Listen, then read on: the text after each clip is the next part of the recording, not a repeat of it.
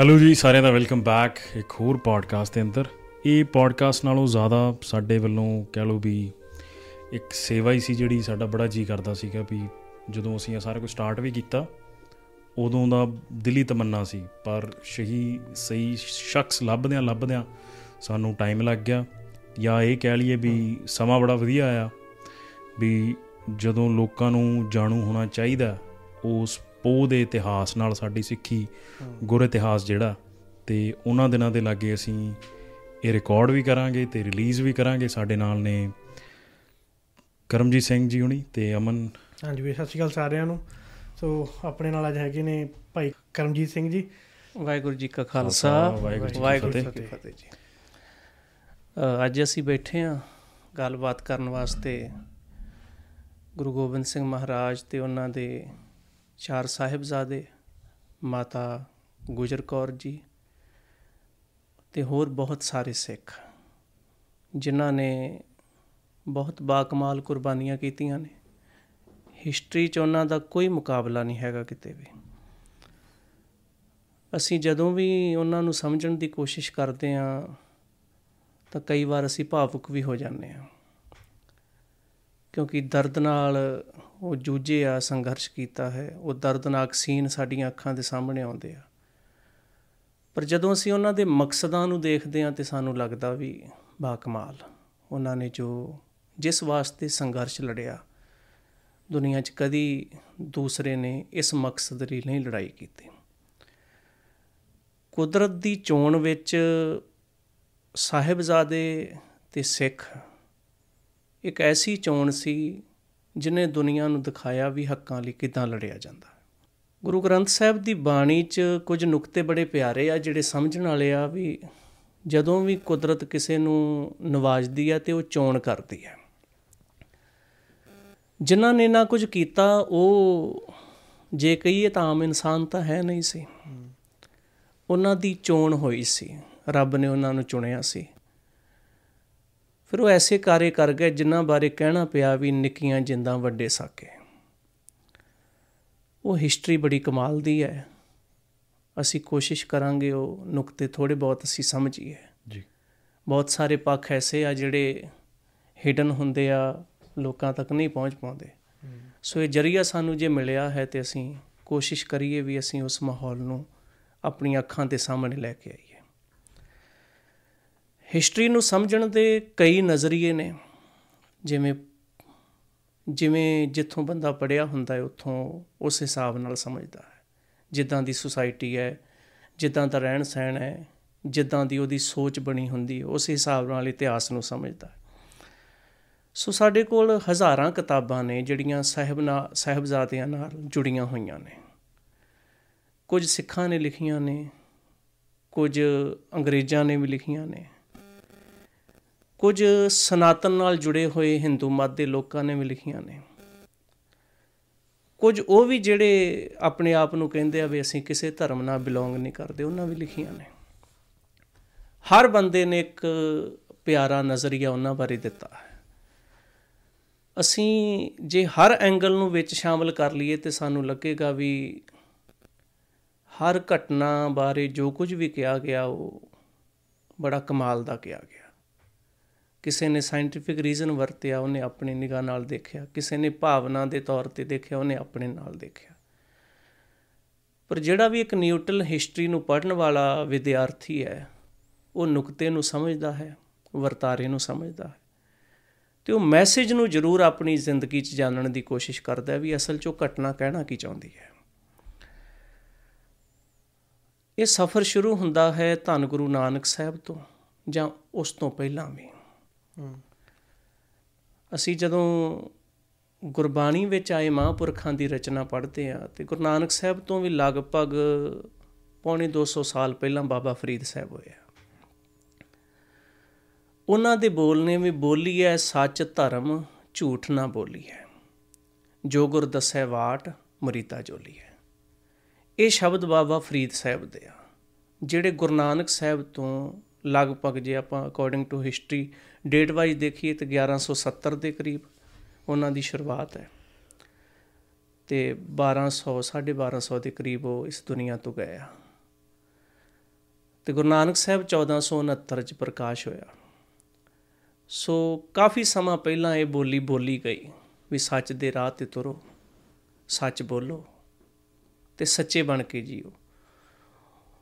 ਕਿਸੇ ਵੀ ਵਿਚਾਰਧਾਰਾ ਦਾ ਇੱਕ ਕਾਫਲਾ ਬਣਦਾ ਹੈ ਤੇ ਜਦੋਂ ਉਹ ਕਾਫਲਾ ਬਣਦਾ ਹੈ, ਉਹਦੇ ਵਿਰੋਧੀ ਬਹੁਤ ਪੈਦਾ ਹੁੰਦੇ ਆ।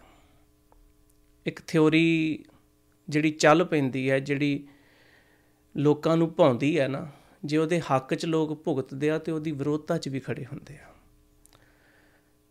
ਮਹਾਰਾਜ ਗੁਰੂ ਨਾਨਕ ਸਾਹਿਬ ਨੇ ਸਭ ਤੋਂ ਪਹਿਲਾਂ ਤੇ ਉਹ ਸਾਰੀ ਬਾਣੀ ਕਲੈਕਟ ਕੀਤੀ ਜਿਹੜੀ ਭਗਤਾਂ ਦੀ ਸੀ, ਰੱਬੀ ਪਿਆਰਿਆਂ ਦੀ ਸੀ ਹਨਾ ਫਿਰ ਇੱਕ ਨਿਰਮਲ ਪੰਥ ਚਲਾਇਆ। ਨਿਰਮਲ ਪੰਥ ਜਿਹੜਾ ਲੋਕਾਂ ਦੇ ਹੱਕਾਂ ਲਈ ਸੰਘਰਸ਼ ਕਰਦਾ ਹੈ ਲੋਕਾਂ ਨੂੰ ਜ਼ਿੰਦਗੀਆਂ ਦਿੰਦਾ ਹੈ ਜਿਹੜਾ ਬਰਾਬਰਤਾ ਦਾ ਮੁੱਦਾ ਹੀ ਹੈ ਪਿਆਰ ਦੀ ਗੱਲ ਕਰਦਾ ਹੈ।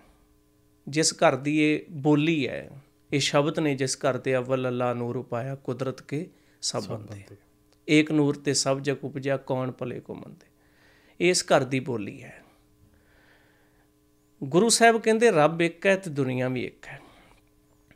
ਸਿੱਖੀ 'ਚ ਨਫ਼ਰਤ ਲਈ ਕੋਈ ਜਗ੍ਹਾ ਨਹੀਂ ਹੈਗੀ, ਕੋਈ ਸਪੇਸ ਨਹੀਂ ਹੈਗਾ। ਇੱਥੇ ਤੱਕ ਮਹਾਰਾਜ ਨੇ ਬਾਣੀ 'ਚ ਕਿਹਾ ਵੀ ਤੁਸੀਂ ਜਦੋਂ ਆਪਣੀ ਅਰਦਾਸ ਵੀ ਕਰਨੀ ਹੈ, ਤੇ ਤੁਸੀਂ ਇਹ ਨਹੀਂ ਸੋਚਣਾ ਵੀ ਮੈਂ ਆਪਣੇ ਲਈ ਕਹਿ ਰਿਹਾ। ਸਾਡੇ ਅਰਦਾਸੀ ਸਲੋਗਨ ਵੀ ਨੇ, ਨਾਨਕ ਨਾਮ ਚੜ੍ਹਦੀ ਕਲਾ, ਤੇਰੇ ਭਾਣੇ ਸਰਬੱਤ ਦਾ ਭਲਾ। ਤੇ ਮਹਾਰਾਜ ਦੀ ਬਾਣੀ 'ਚ ਵੀ ਹੈ ਵੀ ਜਗਤ ਜਲੰਦਾ ਰੱਖ ਲੈ, ਆਪਣੀ ਕਿਰਪਾ ਧਾਰ ਜਦੋਂ ਅਸੀਂ ਸਾਰੀ ਦੁਨੀਆ ਨੂੰ ਆਪਣਾ ਸਮਝ ਕੇ ਤੁਰਦੇ ਹਾਂ, ਫਿਰ ਸਾਡੇ ਅੰਦਰ ਦੁਨੀਆ ਦਾ ਦਰਦ ਦੇਖਿਆ ਨਹੀਂ ਜਾਂਦਾ। ਗੁਰੂ ਨਾਨਕ ਸਾਹਿਬ ਨੇ ਉਹ ਜਜ਼ਬਾ ਪੈਦਾ ਕੀਤਾ ਵੀ ਤੁਹਾਡੇ ਅੰਦਰ ਦਇਆ ਪੈਦਾ ਹੋਵੇ। ਤੁਸੀਂ ਤੜਫਦੇ ਲੋਕਾਂ ਨੂੰ ਜਦੋਂ ਦੇਖੋ ਤੇ ਤੁਹਾਨੂੰ ਲੱਗੇ ਵੀ ਇਹ ਸੱਟ ਮੇਰੀ ਹੈ।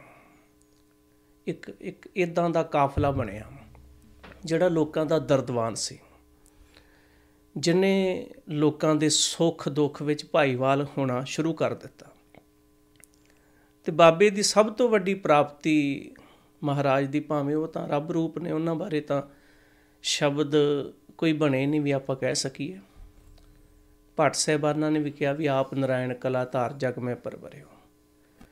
ਪਰ ਉਹਨਾਂ ਨੇ ਕਰਤਾਰਪੁਰ ਵਸਾਇਆ, ਜੋ ਹੁਣ ਪਾਕਿਸਤਾਨ 'ਚ ਹੈ, ਜਿੱਥੇ ਹੁਣ ਸੰਗਤ ਦਰਸ਼ਨ ਕਰਨ ਜਾਂਦੀ ਹੈ। ਉਹ ਨਗਰ ਵਸਾਇਆ, ਉੱਥੇ ਇਨਸਾਨੀਅਤ ਨਜ਼ਰ ਆਈ ਦੁਨੀਆ ਨੂੰ। ਵੀ ਇੱਥੇ ਕੋਈ ਨਫ਼ਰਤ ਨਹੀਂ ਹੈ, ਕੋਈ ਈਰਖਾ ਨਹੀਂ ਹੈ। ਸਾਰੇ ਸਾਂਝੇ ਆ, ਸਾਂਝੀ ਪੰਗਤ, ਸਾਂਝੀ ਸੰਗਤ, ਸਾਂਝੀ ਰਸੋਈ।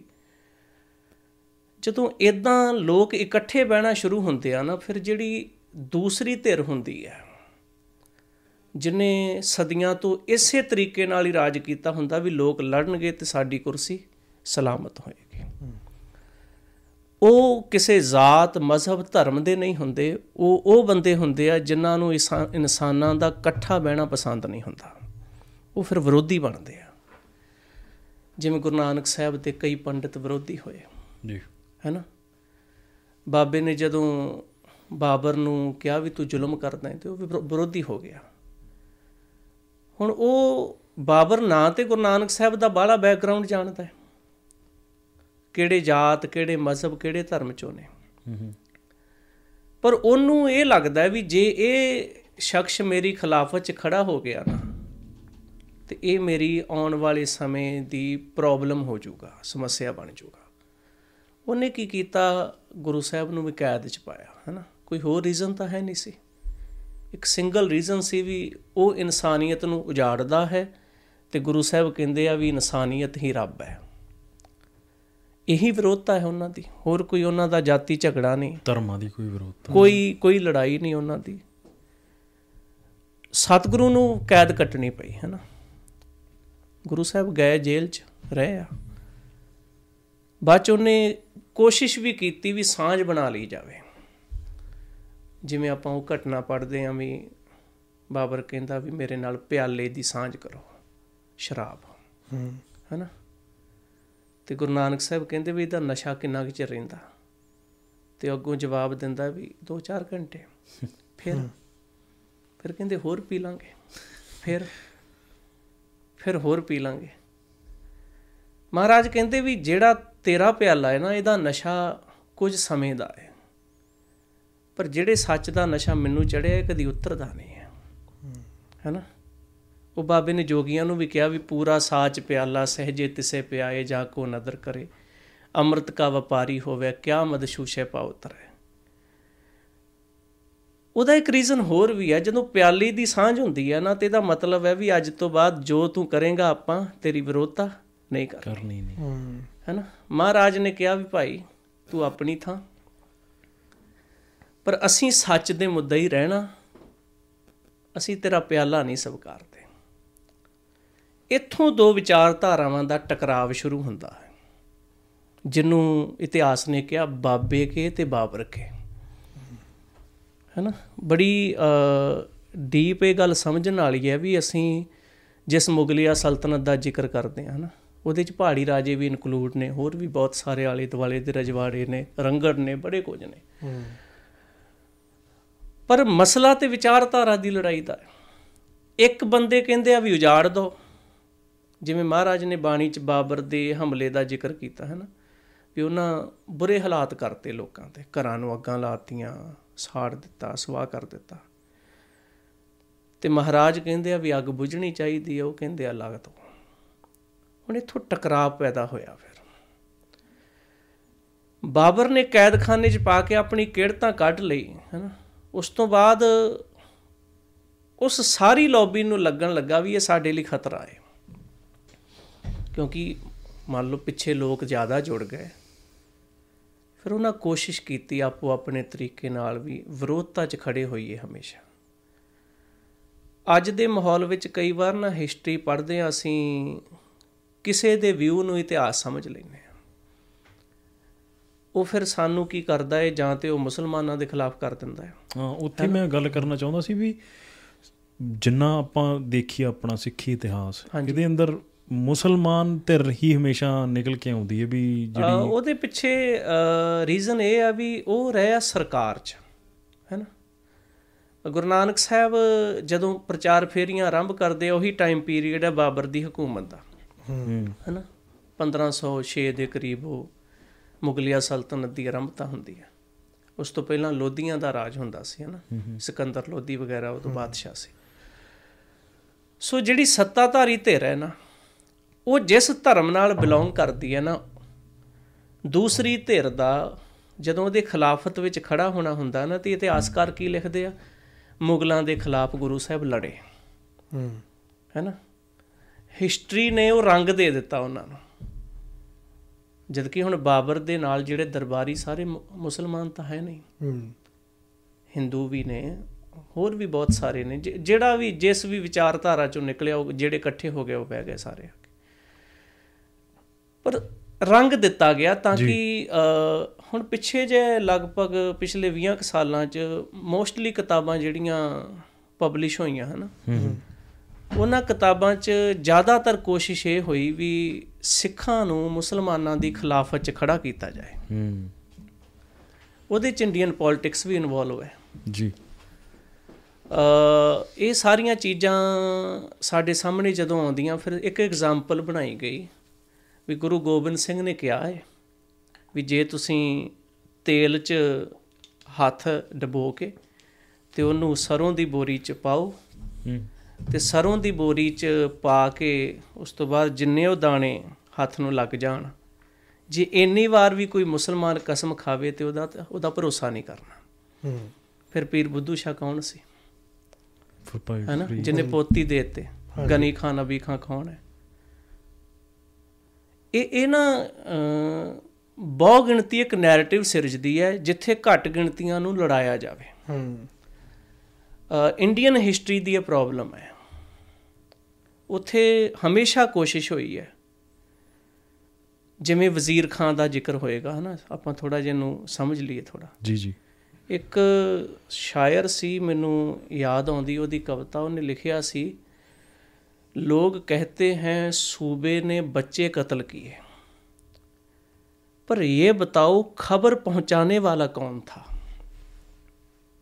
ਜੇ ਵਜ਼ੀਰ ਖਾਨ ਗੁਨਾਹਗਾਰ ਹੈ ਨਾ ਤੇ ਗੰਗੂ ਵੀ ਗੁਨਾਹਗਾਰ ਹੈ ਹੂੰ ਕਿਉਂਕਿ ਉਹ ਲੈ ਕੇ ਆਇਆ ਵੀ ਬੱਚੇ ਮੇਰੇ ਕੋਲ ਆ ਹੂੰ ਉਹ ਵੱਡਾ ਗੁਨਾਹਗਾਰ ਹਨਾ ਹੂੰ ਵੀ ਮੈਨੂੰ ਇਨਾਮ ਦੇ ਦਿਓ ਹੂੰ ਲੋਕਾਂ ਨੇ ਕੀ ਕੀਤਾ ਜਿਹੜੇ ਨਫ਼ਰਤੀ ਇਤਿਹਾਸਕਾਰ ਸੀ ਉਹਨਾਂ ਨੇ ਕੀ ਕੀਤਾ? ਉਹਨਾਂ ਵਜ਼ੀਰ ਖਾਨ ਠੀਕ ਹੈ ਉਹਦੀ ਉਹਦੀ ਉਹਦਾ ਬਹੁਤ ਵੱਡਾ ਗੁਨਾਹ ਹੈ। ਹੂੰ। ਉਹਨੂੰ ਬਹੁਤ ਹਾਈਲਾਈਟ ਕੀਤਾ ਤੇ ਗੰਗੂ ਨੂੰ ਥੋੜਾ ਜਿਹਾ ਪਾਸੇ ਰੱਖਤਾ ਹੈ ਨਾ? ਇਹ ਚਲੋ ਸਾਡੇ ਸ਼ਾਇਰਾਂ ਦੀ ਇੱਕ ਚੰਗੀ ਕਲਮ ਸੀ ਉਹਨਾਂ ਨੇ ਜਦੋਂ ਲਿਖਿਆ ਵੀ ਲੈ ਵੇ ਗੰਗੂ ਪਾਪੀਆ ਲਾਂਤਾਂ ਸੰਭਾਲ ਵੇ ਲੀਆਂ ਨੀਹਾਂ ਚ ਸ਼ਹੀਦ ਹੋ ਗਏ ਗੋਬਿੰਦ ਤੇ ਲਾਲ ਵੇ। ਹੂੰ। ਪਰ ਉਹੀ ਗੱਲ ਹੈ। ਕਿ ਕਦੇ ਵੀ ਅਛਾਈ ਦੇ ਖਿਲਾਫ ਕਦੇ ਨਾ ਕੋਈ ਹਿੰਦੂ ਇਕੱਠਾ ਹੋਇਆ ਮੁਸਲਮਾਨ ਦੇ। ਗੰਗੂ ਹਿੰਦੂ ਨਹੀਂ ਸੀ ਹਾਂ ਵਜ਼ੀਰ ਖਾਨ ਮੁਸਲਮਾਨ ਨਹੀਂ ਸੀ। ਬੁਰਾਈ ਬੁਰਾਈ ਦੇ ਖਿਲਾਫ ਨਾਲ ਖੜੀ ਹੋਈ ਤੇ ਉਹਨਾਂ ਨੇ ਸਾਡੇ ਹੁਣ ਬਾਣੀ ਵੀ ਜਿਹੜੀ ਆ ਬਾਣੀ ਸਤਿਗੁਰੂ ਕਹਿੰਦੇ ਆ ਵੀ ਜੇ ਤੂੰ ਮੁਸਲਮਾਨ ਬਣਨਾ ਹੈ ਤੇ ਤੇਰੀਆਂ ਆ ਨਵਾਜ਼ਾਂ ਹੋਣੀਆਂ ਚਾਹੀਦੀਆਂ ਨੇ। ਹੂੰ। ਵੀ ਜਿਵੇਂ ਇੱਕ ਬਚਨ ਹੈ ਪੰਜ ਨਵਾਜ਼ਾਂ ਵਕਤ ਪੰਜ ਪੰਜਾ ਪੰਜੇ ਨਾਉ। ਪਹਿਲੀ ਸੱਚ ਪਹਿਲੀ ਨਮਾਜ਼ ਤੇਰੀ ਜ਼ਿੰਦਗੀ 'ਚ ਸੱਚ ਆਵੇ। ਹੂੰ। ਹਲਾਲ ਤੋਏ। ਦੂਜੀ ਐ ਵੀ ਤੂੰ ਕਿਸੇ ਦਾ ਹੱਕ ਮਾਰ ਕੇ ਨਾ ਖਾਵੇਂ। ਤੀਜੀ ਖੈਰ ਖੁਦਾਏ ਤੀਜੀ ਐ ਵੀ ਤੂੰ ਖੁਦ ਰੱਬ ਤੋਂ ਇਲਾਵਾ ਕਿਸੇ ਤੋਂ ਨਾ ਮੰਗ। ਚੌਥੀ ਨੀਅਤ ਰਾਸ। ਚੌਥੀ ਐ ਵੀ ਤੇਰੀ ਨੀਅਤ ਰਾਸ ਹੋਵੇ। ਮਨ ਮਨ ਪੰਜਵੀਂ ਸਿਫਤ ਸੁਣਾਏ। ਪੰਜਵੀਂ ਇਹ ਹੈ ਵੀ ਤੂੰ ਰੱਬ ਦੀ ਸਿਫਤ ਵਿੱਚ ਜੁੜ ਜਾ ਹਨਾ? ਸੁਣ ਜਾ ਬਿਲਕੁਲ ਐ ਇੱਕਮਿਕ ਹੋ ਜਾ। ਤੇ ਫਿਰ ਉਹ ਇੱਕ ਕਲਮਾ ਪੜ੍ਹਦੇ ਆ ਮੁਸਲਮਾਨ ਹਨ? ਕਰਨੀ ਕਲਮਾ ਆਕ ਕਹਿ ਤਾਂ ਮੁਸਲਮਾਨ ਸਦਾਏ ਜੇ ਚੰਗਾ ਆਚਰਣ ਤੇਰਾ ਕਲਮਾ ਬਣ ਜਾਏ ਨਾ ਫਿਰ ਤੂੰ ਮੁਸਲਮਾਨ ਬਣੇਗਾ। ਹੁਣ ਆ ਜੋ ਸੈਕੰਡ ਪਾਰਟ ਜਨੇਊ ਦੇ। ਜਨੇਊ ਤੇ ਹੈਨਾ? ਉੱਥੇ ਕੀ ਆ? ਦਇਆ ਕਪਾ ਹੂੰ। ਵੀ ਦਇਆ ਦੀ ਕਪਾ ਸੰਤੋਖ ਸੈਟੀਸਫੈਕਸ਼ਨ ਦਾ ਸੂਤ ਜਤ ਕਿਰਦਾਰ ਦੀਆਂ ਗੰਢੀਆਂ ਉਹ ਕਲਮਾ ਜਿਹੜਾ ਉੱਚਾ ਆਚਰਣ ਜੀ ਜੀ ਜੀ। ਸਤ ਵਟ ਸੱਚ ਦਾ ਵਟਣਾ। ਇਹ ਜਨੇਊ ਜੀ ਕਾ ਹੈ ਤਾਂ ਪਾਂਡੇ ਕਾ। ਹੂੰ। ਹੁਣ ਤੁਸੀਂ ਦੇਖੋ ਵੀ ਗੁਰੂ ਸਾਹਿਬ ਉਹਨਾਂ ਦੀ ਬੋਲੀ 'ਚ ਗੱਲ ਕਰਕੇ ਗੱਲ ਇੱਕੋ ਹੀ ਕਹਿ ਰਿਹਾ ਬਿਲਕੁਲ। ਹੈ ਨਾ? ਵੀ ਜੇ ਤੂੰ ਮੁਸਲਮਾਨ ਬਣਨਾ ਹੈ ਤੇ ਤੈਨੂੰ ਆਹ ਗੁਣ ਅਡਾਪਟ ਕਰਨੇ ਪੈਣੇ ਆ। ਜੇ ਤੂੰ ਹਿੰਦੂ ਬਣਨਾ ਹੈ ਤੇ ਤੈਨੂੰ ਆਹ ਗੁਣ ਅਡਾਪਟ ਕਰਨੇ ਪੈਣੇ ਤੇ ਜਦੋਂ ਗੁਰੂ ਸਾਹਿਬ ਨੇ ਕਚਹਿਰੀ 'ਚ ਖੜਾ ਕੀਤਾ ਨਾ ਇਹਨਾਂ ਨੂੰ ਕਟਘਰੇ 'ਚ ਖੜਾ ਕੀਤਾ ਤੇ ਉਦੋਂ ਵੀ ਇਹੀ ਕਿਹਾ ਵੀ ਕਾਜ਼ੀ ਵੀ ਗੁਨਾਹਗਾਰ ਹੈ ਹੂੰ। ਬਾਹਮਣ ਵੀ ਤੇ ਜੋਗੀ ਵੀ ਹੂੰ। ਕਾਦੀ ਕੂੜ ਬੋਲ ਮਲਖਾਏ ਕਿਉਂਕਿ ਉਹ ਮੁਗਲਿਆ ਸਲਤਨਤ ਹੈ ਸ਼ਰਾ ਦਾ ਰਾਜ ਹੈ ਡਿਕਟੇਟਰਸ਼ਿਪ ਹੈ। ਡਿਕਟੇਟਰਸ਼ਿਪ ਵਿੱਚ ਕਾਜੀ ਫੈਸਲੇ ਕਰਦਾ ਹੈ ਉਹ ਜੱਜ ਦੀ ਕੁਰਸੀ ਤੇ ਬੈਠਾ ਤੇ ਫੈਸਲਾ ਕਰਦਾ ਹੈ ਉਹ ਧਰਮ ਦੇ ਹਿਸਾਬ ਨਾਲ ਸ਼ਰਾ ਦੇ ਹਿਸਾਬ ਨਾਲ। ਸ਼ਰੀਆ ਕਾਨੂੰਨ। ਸ਼ਰੀਆ ਕਾਨੂੰਨ ਦੇ ਹਿਸਾਬ ਨਾਲ। ਤੇ ਸ਼ਰੀਆ ਕਾਨੂੰਨ ਵਿੱਚ ਚਲੋ ਅਸੀਂ ਕਿਸੇ ਦੇ ਧਰਮ ਤੇ ਸਵਾਲ ਨਹੀਂ ਕਰਨਾ ਜੀ ਚਾਹੁੰਦੇ ਜੀ ਜੀ ਜੀ ਜੀ। ਪਰ ਉਹਨਾਂ ਦੀ ਲਿਖਤ ਇਹ ਗੱਲ ਸਾਬਤ ਕਰਦੀ ਹੈ ਵੀ ਬਾਕੀ ਦੁਨੀਆ ਕਾਫਰ ਹੈ। ਤੇ ਕਾਫਰਾਂ ਨੂੰ ਕੁਚਲਣਾ ਤੁਹਾਡਾ ਹੱਕ ਹੈ। ਜੀ। ਹੈਨਾ? ਹੁਣ ਮੈਨੂੰ ਲੱਗਦਾ ਵੀ ਇਹ ਮੁਹੰਮਦ ਸਾਹਿਬ ਤੇ ਲਿਖਿਆ ਨਹੀਂ ਹੋਏਗਾ। ਹੂੰ। ਉਸ ਤੋਂ ਬਾਅਦ ਜਿਹੜੀ ਥਿਉਰੀ ਜਿੱਦਾਂ ਬਣਦੀ ਆ ਉਹ ਤਾਂ ਉਹ ਫਿਰ ਬਣਾ ਲੈਂਦੇ ਆ। ਹੂੰ। ਇਹ ਇੱਕ ਰੀਜ਼ਨ ਹੈਗਾ ਵਾ ਵੀ ਜਿਹੜੀ ਥਿਉਰੀ ਨੂੰ ਅਸੀਂ ਪੜ੍ਹਦੇ ਆ ਉਹਨੂੰ ਅਡਾਪਟ ਕਰਦੇ ਆ ਅਸੀਂ। ਹੂੰ। ਇਹੀ ਕਾਰਨ ਹੈ ਵੀ ਮਹਾਰਾਜ ਨੂੰ ਜਦੋਂ ਅਸੀਂ ਸਮਝਦੇ ਆ ਤਾਂ ਉਹਨਾਂ ਤਾਂ ਗੱਲ ਹੀ ਨਹੀਂ ਕੀਤੀ ਨਫ਼ਰਤ ਵਾਲੀ। ਜੀ। ਉਹਨਾਂ ਲਈ ਮੁਸਲਮਾਨ ਵੀ ਉਹਨਾਂ ਹੀ ਅਹਿਮੀਅਤ ਰੱਖਦਾ ਹੈ ਤੇ ਉਹਨਾਂ ਲਈ ਹਿੰਦੂ ਵੀ। ਉਹੀ ਤਰਾਸਦੀ ਵਾਲੀ ਗੱਲ ਹੈ ਇੱਕ ਜੇ ਚੀਜ਼ ਹੋਰ ਹੈ ਇਹ ਪੁਆਇੰਟ ਆਫ View ਸਮਝਣ ਵਾਲਾ ਵੀ ਬਾਬੇ ਨੇ ਕਿਸੇ ਵੀ ਧਰਮ ਦਾ ਚਸ਼ਮਾ ਲਾ ਕੇ ਦੁਨੀਆ ਨੂੰ ਨਹੀਂ ਦੇਖਿਆ। ਉਹੀ ਮੈਂ ਗੱਲ ਕਰਨ ਲੱਗਾ ਵੀ ਤਰਾਸਦੀ ਇਹ ਜੇ ਬਾਬਾ ਨਾਨਕ ਗੁਰੂ ਨਾਨਕ ਪਾਸ਼ਾ ਅੱਜ ਦੀ ਦਿਨ ਨੂੰ ਆਉਣ ਨਾ ਤੇ ਉਹ ਸਿੱਖਾਂ ਬਾਰੇ ਵੀ ਕੁਝ ਨਾ ਕੁਝ ਦੱਸ ਕੇ ਜਾਣਗੇ। ਬਿਲਕੁਲ। ਮੌਜੂਦਾ ਸਿੱਖਾਂ ਬਾਰੇ। ਮੌਜੂਦਾ ਜਿਹੜੇ ਹਾਲਾਤ ਨੇ ਜਾਂ ਸਮਾਂ ਜਿੱਦਾਂ ਦਾ ਬਣ ਗਿਆ ਸੀ ਅਸੀਂ ਵੀ ਉਹ ਉਹ ਉਹ ਕੜੀ ਦਾ ਹਿੱਸਾ ਹੋ ਗਏ। ਹੂੰ। ਅਸੀਂ ਸਭ ਦੇ ਸਾਂਝੇ ਨਾਲ ਰਹਿ ਕੇ ਅਸੀਂ ਇੱਕ ਧਿਰ ਬਣ ਗਏ। ਹਨਾ? ਤੇ ਅਸੀਂ ਕੁਝ ਚੀਜ਼ਾਂ ਉਹਨਾਂ ਦੀਆਂ ਅਡਾਪਟ ਕਰ ਲਈਆਂ ਕੁਝ ਚੀਜ਼ਾਂ ਉਹਨਾਂ ਦੀਆਂ ਅਡਾਪਟ ਕਰ ਲਈਆਂ। ਪਰ ਆਪਾਂ ਮੁੜੀਏ ਪਿੱਛੇ ਵੀ ਮਹਾਰਾਜ ਨੇ ਪਿਆਰ ਦੀ ਗੱਲ ਕੀਤੀ ਹੈ। ਇਨਸਾਨੀਅਤ ਦੀ। ਤੇ ਸਾਡੇ ਲਈ ਸਾਰੇ ਬਰਾਬਰ ਆ। ਜੀ। ਹਾਂਜੀ। ਹੈਨਾ? ਜਿਸ ਕਲਚਰ ਵਿੱਚ ਮੰਦਰ ਵਿੱਚ ਅੱਲਾ ਨਹੀਂ ਆਖਿਆ ਜਾ ਸਕਦਾ ਜਾਂ ਮਸਜਿਦ ਵਿੱਚ ਰਾਮ ਨਹੀਂ ਕਿਹਾ ਜਾ ਸਕਦਾ ਉਸ ਕਲਚਰ 'ਚ ਮਹਾਰਾਜ ਆਪਣੀ ਧਰਮਸ਼ਾਲਾ 'ਚ ਅਵਲ ਅੱਲਾ ਕਹਿੰਦੇ ਆ। ਹੂੰ। ਹੈਨਾ? ਮਹਾਰਾਜ ਉਸ ਕਲਚਰ ਵਿੱਚ ਬਹਿ ਕੇ ਇੱਕ ਐਸਾ ਸੈਟਅਪ ਤਿਆਰ ਕਰਦੇ ਆ ਜਿੱਥੇ ਸਾਰੇ ਬੈਠੇ ਆ। ਹੂੰ। ਤੇ ਜਿੱਥੇ ਜਦੋਂ ਸਾਰੇ ਬਹਿ ਗਏ ਆ ਨਾ ਉਹਨਾਂ ਨੂੰ ਪ੍ਰੋਬਲਮ ਹੋ ਰਹੀ ਹੈ ਜਿਹੜੀ ਨਫ਼ਰਤੀ ਧਿਰ ਹੈ ਹੂੰ। ਫਿਰ ਇੱਥੋਂ ਬਾਬੇ ਕੇ ਤੇ ਬਾਬਰ ਕੇ ਆਰੰਭ ਹੁੰਦਾ। ਉੱਥੋਂ ਫਿਰ ਲੜਾਈ ਆਰੰਭ ਹੁੰਦੀ ਹੈ। ਹੂੰ। ਅ ਬਾਬਾ ਨਹੀਂ ਲੜਨ ਗਿਆ ਕਦੀ। ਹੂੰ। ਇਹ ਵੀ ਸਮਝਣ ਵਾਲੀ ਹੈ ਵੀ ਮਹਾਰਾਜ ਲੜਨਗੇ ਨਹੀਂ ਗਏ ਕਦੀ ਉਹ ਲੜਨ ਆਏ ਆ। ਉਹਨਾਂ ਕੋਸ਼ਿਸ਼ ਕੀਤੀ ਆ ਵੀ ਇਹਨਾਂ ਨੂੰ ਮਟਾਈਏ। ਸੱਚਾ ਬੰਦਾ ਤੇ ਉਹ ਤਾਂ ਫੈਲ ਰਿਹਾ। ਹੂੰ। ਨਾ ਮਹਾਰਾਜ ਧੱਕਾ ਕਰਦੇ ਆ ਕਿਸੇ ਨੂੰ ਆਓ। ਗੱਲ ਸਮਝਾਉਂਦੇ ਆ ਲੋਕ ਸਮਝਦੇ ਆ। ਲੋਕਾਂ ਨੂੰ ਲੱਗਦਾ ਵੀ ਇਹ ਸੱਚ ਹੈ। ਇਹਦੇ ਤੋਂ ਵਧੀਆ ਦੁਨੀਆ 'ਚ ਕੁਝ ਨਹੀਂ ਹੋ ਸਕਦਾ। ਅੱਜ ਵੀ ਕਈ ਵਾਰ ਕਹਿ ਦਿੰਦੇ ਆ ਲੋਕ ਵੀ ਬਹੁਤ ਕੁਝ ਉਜੜ ਗਿਆ ਪਰ ਮੈਨੂੰ ਲੱਗਦਾ ਵੀ ਗੁਰਦੁਆਰਾ ਦੁਨੀਆ ਦੀ ਸਭ ਤੋਂ ਵਧੀਆ ਐਗਜ਼ਾਮਪਲ ਹੈ ਇਨਸਾਨੀਅਤ ਦੀ ਅੱਜ ਦੀ ਡੇਟ ਵਿੱਚ ਵੀ। ਹਾਂਜੀ। ਤੁਸੀਂ ਇੱਥੇ ਆਪਾਂ ਜਿਸ ਵੀ ਗੁਰੂ ਘਰ ਚਲ ਜੀਏ। ਪੁੱਛਿਆ ਕਿਸੇ ਨੇ? ਨਸਲੀ ਵਿਤਕਰਾ ਹੋਇਆ ਹੋਵੇ। ਨਹੀਂ। ਪੰਗਤ ਚ ਕੌਣ ਪੁੱਛਦਾ? ਲਿਆਉਣ ਵਾਲਾ ਵੀ ਨਹੀਂ ਪੁੱਛ ਰਿਹਾ ਤੇ ਖਾਣ ਵਾਲਾ ਵੀ ਨਹੀਂ ਪੁੱਛ ਰਿਹਾ। ਹੂੰ। ਸਭ ਤੇ ਵੱਡੀ ਗੱਲ ਜਿਹਨੇ ਪ੍ਰਬੰਧਕ ਢਾਂਚਾ ਬਣਾਇਆ ਹੂੰ। ਉਹਨਾਂ ਨੂੰ ਵੀ ਕੋਈ ਲੈਣਾ ਦੇਣਾ ਨਹੀਂ। ਹੂੰ। ਨਾਲੇ ਸਭ ਤੋਂ ਵੱਡੀ ਗੱਲ ਵੀ ਜਿਵੇਂ ਲਾ ਲਓ ਵੀ ਇੱਥੇ ਬੱਚੇ ਨੇ ਕੋਈ ਬਿਜ਼ਨਸਮੈਨ ਦੇ ਕੋਈ ਕੰਮ ਕਰਦਾ ਜੋ ਬਿਜ਼ਨਸਮੈਨ ਪੰਜਾਬੀ ਆ ਸੰਗਤ ਦੇ ਅੰਦਰ ਆ ਕੇ ਪੰਗਤ ਦੇ ਅੰਦਰ ਬਿਜ਼ਨਸਮੈਨ ਦਾ ਮਾਲਕ ਵੀ ਉੱਥੇ ਬੈਠੇਗਾ ਤੇ ਕੰਮ ਕਰਨ ਵਾਲਾ ਵੀ ਉੱਥੇ ਸਾਰੇ ਬੈਠੇਗਾ। ਹਾਂ ਬਰਾਬਰ। ਇਹ ਵਜ਼ੀਰ ਤੋਂ ਲੈ ਕੇ ਹਾਂਜੀ। ਜੀ ਜੀ। ਹੂੰ। ਸੋ ਅ, ਅੱਜ ਦੀ ਡੇਟ ਵਿੱਚ ਵੀ ਅ, ਬਹੁਤ ਕੁਝ ਹੈ ਜੋ ਬਚਿਆ ਹੋਇਆ ਵਾ ਹੈਨਾ? ਜੇ ਅਸੀਂ ਕਹੀਏ ਵੀ ਸਭ ਕੁਝ ਉਜੜ ਗਿਆ ਐਸਾ ਹੈ ਸਿਧਾਂਤ ਨਹੀਂ ਉਜੜੇ ਜਾ ਸਕਦੇ। ਅ ਚੀਜ਼ਾਂ ਹੈਗੀਆਂ ਨੇ। ਬਾਬਾ ਆਬਾਦ ਹੈ ਅੱਜ ਵੀ। ਬਾਬੇ ਦੀ ਸੋਚ ਵੀ ਆਬਾਦ ਹੈ। ਸੋ ਜਦੋਂ ਟਕਰਾਅ ਪੈਦਾ ਹੋ ਗਿਆ ਨਫ਼ਰਤ ਵਾਲਿਆਂ ਦਾ ਤੇ ਪਿਆਰ ਵਾਲਿਆਂ ਦਾ ਜੀ। ਹੁਣ ਇੱਕ ਪਾਸੇ ਧਿਰ ਜਿਹੜੀ ਹੈ ਉਹ ਹੈ ਅ ਬਾਬਰ ਕੇ। ਹੂੰ। ਉਹਨਾਂ ਦਾ ਐਕਸੀਡੈਂਟਲੀ ਧਰਮ ਜਿਹੜਾ ਉਹ ਮੁਸਲਮਾਨ ਹੈ। ਹੂੰ। ਹੈਨਾ ਮੈਂ ਐਕਸੀਡੈਂਟਲੀ ਕਹਾਂ ਵੀ ਸੁਭਾਵਕ ਕਰਦਾ। ਦਾ, ਹਾਂ। ਮੈਜੋਰਟੀ ਹੈ। ਇਸ ਕਰਕੇ ਸਾਡੇ ਦਿਮਾਗ 'ਚ ਪਾਇਆ ਗਿਆ ਵੀ ਬਾਬੇ ਕੇ ਤੇ ਬਾਬਰ ਕੇ ਲੜੇ ਆ। ਹੂੰ। ਚਲੋ ਛੱਡ ਦੋ 1947 ਤੋਂ ਬਾਅਦ ਆ ਜਾਓ। ਹੂੰ। ਹੁਣ ਕੀ ਹੋ ਰਿਹਾ? ਹੂੰ। ਹੁਣ ਤਾਂ ਮੈਜੋਰਟੀ ਕਿਸੇ ਹੋਰ ਦੀ ਸਰਕਾਰ ਹੈ ਨਾ। ਹਾਂਜੀ। ਬਦਲ ਬਦਲ ਕੇ ਆਉਂਦੇ ਨੇ। ਬਦਲ ਬਦਲ ਕੇ ਆਉਂਦੇ ਹੁਣ ਕੀ ਹੈ? ਹੁਣ ਵੀ ਤਾਂ ਬਾਬੇ ਕੇ ਦੇ ਵਿਰੋਧਤਾ 'ਚ ਹੀ ਖਲੋਤੇ ਆ ਬਾਬਰ ਕੇ। ਹੂੰ। ਅੱਜ ਵੀ ਮੜੀ ਜੀ ਸਮੱਸਿਆ ਹੁੰਦੀ ਹੈ ਤੇ ਕੋਸ਼ਿਸ਼ ਕੀਤੀ ਜਾਂਦੀ ਹੈ ਵੀ ਖਤਮ ਕਰੀਏ ਪਾਸੇ ਕਰੀਏ ਸਿੱਟੀਏ ਮਾਰੀਏ ਹਨਾ? ਸੱਚ ਕੇ। ਨਹੀਂ ਜਾਂਦਾ। ਸਾਡੇ ਤੇ ਟੈਗ ਲਾਉਂਦੇ ਆ ਹਨਾ? ਤੇ ਬੜੀ ਕਮਾਲ ਦੀ ਗੱਲ ਇਹ ਆ ਵੀ ਲੋਡ ਪੈਂਦੀ ਆ ਤੇ ਵਰਤ ਵੀ ਲੈਂਦੇ ਆ। ਹਾਂ। ਤੇ ਜਦੋਂ ਯੂਜ਼ ਕਰ ਲੈਂਦੇ ਫਿਰ ਯੂਜ਼ ਐਂਡ ਥਰੋ ਹੂੰ। ਜਿਵੇਂ ਪਿੱਛੇ ਜੇ ਇੱਕ ਇੱਕ ਇਨਸੀਡੈਂਟ ਹੋਇਆ ਵੀ ਚਾਈਨਾ ਨਾਲ ਇੰਡੀਆ ਦਾ ਕੋਈ ਕੋਲੈਪਸ ਹੋਇਆ ਥੋੜਾ ਜਿਹਾ। ਹੂੰ। ਤੇ ਇੰਡੀਅਨ ਮੀਡੀਆ ਕਹਿੰਦੀ ਪਗੜੀ ਪਲਾਨ ਇੰਡੀਆ ਦਾ ਪਗੜੀ ਪਲਾਨ ਵੀ ਸਿੱਖ ਫੌਜੀ ਵੀ ਧੱਕੋ ਇਹਨਾਂ ਨੂੰ। ਸਿੱਖ ਫੌਜੀ ਠੀਕ ਹੈ ਸਾਡੀ ਅਸੀਂ ਸਦੀਆਂ ਤੋਂ ਇੱਕ ਗੱਲ ਸਿੱਖੀ ਹੈ ਵੀ ਅਣਖ ਤੇ ਵਫਾਦਾਰੀ। ਹੂੰ। ਇਹ ਅੱਜ ਵੀ ਹੈਗੀ ਆ ਹੈਨਾ? 1971 ਦੀ ਜੰਗ ਜਨਰਲ ਹਰਬਖਸ਼ ਸਿੰਘ ਨਾਲ ਹੁੰਦੇ ਤਾਂ ਬਾਰਡਰ ਕਿੱਥੇ ਹੋਣਾ ਸੀ ਸਭ ਨੂੰ ਪਤਾ। ਹੂੰ ਉਹ ਸਾਡੇ ਖੂਨ 'ਚ ਹੈ ਤੇ ਉਹ ਮਿਟਣਾ ਨਹੀਂ। ਸਾਡਾ ਬਲੱਡ ਰਿਲੇਸ਼ਨ ਮੈਂ ਅੱਜ ਦਾਵਾ ਕਰਾਂ ਵੀ ਮੇਰਾ ਬਲੱਡ ਰਿਲੇਸ਼ਨ ਕਿਤੇ ਨਾ ਕਿਤੇ ਉਸ ਪਰਿਵਾਰ ਨਾਲ ਜੁੜੇਗਾ ਜਾ ਕੇ ਜਿਹੜਾ ਗੁਰੂ ਸਾਹਿਬ ਦੇ ਸਾਹਮਣੇ ਬੈਠਾ ਹੋਏਗਾ ਕਿਸੇ ਵੇਲੇ। ਹੂੰ ਅੱਜ ਤੋਂ 300 ਸਾਲ ਪਹਿਲਾਂ 400 ਸਾਲ ਪਹਿਲਾਂ। ਉੱਥੋਂ ਸਾਨੂੰ ਜਿਹੜੀ ਚਿਣਗ ਮਿਲੀ ਹੈ ਨਾ ਉਹ ਵਫਾਦਾਰੀ ਦੀ, ਉਹ ਪਿਆਰ ਦੀ ਠੀਕ ਹੈ ਪ੍ਰੋਬਲਮ ਆ ਜਾਂਦੀ ਹੈ ਕਈ ਵਾਰ ਘਟ ਜਾਂਦੀ ਹੈ ਉਹ ਵਫਾਦਾਰੀ। ਪਰ ਫਿਰ ਵੀ ਹਨਾ ਉਹ ਕੀ ਕਰਦੇ ਆ ਵਰਤ ਲਓ ਫਿਰ ਸਿੱਟ ਦੋ। ਹੂੰ। ਉਹੀ ਬੰਦੇ ਜਦੋਂ ਬਾਰਡਰ ਤੇ ਗੱਲ ਆਉਂਦੀ ਹੈ ਤਾਂ ਪਗੜੀ ਪਲਾਨ ਹੈਨਾ?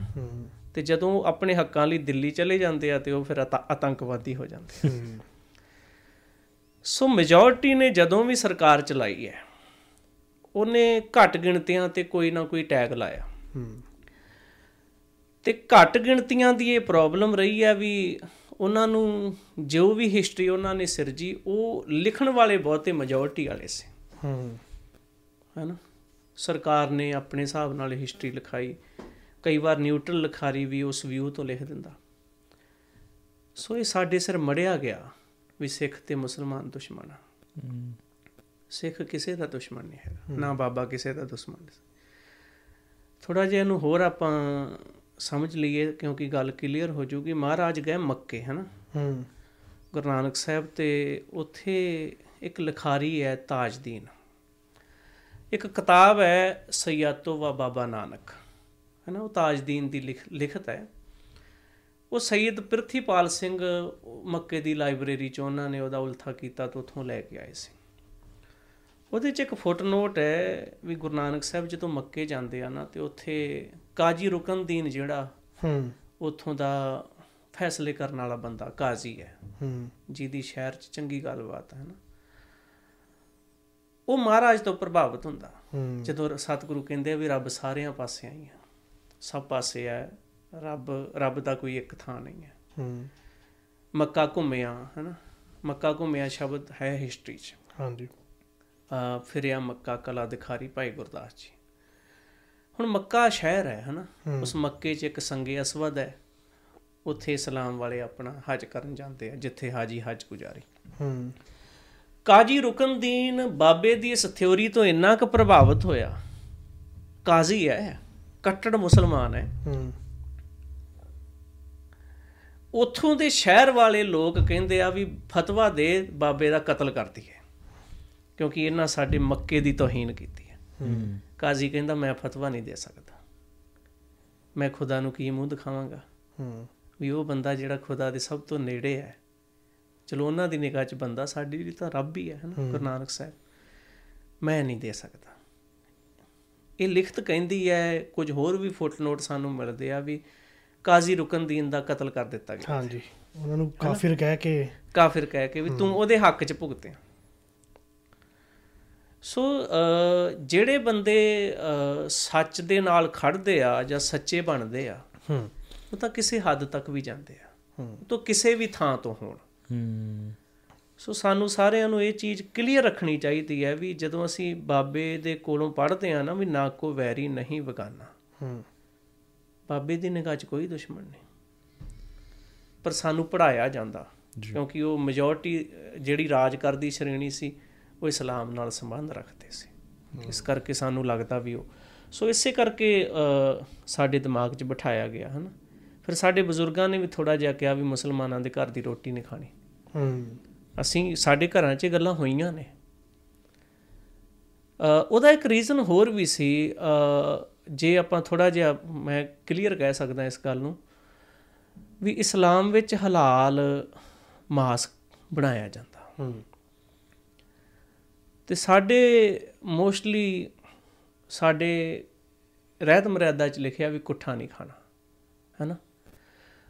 ਸੋ ਜਿਹੜੇ ਬਜ਼ੁਰਗ ਇਹ ਕਹਿੰਦੇ ਸੀ ਵੀ ਉਹਨਾਂ ਦੇ ਘਰ ਦੀ ਰੋਟੀ ਨਹੀਂ ਖਾਣੀ ਉਹ ਰਹਿ- ਰਹਿਤ ਮਰਿਆਦਾ ਦੇ ਹਿਸਾਬ ਨਾਲ ਵਰਡਿੰਗ ਯੂਜ਼ ਕਰਦੇ ਸੀ। ਹੂੰ। ਉਹ ਨਫ਼ਰਤ ਨਹੀਂ ਸੀ। ਹੂੰ। ਵੀ ਤੁਹਾਡੇ ਉਹ ਉਹਦਾ ਉਹ ਜਿਹੜੀ ਵਰਡਿੰਗ ਹੈ ਨਾ ਸਿੱਖ ਰਹਿਤ ਮਰਿਆਦਾ ਦੀ ਅਕਾਲ ਤਖਤ ਸਾਹਿਬ ਤੋਂ ਜਿਹੜੀ ਪੰਥ ਪ੍ਰਮਾਣਿਤ ਹੈ ਉਹਦੇ 'ਚ ਕੀ ਹੈ? ਕੁੱਠਾ ਨਹੀਂ ਖਾਣਾ ਯਾਨੀ ਮੁਸਲਮਾਨੀ ਤਰੀਕੇ ਨਾਲ ਬਣਿਆ ਹੋਇਆ ਮਾਸ। ਅਸੀਂ ਉਹਨਾਂ ਨੂੰ ਨਹੀਂ ਕਹਿੰਦੇ ਉਹ ਜੋ ਮਰਜ਼ੀ ਆ ਨਾ ਉਹ- ਉਹਨਾਂ ਦਾ ਆਪਦਾ ਧਰਮ ਹੈ। ਅਸੀਂ ਰਿਸਪੈਕਟ ਕਰਦੇ ਹਾਂ ਸਾਡੀ ਨਿਗਾਹ 'ਚ ਮੁਹੰਮਦ ਸਾਹਿਬ ਦੀ ਰਿਸਪੈਕਟ ਹੈ। ਸਾਨੂੰ ਗੁਰੂ ਸਾਹਿਬ ਨੇ ਸਿਖਾਇਆ ਸਲੀਕਾ ਸਿਖਾਇਆ ਵਾ। ਅਸੀਂ ਇੱਜ਼ਤ ਕਰਾਂਗੇ। ਪਰ ਰੂਲ ਵੱਖਰੇ ਹੁੰਦੇ ਆ ਮਰਿਆਦਾ ਵੱਖੋ ਵੱਖਰੀ ਹੁੰਦੀ ਹੈ। ਸੋ ਸਾਡੇ ਬਜ਼ੁਰਗ ਉਹ ਮਰਿਆਦਾ ਦੇ ਹਿਸਾਬ ਨਾਲ ਕਹਿੰਦੇ ਸੀ। ਉਹਨੂੰ ਬਹੁਤੇ ਲਿਖਾਰੀਆਂ ਨੇ ਇਹ ਬਣਾਤਾ ਵੀ ਵੇਖੋ ਜੀ ਸਿੱਖਾਂ ਤੇ ਮੁਸਲਮਾਨਾਂ 'ਚ ਪਾੜਾ ਹੈ। ਇਹ ਤਾਂ ਇੱਕ ਦੂਜੇ ਦੀ ਰੋਟੀ ਵੀ ਨਹੀਂ ਖਾਂਦੇ। ਉਹ ਇੱਕ ਮਰਿਆਦਕ ਪ੍ਰੋਬਲਮ ਹੈ ਹੈਨਾ? ਉਹ ਹੁੰਦੀ ਆ ਸਭ ਚ ਜੀ ਹੁੰਦੀ ਜੀ ਜੀ ਸਾਡਾ ਰੂਲ ਕੋਈ ਵੱਖਰਾ ਉਹਨਾਂ ਦਾ ਕੋਈ ਰੂਲ ਕੋਈ ਵੱਖਰਾ। ਸੋ ਉਹ ਗੱਲ ਚੱਲਦੀ ਚੱਲਦੀ ਨਾ ਉਹ ਹੋਰ ਪਾਸੇ ਚਲੀ ਗਈ। ਤੋਂ ਉਹ ਫਿਰ ਅਸੀਂ ਨਫ਼ਰਤ ਦੀ ਨਿਗਾਹ ਨਾਲ ਦੇਖਣ ਲੱਗ ਪਏ। ਪਰ ਮੈਨੂੰ ਲੱਗਦਾ ਜ਼ਿਆਦਾਤਰ ਸਾਡਿਆਂ ਚੋਂ ਇਹ ਗੱਲ ਸਮਝਦੇ ਨੇ ਅੱਜ ਦੀ ਡੇਟ ਤੇ ਵੀ ਸਾਡੇ ਹਾਂ ਕੋਈ ਸਮਝ ਰਿਹਾ ਹੁਣ ਮਾਹੌਲ ਬਦਲ ਰਿਹਾ। ਜੀ ਜੀ ਜੀ। ਚੀਜ਼ਾਂ ਬਦਲ ਰਹੀਆਂ ਨੇ। ਜੀ। ਇੱਕ ਅਹ 1947 ਤੋਂ ਬਾਅਦ ਸਾਡੇ ਦਿਮਾਗ ਵਿੱਚ ਜਦੋਂ ਪਾਕਿਸਤਾਨ ਬਣਿਆ ਤੇ ਉਹ ਵੀ ਗੱਲ ਪਾਈ ਗਈ ਵੀ ਉੱਥੇ ਧੱਕਾ ਹੋਇਆ ਜੀ ਤੁਹਾਡੇ ਨਾਲ। ਹੁਣ ਜਦੋਂ ਅਸੀਂ ਉੱਥੇ ਜਾ ਕੇ ਬੈਠਨੇ ਆ ਮਿਲਦੇ ਆ ਵੀਡੀਓਜ਼ ਆਉਂਦੀਆਂ ਨੇ ਤਾਂ ਸਾਨੂੰ ਸਭ ਨੂੰ ਲੱਗਦਾ ਵੀ ਉਹ ਵੀ ਇਨਸਾਨ ਸੀ ਸਾਡੇ ਵਰਗੇ ਹਾਲਾਤਾਂ ਨੇ ਇਦਾਂ ਦੀ ਕਹਾਣੀ ਪੈਦਾ ਕਰ ਦਿੱਤੀ। ਸੋ ਸਿੱਖ ਇਸ ਗੱਲ ਨੂੰ ਭੁੱਲੇ ਵੀ ਗੁਰੂ ਗੋਬਿੰਦ ਸਿੰਘ ਜਾਂ ਗੁਰੂ ਨਾਨਕ ਸਾਹਿਬ ਕਿਸੇ ਦੇ ਵਿਰੋਧੀ ਆ ਜਾਂ ਕਿਸੇ ਮੁਸਲਮਾਨ ਨਾਲ ਸਾਨੂੰ ਨਫ਼ਰਤ ਸਿਖਾਉਂਦੇ ਆ। ਮਹਾਰਾਜ ਦੇ ਬੋਲ ਆ ਹਿੰਦੂ ਤੁਰਕ ਕੋ ਰਾਫਜ਼ੀ ਇਮਾਮ ਸਾਫੀ ਮਾਨਸ ਕੀ ਜਾਤ ਸਭ ਇੱਕ ਕੇ ਪਹਿਚਾਨ ਪਰ ਸਿਆਸਤਦਾਨਾਂ ਦੀ ਜ਼ਾਤ ਅੱਡ ਹੁੰਦੀ ਆ। ਹਾਂ। ਜਾਤ ਉਹਨਾਂ ਦੀ ਇਸ ਕਰਕੇ ਅੱਡ ਹੈ ਵੀ ਉਹਨਾਂ ਨੂੰ ਵੋਟ ਬੈਂਕ ਨਾਲ ਮਤਲਬ। ਉਹੀ ਜਦੋਂ ਤੁਸੀਂ ਪਹਿਲਾਂ ਕਿਹਾ ਨਾ ਕਿ ਕੁਝ ਬੰਦੇ ਇਕੱਠੇ ਹੁੰਦੇ ਆ ਉਹ ਇਕੱਠੇ ਨਹੀਂ ਹੁੰਦੇ ਜੇ ਇਕੱਠੇ ਨਹੀਂ ਉਹਦੇ ਹੋਣ ਕੁਰਸੀ ਹਿੱਲੂਗੀ। ਹੁਣ ਅਸੀਂ ਆਪਣੇ ਘਰ ਦਾ ਪੰਜਾਬ ਦਾ ਮਸਲਾ ਹੀ ਕੋਈ ਵੀ ਚੁੱਕ ਲਈਏ। ਜੀ। ਪਬਲਿਕ ਤਾਂ ਨਹੀਂ ਚਾਹੁੰਦੀ ਉਜਾੜਾ। ਨਹੀਂ। ਹਨਾ ਪੰਜਾਬ ਦਾ ਹਿੰਦੂ ਪੰਜਾਬ ਦਾ ਮੁਸਲਮਾਨ ਪੰਜਾਬ ਦਾ ਸਿੱਖ ਉਹ ਤਾਂ ਨਹੀਂ ਚਾਹੁੰਦਾ ਵੀ ਪਾਣੀ ਮੁੱਕ ਜਾਏ ਜੀ ਮੇਰੇ ਪਾਣੀ ਦੇ ਹੱਕ ਖੋਹ ਲੈ ਜਾਣ ਸਭ ਕੁਝ ਖਤਮ ਕਰ ਦਿੱਤਾ ਜਾਏ। ਹੂੰ। ਇਹ ਚਾਹਤ ਦੁਸ਼ਮਣਾਂ ਦੀ ਹੈ ਜਿਹੜੇ ਵਸਦਾ ਨਹੀਂ ਵੇਖਣਾ ਚਾਹੁੰਦੇ ਜਾਂ ਜਿਹੜੇ ਅਣਖ ਮਾਰਨਾ ਚਾਹੁੰਦੇ ਆ। ਹੂੰ। ਉਹਦੇ ਭਾਈਵਾਲ ਫਿਰ ਸਾਡੇ ਬੰਦੇ ਬਣਦੇ ਆ। ਹੂੰ। ਉਹ ਫਿਰ ਜਿਹੜੇ ਟੂਲ ਹੁੰਦੇ ਉਹ ਕੰਮ ਕਰਦੇ ਆ ਉਹ ਲੋਕਾਂ ਨਾਲ ਲੜਾਈ ਰੱਖਦੇ ਆ। ਇਕੱਠੇ ਹੋਣ ਨਹੀਂ ਦਿੰਦੇ। ਹੱਲ ਨਿਕਲਣਾ ਨਹੀਂ। ਹਨਾ। ਪਰ ਮਹਾਰਾਜ ਦੇ ਸਮੇਂ ਇਹ ਹੋਇਆ ਵੀ ਸਤਿਗੁਰੂ ਨੇ ਇਕੱਠੇ ਕਰ ਲਿਆ ਲੋਕ। ਹੂੰ। ਕਾਫਲਾ ਬਣ ਗਿਆ ਹਨਾ? ਗੁਰੂ ਨਾਨਕ ਸਾਹਿਬ ਤੋਂ ਬਾਅਦ ਗੁਰੂ ਅੰਗਦ ਸਾਹਿਬ ਗੁਰੂ ਅੰਗਦ ਸਾਹਿਬ ਤੋਂ ਬਾਅਦ ਗੁਰੂ ਅਮਰਦਾਸ ਪਾਤਸ਼ਾਹ ਨਾ ਸਿੱਖੀ ਦੇ ਕੇਂਦਰ ਵੱਧਦੇ ਗਏ। ਹੂੰ। ਪਹਿਲਾਂ ਕਰਤਾਰਪੁਰ ਬਣਿਆ ਫਿਰ ਗੁਰੂ ਅੰਗਦ ਸਾਹਿਬ ਖਡੂਰ ਸਾਹਿਬ ਵਸਾਇਆ ਵਿਕਾਸ ਹੋ ਰਿਹਾ ਸੀ ਨਾ। ਹੂੰ। ਫਿਰ ਉਸ ਤੋਂ ਬਾਅਦ ਗੁਰੂ ਅਮਰਦਾਸ ਸਾਹਿਬ ਗੋਇੰਦਵਾਲ ਸਾਹਿਬ ਆ ਗਏ। ਅ ਇੱਧਰ ਮਹਾਰਾਜ ਦਾ ਸਫ਼ਰ ਹੋ ਰਿਹਾ ਤੇ ਉਧਰ ਰਾਜ ਦਾ ਸਫ਼ਰ ਹੋ ਰਿਹਾ। ਉਹ ਹੋਰ ਸਟਰੋਂਗ ਹੋ ਰਿਹਾ ਕਿਉਂਕਿ ਰਾਜਪੂਤਾਂ ਨੂੰ ਵੀ ਆਪਣੇ ਅੰਡਰ ਚ ਲੈ ਲਿਆ ਉਹਨਾਂ ਨੇ। ਹੂੰ। ਭਾਈਵਾਲ ਬਣ ਗਏ ਜੋ ਵਿਆਹ ਕਰਾ ਲਏ। ਕਿਉਂਕਿ ਇਨਸਾਈਡਰ ਹੋਵੇ ਤੇ ਭਾਵੇਂ ਆਊਟਸਾਈਡਰ ਹੋਵੇ। ਹੂੰ। ਜਦੋਂ ਪਰਜਾ ਤੇ ਧੱਕਾ ਕਰਨ ਦੀ ਗੱਲ ਆਉਂਦੀ ਹੈ ਨਾ ਫਿਰ ਸਾਰੇ ਇਕੱਠੇ ਹੋ ਜਾਂਦੇ ਆ।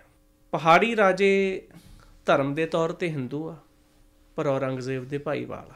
ਹੂੰ। ਮਹਾਰਾਜ ਕੋਸ਼ਿਸ਼ ਕੀਤੀ ਬਹੁਤ ਕਾਮਯਾਬੀ ਵੀ ਮੈਂ ਕਹਿੰਦਾ ਵੀ ਉਸ ਖਿੱਤੇ 'ਚ ਇਸ ਤੋਂ ਵੱਡੀ ਕਾਮਯਾਬੀ ਕੋਈ ਨਹੀਂ ਹੋ ਸਕਦੀ। ਰੱਬ ਨੇ ਉਹ ਕਾਮਯਾਬੀ ਹਾਸਲ ਵੀ ਕੀਤੀ ਆਪਣੀ ਕੁਦਰਤ ਨੂੰ ਸਵਾਰਿਆ ਸੰਗਤ ਪੰਗਤ ਸਾਂਝਾ ਸਭ ਕੁਝ ਲੋਕਾਂ ਦੇ ਹੱਕਾਂ ਦੀ ਗੱਲ ਹੈ ਨਾ ਗੁਰੂ ਨਾਨਕ ਸਾਹਿਬ ਦਾ ਮੋਦੀ ਦੀ ਕਾਰ ਕਰਨਾ ਵੀ ਲੋਕਾਂ ਨੂੰ ਲੋਕਾਂ ਦੇ ਹੱਥ ਦਿੱਤੇ ਜਾਣ। ਹੂੰ।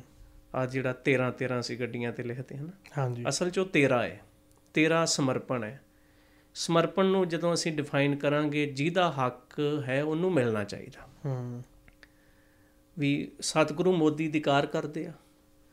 ਪਰ ਉੱਥੇ ਵੀ ਗੁਰੂ ਸਾਹਿਬ ਨੇ ਦੇਖਿਆ ਵੀ ਕਰਪਟ ਲੋਕ ਨਹੀਂ ਚਾਹੁੰਦੇ ਵੀ ਇੱਥੇ ਸੱਚਾ ਬੰਦਾ ਰਵੇ। ਹੂੰ ਜਿਵੇਂ ਅੱਜ ਕੋਈ ਮਹਿਕਮੇ 'ਚ ਇੱਕ ਬੰਦਾ ਸੱਚਾ ਆ ਜਾਏ, ਬਾਕੀ ਸਾਰੇ ਆਫੀਸਰ ਕਰਪਟ ਹੋਣ, ਕਿਦਾਂ ਉਹ ਨਹੀਂ ਸਰਵਾਈਵ ਕਰ ਸਕਦਾ। ਮਹਾਰਾਜ ਸਰਵਾਈਵ ਕਰਦੇ, ਪਰ ਮਹਾਰਾਜ ਨੇ ਇੱਕ ਸੋਚਿਆ ਵੀ ਜੇ ਇਹ ਛੋਟੀ ਜੀ ਜਗ੍ਹਾ 'ਚ ਆ ਹਾਲ ਹੈ ਤੇ ਦੁਨੀਆ ਦਾ ਕੀ ਹਾਲ ਹੋਏਗਾ? ਹੂੰ ਸੋ ਆਪਾਂ ਲੋਕਾਂ ਨੂੰ ਮੈਸੇਜ ਦਈਏ ਕਾਫਲਾ ਬਣਾਈਏ। ਉਹਦੇ 'ਚ ਕਾਮਯਾਬ ਹੋਏ ਸਤਿਗੁਰੂ। ਬਹੁਤ ਵੱਡਾ ਕਾਫਲਾ ਬਣਿਆ। ਗੁਰੂ ਅਮਰਦਾਸ ਸਾਹਿਬ ਤੋਂ ਬਾਅਦ ਗੁਰੂ ਰਾਮਦਾਸ ਪਾਤਸ਼ਾਹ। ਇਹ ਟਾਈਮ ਪੀਰੀਅਡ ਜੇ ਆਪਾਂ ਡੇਟ ਵਾਈਜ਼ ਦੇਖੀਏ 1469 ਤੋਂ ਲੈ ਕੇ 1539 ਤੱਕ ਗੁਰੂ ਨਾਨਕ ਸਾਹਿਬ। ਹੂੰ। 1539 ਤੋਂ 1552 ਤੱਕ ਗੁਰੂ ਅੰਗਦ ਸਾਹਿਬ।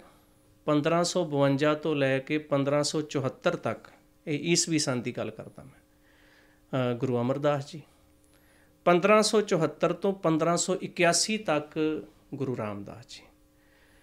ਤੇ 1581 ਤੋਂ ਲੈ ਕੇ 1606 ਤੱਕ ਗੁਰੂ ਅਰਜਨ ਸਾਹਿਬ 1606 ਤੋਂ 1644 ਤੱਕ ਗੁਰੂ ਹਰਗੋਬਿੰਦ ਸਾਹਿਬ 1644 ਤੋਂ 1661 ਤੱਕ ਗੁਰੂ ਹਰਰਾਏ ਸਾਹਿਬ 1661 ਤੋਂ ਲੈ ਕੇ 1664 ਤੱਕ ਗੁਰੂ ਹਰਕ੍ਰਿਸ਼ਨ ਸਾਹਿਬ ਤੇ 1664 ਤੋਂ ਲੈ ਕੇ 1675 ਤੱਕ ਗੁਰੂ ਤੇਗ ਬਹਾਦਰ ਸਾਹਿਬ ਤੇ 1675 ਤੋਂ 1708 ਤੱਕ ਗੁਰੂ ਗੋਬਿੰਦ ਸਿੰਘ। ਇਹ 239 ਸਾਲ ਦਾ ਟਾਈਮ ਪੀਰੀਅਡ ਹੈ।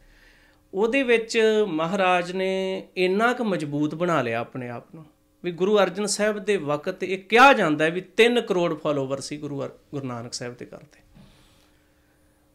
ਉਸ ਪੋਪੂਲੇਸ਼ਨ ਵਿੱਚ ਜਿੱਥੇ ਚਲੋ ਉਦੋਂ ਪੋਪੂਲੇਸ਼ਨ ਕਿਉਂਕਿ ਮਿਡਲ ਈਸਟ ਇਹ ਕੋਈ ਦਾਇਰਾ ਨਹੀਂ ਸੀ ਜਿਵੇਂ ਕਾਬਲ 'ਚ ਵੀ ਸਿੱਖ ਵਸਦੇ ਆ। ਹਾਂਜੀ। ਅ ਸਰਹੱਦਾਂ ਘੱਟ ਕਰਾਰ ਸਰਹੱਦਾਂ ਹੈ ਨਹੀਂ ਸੀ ਰਿਆਸਤਾਂ ਸੀ। ਹੁਣ ਆ ਵੀਜ਼ਾ ਸਿਸਟਮ ਤਾਂ ਚਲੋ ਬਾਅਦ ਵਿੱਚ ਪੈਦਾ ਹੋਇਆ ਹਨ। ਲੋਕ ਚਲੇ ਜਾਂਦੇ ਸੀ ਐਵੇਂ। ਸੋ ਸਿੱਖੀ ਨੇ ਬਹੁਤ ਵਿਕਾਸ ਕੀਤਾ ਸਿੱਖੀ ਭੂਟਾਨ 'ਚ ਵੀ ਹੈਗੀ ਹੈ ਹੂੰ। ਸਿੱਖੀ ਨੇਪਾਲ 'ਚ ਵੀ ਸ਼੍ਰ- ਸ਼੍ਰੀਲੰਕਾ 'ਚ ਵੀ ਹੈਗੀ ਬੰਗਲਾਦੇਸ਼ 'ਚ ਵੀ ਹੈਗੀ ਪਾਕਿਸਤਾਨ ਤਾਂ ਹੈ ਹੀ ਚਲੋ ਉਹ ਤਾਂ ਪਹਿਲਾਂ ਸਾਰੇ ਉੱਥੇ ਵਸੇ। ਮਹਾਰਾਜ ਦਾ ਪ੍ਰਕਾਸ਼ ਹੀ ਨਨਕਾਣਾ ਸਾਹਿਬ। ਖਾਣਾ ਸਾਹਿਬ ਹਾਂਜੀ। ਸਾਰਾ ਇੰਡੀਆ ਹੈ ਨਾ ਮਿਡਲ ਈਸਟ ਹੂੰ ਤੁਸੀਂ ਤੁਰਕਮੇਨਿਸਤਾਨ ਦੇਖ ਲਓ ਇਰਾਕ ਦੇਖ ਲਓ ਹੈਨਾ? ਇਰਾਕ ਮਹਾਰਾਜ ਗਏ ਆ। ਬੜਾ ਬਹੁਤ ਵੱਡਾ ਏਰੀਆ ਸੀ ਜਿਹਨੂੰ ਮਹਾਰਾਜ ਨੇ ਕਵਰ ਕੀਤਾ। ਉਦਾਸੀਆਂ 'ਚ। ਉਦਾਸੀਆਂ 'ਚ ਵੀ ਕੀਤਾ ਉਸ ਤੋਂ ਬਾਅਦ ਵੀ ਜਦੋਂ ਧਰਮਸ਼ਾਲਾਵਾਂ ਕਾਇਮ ਹੋਈਆਂ ਨਾ ਤੇ ਉਹ ਲੋਕ ਜੁੜ ਗਏ ਪੱਕੇ। ਉਸ ਵਿਚਾਰਧਾਰਾ ਨੂੰ ਮੰਨਣ ਵਾਲੇ ਹੋ ਗਏ। ਹੁਣ ਤੁਸੀਂ ਵੇਖੋ 3000 ਕਿਲੋਮੀਟਰ ਹੈ ਦਵਾਰਕਾ ਬੇਟ ਗੁਜਰਾਤ ਵਿੱਚ। ਤੇ ਪਿਆਰੇ ਭਾਈ ਹਿੰਮਤ ਸਿੰਘ ਉੱਥੋਂ ਆਉਂਦੇ ਆ। ਉਸ ਟਾਈਮ 3000 ਕਿਲੋਮੀਟਰ ਤੋਂ ਸਫ਼ਰ ਕਰਕੇ ਆਨੰਦਪੁਰ ਸਾਹਿਬ ਆਏ ਹਨ।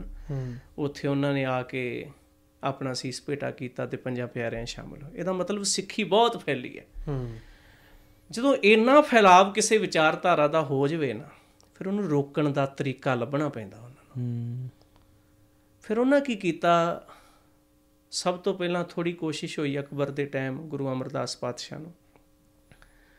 ਦੂਸਰੇ ਪਾਸੇ ਜਿਹੜੇ ਜਾਤ ਅਭਿਮਾਨੀ ਲੋਕ ਸੀ ਨਾ ਪੰਡਤ ਬ੍ਰਾਹਮਣ ਇਹ ਚਾਹੁੰਦੇ ਨਹੀਂ ਸੀ ਵੀ ਇਹ ਪੰਗਤ ਸਟੈਬਲਿਸ਼ ਹੋਵੇ। ਹੂੰ। ਦੂਸਰਾ ਲੋਕਾਂ ਨੂੰ ਇਨਸਾਫ ਮਿਲੇ ਕਿਉਂਕਿ ਅਸੀਂ ਤਾਂ ਹਜ਼ਾਰਾਂ ਸਾਲਾਂ ਤੋਂ ਗੁਲਾਮੀ ਸਿਖਾਈ ਹੈ ਇਹਨਾਂ ਨੂੰ। ਤੇ ਆਜ਼ਾਦ ਕਿੱਦਾਂ? ਉਹਨਾਂ ਨੂੰ ਡਰ ਲੱਗਣ ਲੱਗ ਮੈਂ ਇੱਕ ਸਰਸਰੀ ਜੀ ਗੱਲ ਕਰ ਰਿਹਾ, ਆਪਾਂ ਵਿਚਾਰਧਾਰਾ ਨੂੰ ਥੋੜਾ ਜਿਹਾ ਸਮਝ ਰਹੇ ਹਾਂ।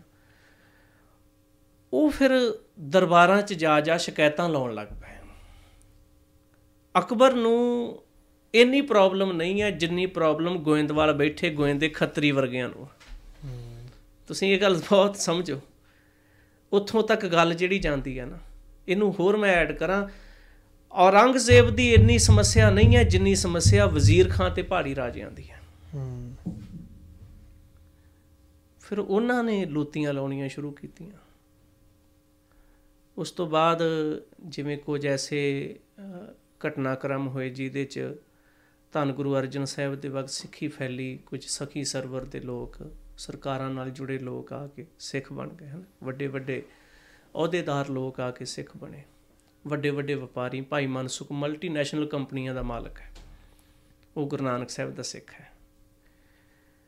ਸੋ ਇਹ ਇਹ ਚੀਜ਼ ਉਹਨਾਂ ਕੋ ਝੱਲੀ ਨਹੀਂ ਜਾ ਰਹੀ। ਵੀ ਇਹ ਤਾਂ ਆਉਣ ਵਾਲੇ ਸਮੇਂ 'ਚ ਰਾਜੇ ਹੋ ਜਾਣਗੇ। ਹੂੰ। ਹੈਨਾ? ਤਾਂ ਉਹ ਹੋਏ ਵੀ ਬਾਅਦ ਵਿੱਚ ਸਾਨੂੰ ਪਤਾ ਹੀ ਆ। ਹਾਂਜੀ। ਇਹ ਤਾਂ ਰਾਜੇ ਬਣ ਜਾਣਗੇ। ਤੇ ਜੇ ਰਾਜੇ ਬਣ ਕੇ ਇਹਨਾਂ ਵਿਚਾਰਧਾਰਾ ਲਾਈ ਸਾਡੇ ਤੇ ਸਾਨੂੰ ਮੰਨਣੀ ਪੈਣੀ ਹੈ।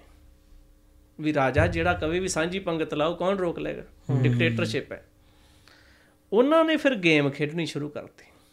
ਜਾਤ ਅਭਿਮਾਨੀ ਇਕੱਠੇ ਹੋ ਗਏ ਹੋਰ ਲੌਬੀ ਬਣ ਗਈ ਇੱਕ ਹਨਾ? ਬੜੀ ਵੱਡੀ ਲੌਬੀ ਉਹ ਬਾਦਸ਼ਾਹ ਅਕਬਰ ਤੇ ਪ੍ਰੈਸ਼ਰਾਈਜ਼ ਉਹਨੂੰ ਕਰਦੀ ਹੈ ਵੀ ਤੂੰ ਇਸ ਘਰ ਦੇ ਖਿਲਾਫ ਕੋਈ ਐਕਸ਼ਨ ਲੈ ਉਹ ਥੋੜਾ ਜਿਹਾ ਇੱਕ ਇਨਸਾਨ ਪੱਖੀ ਬੰਦਾ ਸੀ ਅਕਬਰ ਬਾਰੇ ਹਿਸਟਰੀ ਨੇ ਕਿਹਾ ਵਾ ਹੂੰ ਮੇਰੇ ਆਪਣੇ ਸ਼ਬਦ ਨਹੀਂ ਇਤਿਹਾਸ ਨੇ ਲਿਖਿਆ ਵੀ ਉਹ ਇਨਸਾਨੀਅਤ ਨੂੰ ਥੋੜਾ ਜਿਹਾ ਮੰਨਣ ਵਾਲਾ ਬੰਦਾ ਸੀ ਉਹਨੇ ਕਿਹਾ ਵੀ ਮੈਂ ਫੈਸਲਾ ਕਰਨ ਤੋਂ ਪਹਿਲਾਂ ਉਸ ਘਰ ਦੀ رائے ਜਾਣਨਾ ਚਾਹੁੰਦਾ ਹੂੰ ਸੋ ਇੱਕ ਚਿੱਠੀ ਆਉਂਦੀ ਹੈ ਅਕਬਰ ਦੇ ਦਰਬਾਰ ਚੋਂ ਗੋਇੰਦਵਾਲ ਸਾਹਿਬ ਗੁਰੂ ਅਮਰਦਾਸ ਸਾਹਿਬ।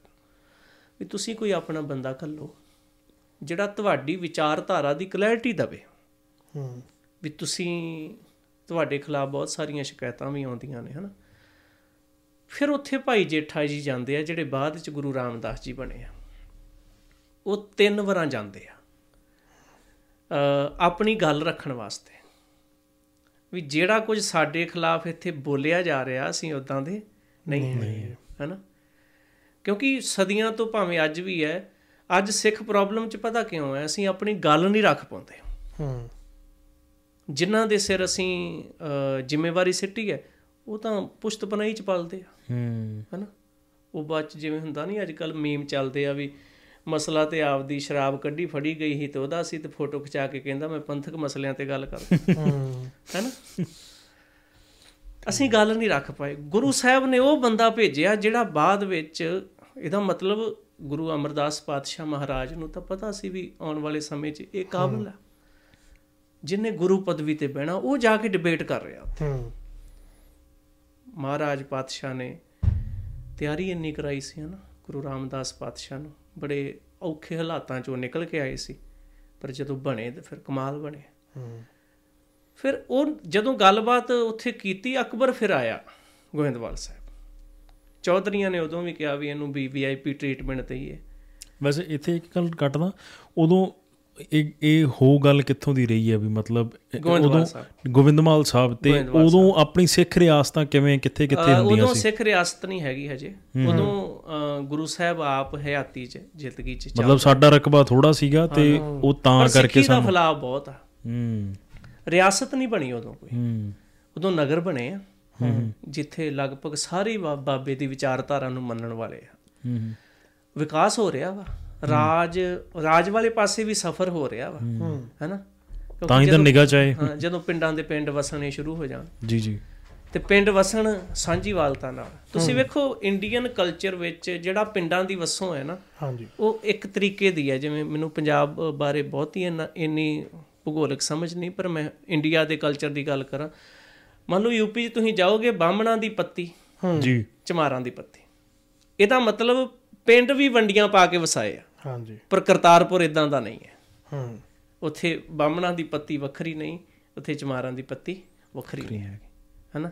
ਉੱਥੇ ਕੋਈ ਇੱਕ ਲੌਬੀ ਲੈਂਡ 'ਚ ਨਹੀਂ ਇੱਕ ਜਾਤ ਨਹੀਂ ਵਸਦੀ। ਸੋ ਇਹ ਐਸਟੈਬਲਿਸ਼ ਹੋ ਰਿਹਾ ਗੁਰੂ ਅਮਰਦਾਸ। ਫਿਰ ਉਹ ਆਉਂਦਾ ਵਾ ਮਹਾਰਾਜ ਨੂੰ ਕਹਿੰਦਾ ਵੀ ਤੁਸੀਂ ਜੋ ਚਾਹੀਦਾ ਦਰਬਾਰ 'ਚੋਂ ਲੈ ਲਓ। ਸਤਿਗੁਰੂ ਕਹਿੰਦੇ ਨਹੀਂ ਸਾਨੂੰ ਨਹੀਂ ਚਾਹੀਦਾ। ਸਾਨੂੰ ਗ੍ਰਾਂਟ ਦੀ ਕੋਈ ਲੋੜ ਨਹੀਂ। ਜੇ ਤੂੰ ਚਾਹਨਾ ਵੀ ਭਲਾ ਕਰਨਾ ਹੂੰ। ਫਿਰ ਤੂੰ ਕਿਸਾਨਾਂ ਦਾ ਮਾਮਲਾ ਮਾਫ ਕਰ ਦੇ। ਪਬਲਿਕਲੀ ਸੋਚਿਆ ਜਾ ਰਿਹਾ। ਹੂੰ। ਹੈਨਾ ਜੋ ਅੱਜ ਨਹੀਂ ਸੋਚਦੇ।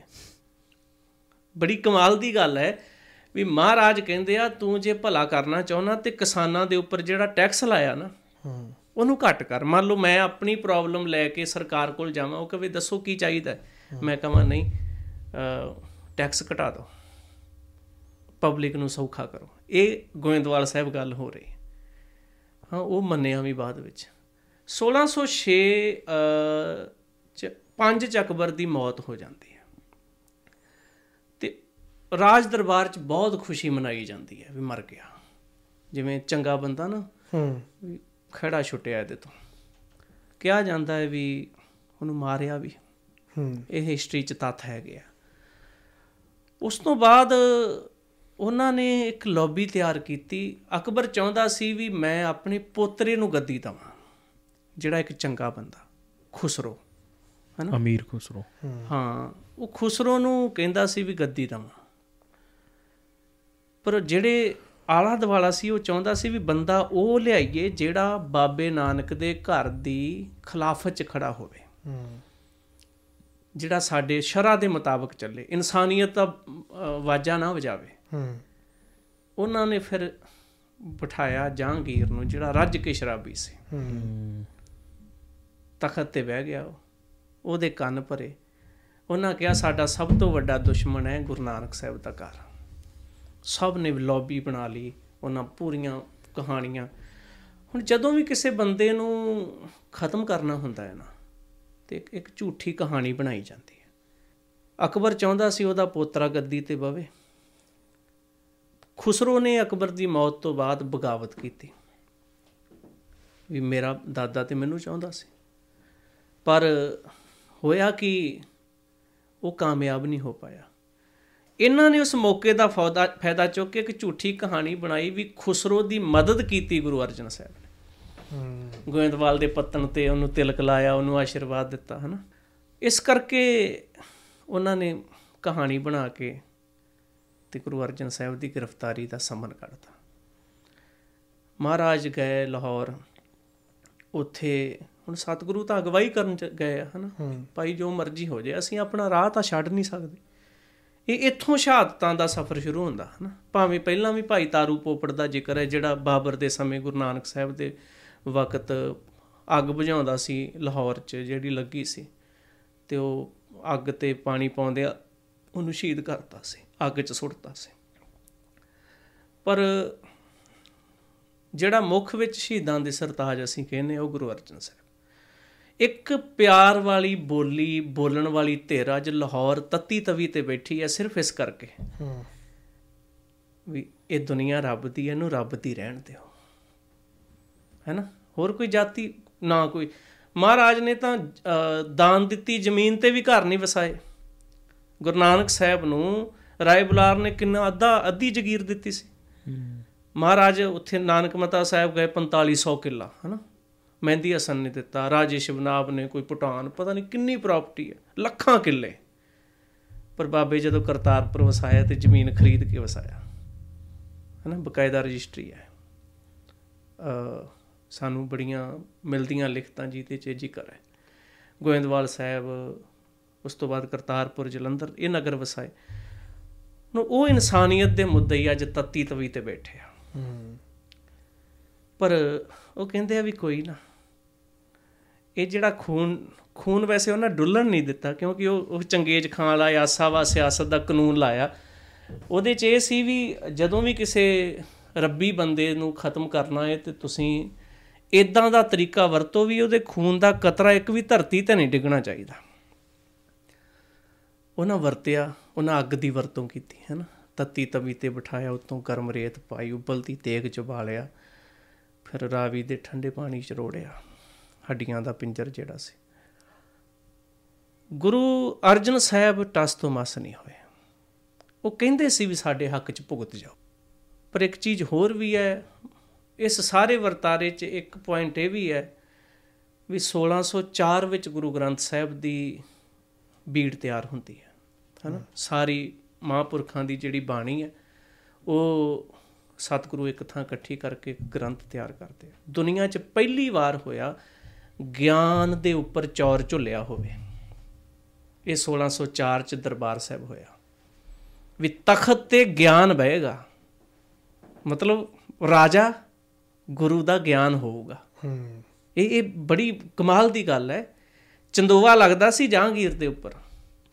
ਚੰਦੋਵਾ ਲੱਗ ਰਿਹਾ ਦਰਬਾਰ ਸਾਹਿਬ ਗੁਰੂ ਗ੍ਰੰਥ ਸਾਹਿਬ ਉੱਪਰ ਜਿਹਨੂੰ ਪਹਿਲਾਂ ਆਦਬੀੜ ਕਿਹਾ ਜਾਂਦਾ। ਇਹ ਦੁਨੀਆ 'ਚ ਵੱਖਰੀ ਗੱਲ ਸੀ। ਇਹ ਇਹ ਇਹਨੂੰ ਤੁਸੀਂ ਸਮਝੋਗੇ ਲੋਕ ਵੇਖਣ ਆਉਂਦੇ ਸੀ ਵੀ ਐਸਾ ਵੀ ਕਦੀ ਪੋਸੀਬਲ ਹੈ। ਤੇ ਉਹ ਗੁਰੂ ਅਰਜਨ ਸਾਹਿਬ ਦੀ ਕੱਲੀ ਬਾਣੀ ਤਾਂ ਨਹੀਂ ਉਹਦੇ 'ਚ ਬਾਬਾ ਫਰੀਦ ਸਾਹਿਬ ਭਗਤ ਕਬੀਰ ਸਾਹਿਬ ਭਗਤ ਰਵਿਦਾਸ ਜਿਨ੍ਹਾਂ ਨੂੰ ਮੰਦਿਰ 'ਚ ਨਹੀਂ ਵੜਨ ਦਿੰਦੇ ਭਗਤ ਨਾਮਦੇਵ।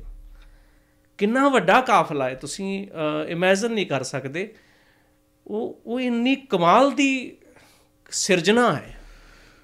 1604 ਚ ਜੋ ਹੋਈ ਹੈ ਗੁਰੂ ਸਾਹਿਬ ਨੇ ਆਪ ਉਹ ਰੱਬੀ ਬਾਣੀ ਜੋ ਰੱਬ ਦਾ ਸੰਦੇਸ਼ ਹੈ ਤੁਰਕੀ ਬਾਣੀ ਹਨਾ ਵਾਹ ਵਾਹ ਬਾਣੀ ਨਿਰੰਕਾਰ ਹੈ ਉਹ ਇਕੱਠੀ ਕੀਤੀ। ਚੌਰ ਸਾਹਿਬ ਝੁੱਲਿਆ। ਰਾਜੇ ਨੂੰ ਹੁੰਦਾ ਸੀ ਨਾ ਪਹਿਲਾਂ। ਹੂੰ। ਰਾ ਵੇਖਦੇ ਹੀ ਅਸੀਂ ਉਹ ਪੁਰਾਣੀਆਂ ਪੇਂਟਿੰਗਸ ਦੇਖਦੇ ਆਂ ਵੀ ਰਾਜਿਆਂ ਦੇ ਅੱਗੇ ਖਰੋਤੀਆਂ ਹੁੰਦੀਆਂ ਗੋਲੀਆਂ ਚੌਰ ਕਰ। ਗਿਆਨ ਤੇ ਚੌਰ ਹੋ ਰਿਹਾ ਬਾਣੀ ਤੇ ਚੌਰ ਹੋ ਰਿਹਾ ਸ਼ਬਦ ਤੇ ਚੌਰ ਹੋ ਰਿਹਾ।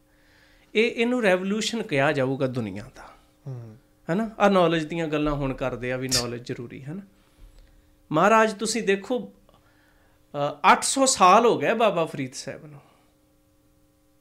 ਅੱਜ ਦੇ ਅਕੋਰਡਿੰਗ ਚ ਦੇਖਿਆ 800 ਸਾਲ। ਤੋਂ ਨਾ ਕੀ ਕਿਹਾ? ਫਰੀਦਾ ਖਾਲਕ ਖਲਕ ਮੈਂ ਖਲਕ ਵਸੈ ਰੱਬ ਮਾਹੇ। ਆ ਵਨ ਨੇਸ਼ਨ ਵਨ ਅਰਥ ਦਾ ਜ਼ਿਕਰ ਹੁੰਦਾ ਨਾ ਅ, ਨਵੀਂ ਜਿਹੜੀ ਥਿਉਰੀ ਚੱਲਦੀ ਹੈ ਭਾਵੇਂ ਉਹ ਨਿਊ ਵਰਲਡ ਆਰਡਰ ਚ ਹੋਰ ਹੀ ਕੁਝ ਕਹਾਣੀਆਂ ਬਾੜੀ ਆਉਂਦੇ ਆ। ਉਹ।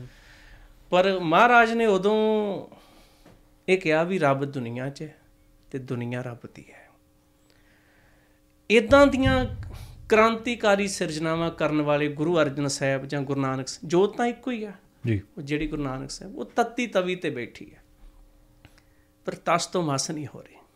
ਪਰ ਜਹਾਂਗੀਰ ਨੇ ਉਹਨਾਂ ਨੂੰ ਇਹ ਸਜ਼ਾ ਲਾਈ ਕੇਸ ਕਰਨ। ਜਦੋਂ ਜਾਂਦੇ ਨੇ ਹੋਇਆ ਕੀ? ਜਦੋਂ ਜਿਹੜਾ ਉਹ ਇਨਸੀਡੈਂਟ ਹੈ ਜਦੋਂ ਅਸੀਂ ਉਹਨੂੰ ਸਾਰਾ ਦੇਖੀਏ ਤੇ ਲਗਭਗ ਉਹ 6 ਦਿਨ ਦਾ ਉਹ ਟਾਈਮ ਪੀਰੀਅਡ ਹੈ ਨਾ। ਗੁਰੂ ਸਾਹਿਬ ਨੂੰ ਸੰਮਨ ਆਏ ਗ੍ਰਿਫਤਾਰ ਕੀਤਾ ਗਿਆ। ਮਹਾਰਾਜ ਕਹਿੰਦੇ ਸੀ ਵੀ ਸ਼ਾਂਤ ਰਹਿਣਾ ਆਪਾਂ ਹਜੇ ਹੈ ਨਾ। ਹੂੰ। ਵਕਤ ਆਏਗਾ ਜਦੋਂ ਉੱਠਾਂਗੇ ਅਸੀਂ। ਇਹ ਗੱਲ ਪੱਕੀ ਹੈ ਵੀ ਜਦੋਂ ਵੀ ਖੂਨ ਡੁੱਲਦਾ ਸ਼ਹੀਦਾਂ ਦਾ ਤੇ ਕ੍ਰਾਂਤੀ ਵੀ ਉਦੋਂ ਹੀ ਆਉਂਦੀ ਹੈ। ਹੂੰ। ਅਸੀਂ ਪੜ੍ਹਦੇ ਆ ਨਾ ਜਦ ਡੁੱਲਦਾ ਖੂਨ ਸ਼ਹੀਦਾਂ ਦਾ ਤਕਦੀਰ ਬਦਲਦੀ ਕੌਮਾਂ ਦੀ ਰੰਬੀਆਂ ਨਾਲ ਖੋਪਰ ਲੈਂਦੇ ਜਾਂ ਤਸਵੀਰ ਬਦਲਦੀ ਕੌਮਾਂ ਦੀ। ਮੈਂ ਹੁਣ ਹੁਣੇ ਦਾ ਇਨਸੀਡੈਂਟ ਜਿੱਦਣ ਆਪਣਾ 26 ਜਨਵਰੀ ਨੂੰ ਨਵਰੀਤ ਸਿੰਘ ਡਿਬਡਵੇ ਵਾਲਾ ਮੁੰਡਾ ਜਿਹੜਾ ਹੈ ਨਾ ਹੂੰ। ਉਹ ਸਾਡੇ ਗਵਾਂਢ ਸੀ ਅਸੀਂ ਉਹ ਸਾਰੇ ਇਨਸੀਡੈਂਟ ਦੇ ਵਿੱਚ ਰਹੇ। ਚਲੋ ਸਰਕਾਰ ਨੇ ਉੱਥੇ ਪ੍ਰੋਟੈਸਟ ਕਰਦੇ ਸੀ। ਗੋਲੀ ਦਾ ਜ਼ਿਕਰ ਹੋਇਆ ਗੋਲੀ ਮਾਰੀ ਉਹ ਮੌਤ ਹੋ ਗਈ ਹੈ ਉਹ ਸ਼ਹੀਦੀ ਰੰਗ ਲੈ ਕੇ ਆਈ।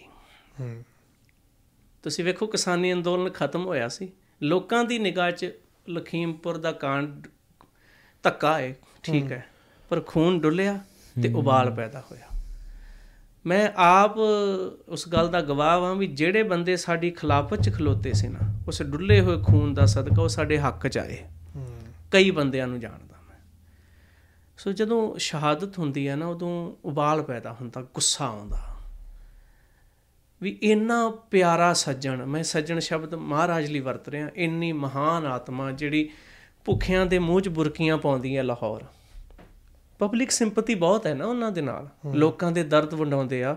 ਪਤਾ ਨਹੀਂ ਕਿੰਨੇ ਲੋਕ ਦੁਖਿਆਰੀ ਆਉਂਦੇ ਹੋਣਗੇ। ਮਹਾਰਾਜ ਕਹਿੰਦੇ ਆਓ ਜੀ ਕੀ ਚਾਹੀਦਾ ਦੱਸੋ? ਖੁੱਲਾ ਹੈ ਸਭ ਕੁਝ ਰਾਜੇ ਦੇ ਕੇ ਜਾਂਦੇ ਆ ਪਬਲਿਕ ਲੈ ਕੇ ਜਾਂਦੀ ਹੈ। ਸੋ ਉਹ ਇੰਨਾ ਪਿਆਰ ਜਦੋਂ ਉਹਨਾਂ ਨੂੰ ਮਿਲਿਆ ਤੇ ਗ੍ਰਿਫਤਾਰੀ ਹੋਈ ਗ੍ਰਿਫਤਾਰੀ ਤੋਂ ਬਾਅਦ ਉਹਨਾਂ ਦੀ ਕੋਸ਼ਿਸ਼ ਸੀ ਵੀ ਇਸ ਮਸੀਹ ਨੂੰ ਖਤਮ ਕਰੋ। ਕਿਉਂਕਿ ਜੇ ਇਹ ਰਹਿ ਗਿਆ ਨਾ ਇਹ- ਇਹਦੇ 'ਚ ਇੱਕ ਚੀਜ਼ ਹੋਰ ਐਡ ਕਰਨਾ ਚਾਹੁੰਦਾ ਮੈਂ ਘਟਨਾ ਤੋਂ ਪਹਿਲਾਂ। ਮਹਾਰਾਜ ਗਏ 1500 ਤੇ 97 98 ਚ ਲਾਹੌਰ ਕਾਲ ਪੈ ਗਿਆ। ਤੇ ਕਾਲ ਪੈ ਗਿਆ ਚੇਚਕ ਦੀ ਬਿਮਾਰੀ ਫੈਲ ਗਈ। ਹੂੰ। ਹਨਾ? ਸਰਕਾਰੀ ਨੌਕਰ ਛੱਡ ਕੇ ਭੱਜ ਗਏ ਸਭ ਕੁਝ ਵੀ ਬਿਮਾਰੀ ਸਾਨੂੰ ਨਾ ਚੰਬੜ ਜੇ ਦਰਬਾਰ ਸਾਹਿਬ ਦੀ ਉਸਾਰੀ ਚੱਲਦੀ ਸੀ ਤੇ ਗੁਰੂ ਅਰਜਨ ਸਾਹਿਬ ਨੇ ਕਿਹਾ ਵੀ, ਸਿੱਖੋ, ਮਾਇਆ ਇੱਥੇ ਨਹੀਂ, ਮਾਇਆ ਲਾਹੌਰ ਲੈ ਕੇ ਆਓ। ਉਸ ਵਕਤ ਤੱਕ ਕਈ ਇਤਿਹਾਸਕਾਰਾਂ ਨੇ ਲਿਖਿਆ ਵੀ 6 ਕਰੋੜ ਲੋਕ ਗੁਰੂ ਅਰਜਨ ਸਾਹਿਬ ਨਾਲ ਜੁੜੇ ਸੀ। ਉਸ ਵਕਤ ਤੱਕ ਚਿੱਠੀਆਂ ਗਈਆਂ ਹੋਣਗੀਆਂ, ਕੋਈ ਕਾਬਲ ਗਈ ਹੋਊਗੀ, ਕੰਧਾਰ ਗਈ ਹੋਊਗੀ, ਕੋਈ ਭੂਟਾਨ ਗਈ ਹੋਏਗੀ। ਸੰਦੇਸੇ ਪਹੁੰਚੇ ਹੋਣਗੇ ਵੀ ਮਹਾਰਾਜ ਨੇ ਕਿਹਾ ਵੀ ਲਾਹੌਰ ਸੇਵਾ ਕਰਨੀ ਹੈ। ਤਾਂ ਲੱਖਾਂ, ਹਜ਼ਾਰਾਂ ਦੀ ਗਿਣਤੀ 'ਚ ਲੋਕ ਆਏ ਸੇਵਾ ਕੀਤੀ। ਮਰਿਆਂ ਨੂੰ ਚੁੱਕਿਆ ਮੂੰਹ 'ਚ ਬੁਰਕੀਆਂ ਪਾਈਆਂ। ਗੁਰੂ ਹਰਗੋਬਿੰਦ ਸਾਹਿਬ ਨੂੰ ਚੇਚਕ ਦੀ ਪ੍ਰੋਬਲਮ ਉੱਥੋਂ ਹੋਈ ਸੀ। ਹੂੰ। ਚਿਕਨ ਪੌਕਸ ਜਿਹਨੂੰ ਹਾਂਜੀ, ਹਾਂਜੀ। ਕਿਉਂਕਿ ਬਿਮਾਰੀ ਹਵਾ 'ਚ ਫੈਲਦੀ ਹੈ ਤਾਂ ਅਸਰ ਤਾਂ ਕਰਦੀ ਸਰੀਰ ਤਾਂ ਸਰੀਰ ਹੈ। ਹਾਂਜੀ। ਲੋਕਾਂ ਦੇ ਦਿਲਾਂ 'ਚ ਬੈਠੇ ਸੀ ਗੁਰੂ ਸਾਹਿਬ। ਫਿਰ ਉਹਨਾਂ ਨੂੰ ਉਹਨਾਂ ਨੂੰ ਲੱਗਦਾ ਸੀ ਵੀ ਜੇ ਬਹੁਤਾ ਚਿਰ ਬੈਠੇ ਰਹੇ ਨਾ ਤੇ ਕੰਮ ਸਾਡੇ ਲਈ ਖਤਰਨਾਕ ਹੋ ਜਾਊਗਾ। ਹੂੰ। ਉਹਨਾਂ ਗ੍ਰਿਫਤਾਰੀ ਪਾਈ ਤਰੀਕੇ ਲੱਭ ਲਏ ਵੀ ਖੁਸਰੋ ਦੀ ਮਦਦ ਕੀਤੀ ਇਹਨਾਂ ਨੇ। ਕਹਾਣੀਆਂ ਘੜ ਲੀਆਂ ਸਾਰਾ ਕੁਝ ਕਰ ਲਿਆ ਝੂਠ ਦਾ ਪੰਡ ਬਣਾ ਕੇ ਪਲੰਦਾ ਬਣਾ ਕੇ। ਫਿਰ ਗੁਰੂ ਸਾਹਿਬ ਨੂੰ ਲਾਹੌਰ ਲੈ ਕੇ ਗਏ ਲਾਹੌਰ ਜਾ ਕੇ ਪਾਤਸ਼ਾਹ ਨੂੰ ਪਹਿਲਾਂ ਤੇ ਦਬਾਇਆ ਹਨਾ ਵੀ ਸਾਡੇ ਸਾਡੇ ਹਿਸਾਬ ਨਾਲ ਚੱਲੋ। ਜੋ ਅਸੀਂ ਕਹਿੰਨੇ ਉਦਾਂ ਕਰੋ। ਹਾਂ ਚ ਹਾਂ ਮਿਲਾਓ ਪਿਆਲੇ ਵਾਲੀ ਗੱਲ ਫਿਰ ਹੋ ਗਈ ਹਨਾ। ਮਹਾਰਾਜ ਕਹਿੰਦੇ ਨਹੀਂ। ਉਦੋਂ ਗੁਰੂ ਨਾਨਕ ਸਾਹਿਬ ਦੇ ਵਕਤ ਬਾਬਰ ਇੰਨਾ ਸਟੈਬਲਿਸ਼ ਨਹੀਂ ਸੀ ਹੋਇਆ ਹਜੇ। ਉਦੋਂ ਉਹਦੀ, ਉਹਦਾ ਮਾਡਲ ਇੰਨਾ ਨਹੀਂ ਸੀ ਬਣਿਆ ਹਜੇ। ਪਰ ਹੁਣ ਤੱਕ ਤਾਂ ਇਹਨਾਂ ਦਾ 150 ਸਾਲ 200 ਸਾਲ ਦਾ ਰਾਜ ਹੋ ਗਿਆ। ਉਹਨਾਂ ਨੇ ਫਿਰ ਸ਼ਰਾ ਦਾ ਕਾਨੂੰਨ ਲਾ ਕੇ ਚੰਗੇਜ ਖਾਂ ਵਾਲਾ ਵੀ ਮਹਾਰਾਜ ਨੂੰ ਤੁਸੀਂ ਖਤਮ ਕਰ ਦਿਓ। ਵੀ ਨਹੀਂ, ਰਹਿਣ ਨਹੀਂ ਦੇਣਾ ਸੀ ਉਹਨਾਂ ਨੇ ਫਿਰ ਪਹਿਲਾਂ ਤੱਤੀ ਤਵੀ ਤੇ ਬਿਠਾਇਆ, ਗਰਮ ਰੇਤ ਪਾਈ। ਫਿਰ ਉਬਲਦੇ, ਉਬਲਦੀ ਤੇਗ ਚ ਪਾ ਲਿਆ। ਫਿਰ ਜਿਹੜਾ ਸਰੀਰ ਹੱਡੀਆਂ ਦਾ ਪਿੰਜਰ, ਉਹ ਵੀ ਸਿੱਖਾਂ ਨੂੰ ਵਾਪਸ ਨਹੀਂ ਕੀਤਾ। ਹੂੰ। ਇਹ ਵੀ ਇਹ ਵੀ ਹਿਸਟਰੀ ਦਾ ਪੱਖ ਹੈ ਇੱਕ ਵੀ ਉਹ ਰਾਵੀ ਦੇ ਦਰਿਆ 'ਚ ਰੋੜ ਦਿੱਤਾ। ਰਾਵੀ ਉਦੋਂ ਜਿੱਥੇ ਗੁਰੂ ਸਾਹਿਬ ਦੀ ਸ਼ਹਾਦਤ ਹੋਈ ਨਾ ਉਹ ਬਿਲਕੁਲ ਰਾਵੀ ਦਾ ਕੰਢਾ ਹੈ। ਅ ਚਾਰ ਕੁ ਦਿਨ ਪਹਿਲਾਂ ਕਿਸੇ ਨੇ ਉਹ ਸਾਰਾ ਨਕਸ਼ਾ ਬਿਆਨ ਕੀਤਾ ਉਹ ਕਹਿੰਦੇ ਵੀ ਹੁਣ ਜਿੱਥੇ ਗੁਰਦੁਆਰਾ ਡੇਰਾ ਸਾਹਿਬ ਪਹਿਲਾਂ ਉੱਥੇ ਰਾਵੀ ਵਗਦੀ ਹੁੰਦੀ ਸੀ ਲਾਹੌਰ। ਹੁਣ ਉਹ ਨਦੀ ਕਿਉਂਕਿ ਆਪਣਾ ਕਟਾਨ ਕਰਦੀ ਹੈ। 2-300 ਸਾਲਾਂ ਚੋਂ ਪਰਾਂ ਹੋ ਜਾਂਦੀ ਹੈ ਇਦਾਂ ਹੀ ਉਹ ਇਲਾਕਾ ਛੱਡ ਗਈ ਨਦੀ। ਰਾਵੀ ਚ ਗੁਰੂ ਸਾਹਿਬ ਦਾ ਸਰੀਰ ਰੋੜ ਦਿੱਤਾ ਗਿਆ। ਇਦਾਂ ਗੁਰੂ ਅਰਜਨ ਸਾਹਿਬ ਦੀ ਸ਼ਹਾਦਤ ਹੋਈ। ਮੈਨੂੰ ਇੱਕ ਪੰਜਾਬੀ ਦਾ ਸ਼ਾਇਰ ਹੈ ਉਹ ਚੇਤੇ ਆਉਂਦਾ ਵਾ। ਉਹਨੇ ਲਿਖਿਆ ਮਹਾਰਾਜ ਕਹਿ ਕੇ ਗਿਆ ਵੀ ਇਹ ਸ਼ਹਾਦਤ ਨਹੀਂ ਇਹ ਸਿੱਖੀ ਦੇ ਬੂਟੇ ਨੂੰ ਪਾਣੀ ਦਿੱਤਾ ਜਾ ਰਿਹਾ ਹੈ। ਪ੍ਰਫੁੱਲਤ ਹੋਏਗਾ ਤੁਸੀਂ ਵੇਖਿਓ ਹਨਾ? ਉਹ ਬੋਲਦਾ ਹੈ ਸਾਡੇ ਦਿਲਾਂ ਨੂੰ ਪਿਆਰ ਦੀ ਪੌਂਦ ਲਾ ਕੇ ਬੂਟਾ ਲਾਇਆ ਹੈ ਸੱਚੇ ਮਾਲੀਆਂ ਨੇ। ਅੰਮ੍ਰਿਤ ਪਾ ਕੇ ਅੰਮ੍ਰਿਤਸਰ ਵਿੱਚੋਂ ਉਸ ਨੂੰ ਸਿੰਚਿਆ ਜਗ ਦੇ ਵਾਲੀਆਂ ਨੇ। ਉਸ ਨੂੰ ਇਤਨਾ ਸੇਵਾ ਦਾ ਬੂਰ ਲੱਗਾ ਝੁਕੀਆਂ ਨਿਮਰਤਾ ਨਾਲ ਸਭ ਡਾਲੀਆਂ ਨੇ। ਐ ਪਰ ਕਿਸੇ ਸ਼ਹੀਦ ਦੇ ਖੂਨ ਬਾਝੋਂ ਆਈਆਂ ਫੁੱਲਾਂ 'ਚ ਅਜੇ ਨਾ ਲਾਲੀਆਂ ਨੇ। ਉਸ ਦੀ ਜੜ 'ਚ ਪਿਆਰੇ ਰਤ ਹੈ ਆਪਣੀ ਚੋ ਦਿੱਤੀ ਜਿਹੜਾ ਵੱਡੇਗਾ ਉਸ ਨੂੰ ਵੀ ਮਹਿਕ ਦੇਸੀ ਚੰਦਨ ਵਾਂਗ ਹੈ ਪਰ ਖੁਸ਼ਬੂ ਦਿੱਤੀ। ਇਹ ਕੁਰਬਾਨੀ ਹੈ।